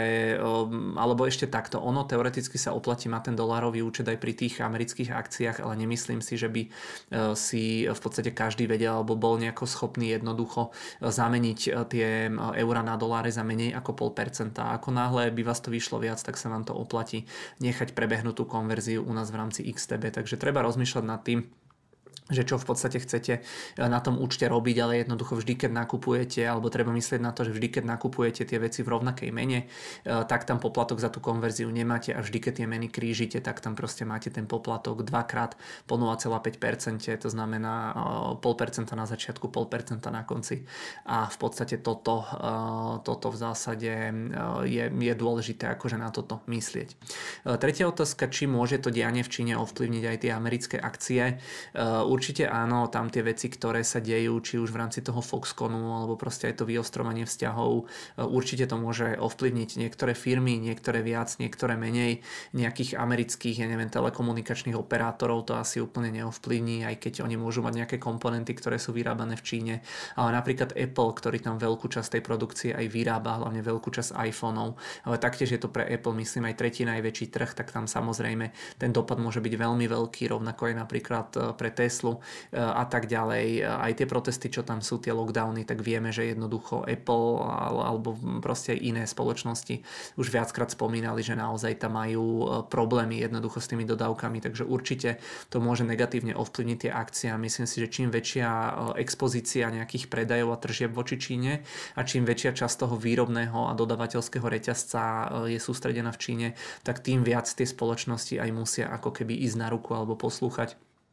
tú čínsku vládu. Takže toľko k tej tretej otázke. E, štvrtá otázka celkom zaujímavá. E, to mi prišlo na mail, že do čoho by som ja neinvestoval, do ktorých sektorov, že veľakrát akože aj tu sa bavíme o tom, že do čoho ja investujem alebo čo mi dáva zmysel, ale tá otázka bola e, položená úplne opačne, že do čoho by som neinvestoval. A ja keď som sa nad tým zamýšľal, tak napadli mi nejaké 2-3 sektory. Prvý ten sektor boli aerolinky, tie úplne nejako napríklad nemám rád pretože naozaj, keď sa človek nad tým zamýšli, zamyslí, tak eh, proste tie firmy majú úplne minimálnu konkurenčnú výhodu. Väčšine ľudí je úplne jedno, že či letí proste cez prvú, druhú, tretiu alebo štvrtú spoločnosť. Zase na druhej strane musíte platiť drahé lietadlá, aj drahých pilotov, eh, proste leasingy, ja neviem, servis, údržbu. Máte tam organizovanú pracovnú silu, odbory, zvyšujúce sa proste poplatky za, ja neviem, tie letiskové plochy, za paliva. Potom tam máte veľký podiel tých fixných nákladov. Vy či vypravíte proste lietadlo, v ktorom je 10 ľudí alebo proste 200 ľudí, tak úplne nejaký veľký rozdiel tam nebude v tej nákladovosti.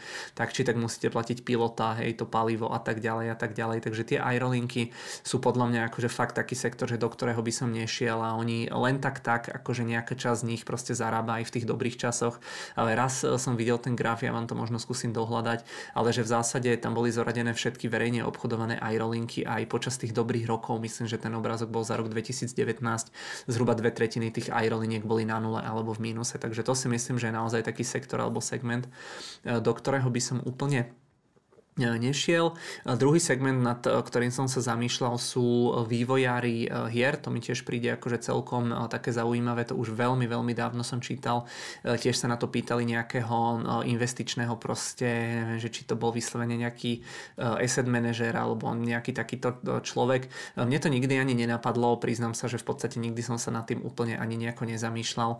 že nad tým herným biznisom nepripadali mi tie spoločnosti nejaké extra zaujímavé, ale on ako hovoril tie argumenty, tak v zásade je to o tom, že vy máte ako keby vždy od tých ľudí relatívne veľké očakávania a potom tam máte proste jednu hru, ktorá sa vyvíja, ja neviem, 2, 3, 4, možno 5 rokov a jednoducho všetko máte akože stavené proste na tú, na tú kartu, hej, že naozaj tá spoločnosť očakáva, že jednoducho vyjde nejaká tá hra, tá hra bude úspešná, bude sa predávať, jednoducho vám narastú nejaké tie zisky, potom tie zisky zoberiete, musíte vytvoriť druhú hru, ktorá bude ešte lepšia a tak ďalej. A ako náhle je tam niekde ako keby nejaká medzera v logike proste pri tomto celom, tak tie spoločnosti majú problém. Bolo to vidno aj pri tom cyberpunku, obrovské očakávania, niekoľko rokov sa na tom pracovalo, ale boli tam problémy, hej. Tá firma alebo proste tá hra nebola až taká e, úžasná, ako bola. Máte tam veľké časové tlaky zo strany proste nejakých tých akcionárov, aby sa to už vydalo, takže strašne taký nevďačný biznis, že dlho, dlho na niečom robíte, potom to vypustíte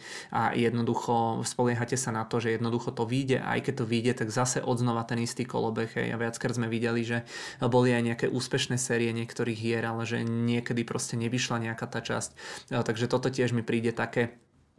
investovanie, že strašne, nechcem povedať, že, že o náhode, ale skôr také, ako že, o nejakom možno, ani nie že jednorazovom úspechu, ale asi teda chápete, čo myslím. Že naozaj je to veľakrát proste o tom, že na niečom robíte a musí to ísť a sú tam tlaky zo všetkých strán. Takže to je druhý segment, do ktorého by som nešiel. A ešte bol potom tretí sektor alebo segment,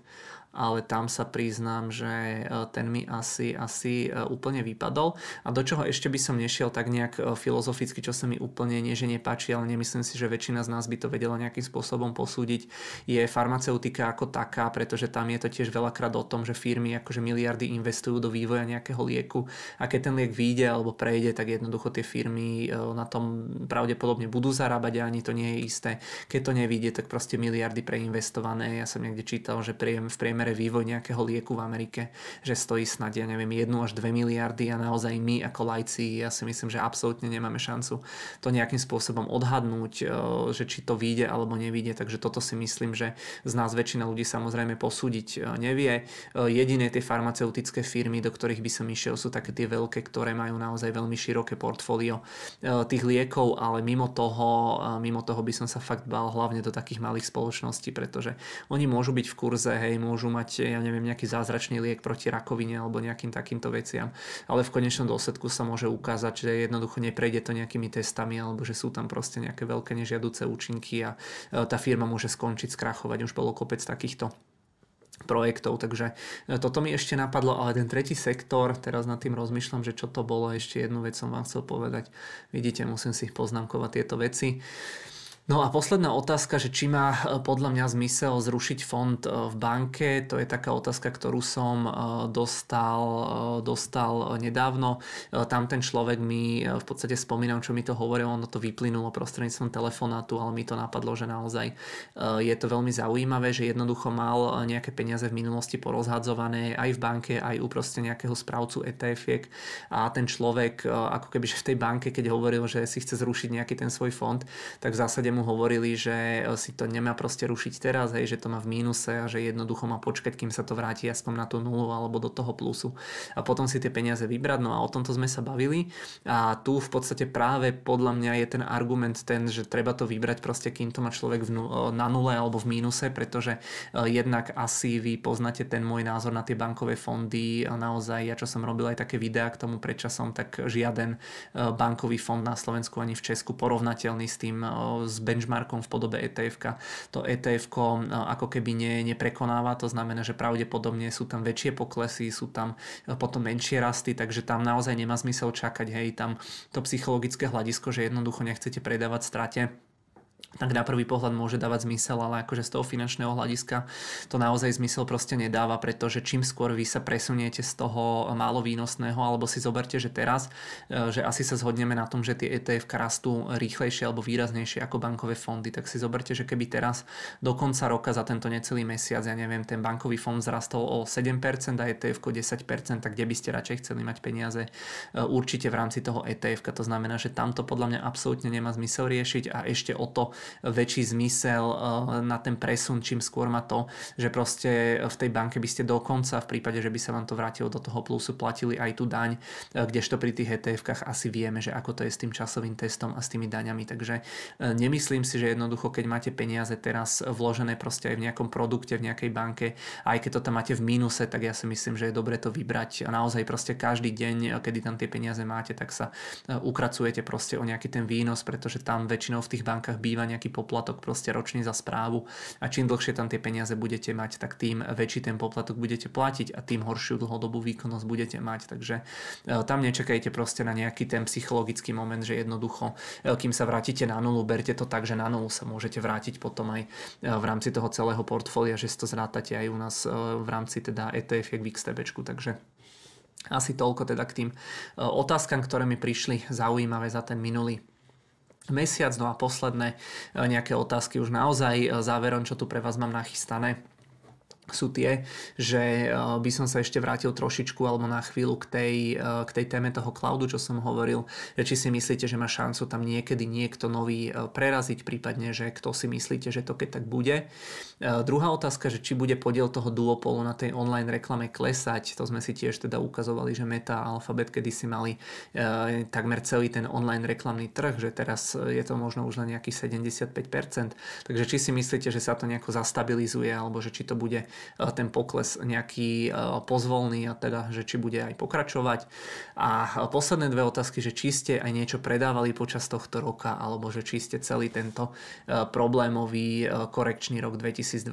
využili len teda na nejaké, nejaké tie nákupy. Vy asi teda viete, že v rámci tohto portfólia ja osobne, že som, že som hlavne teda nakupoval, neviem, myslím, že som ani nič nejako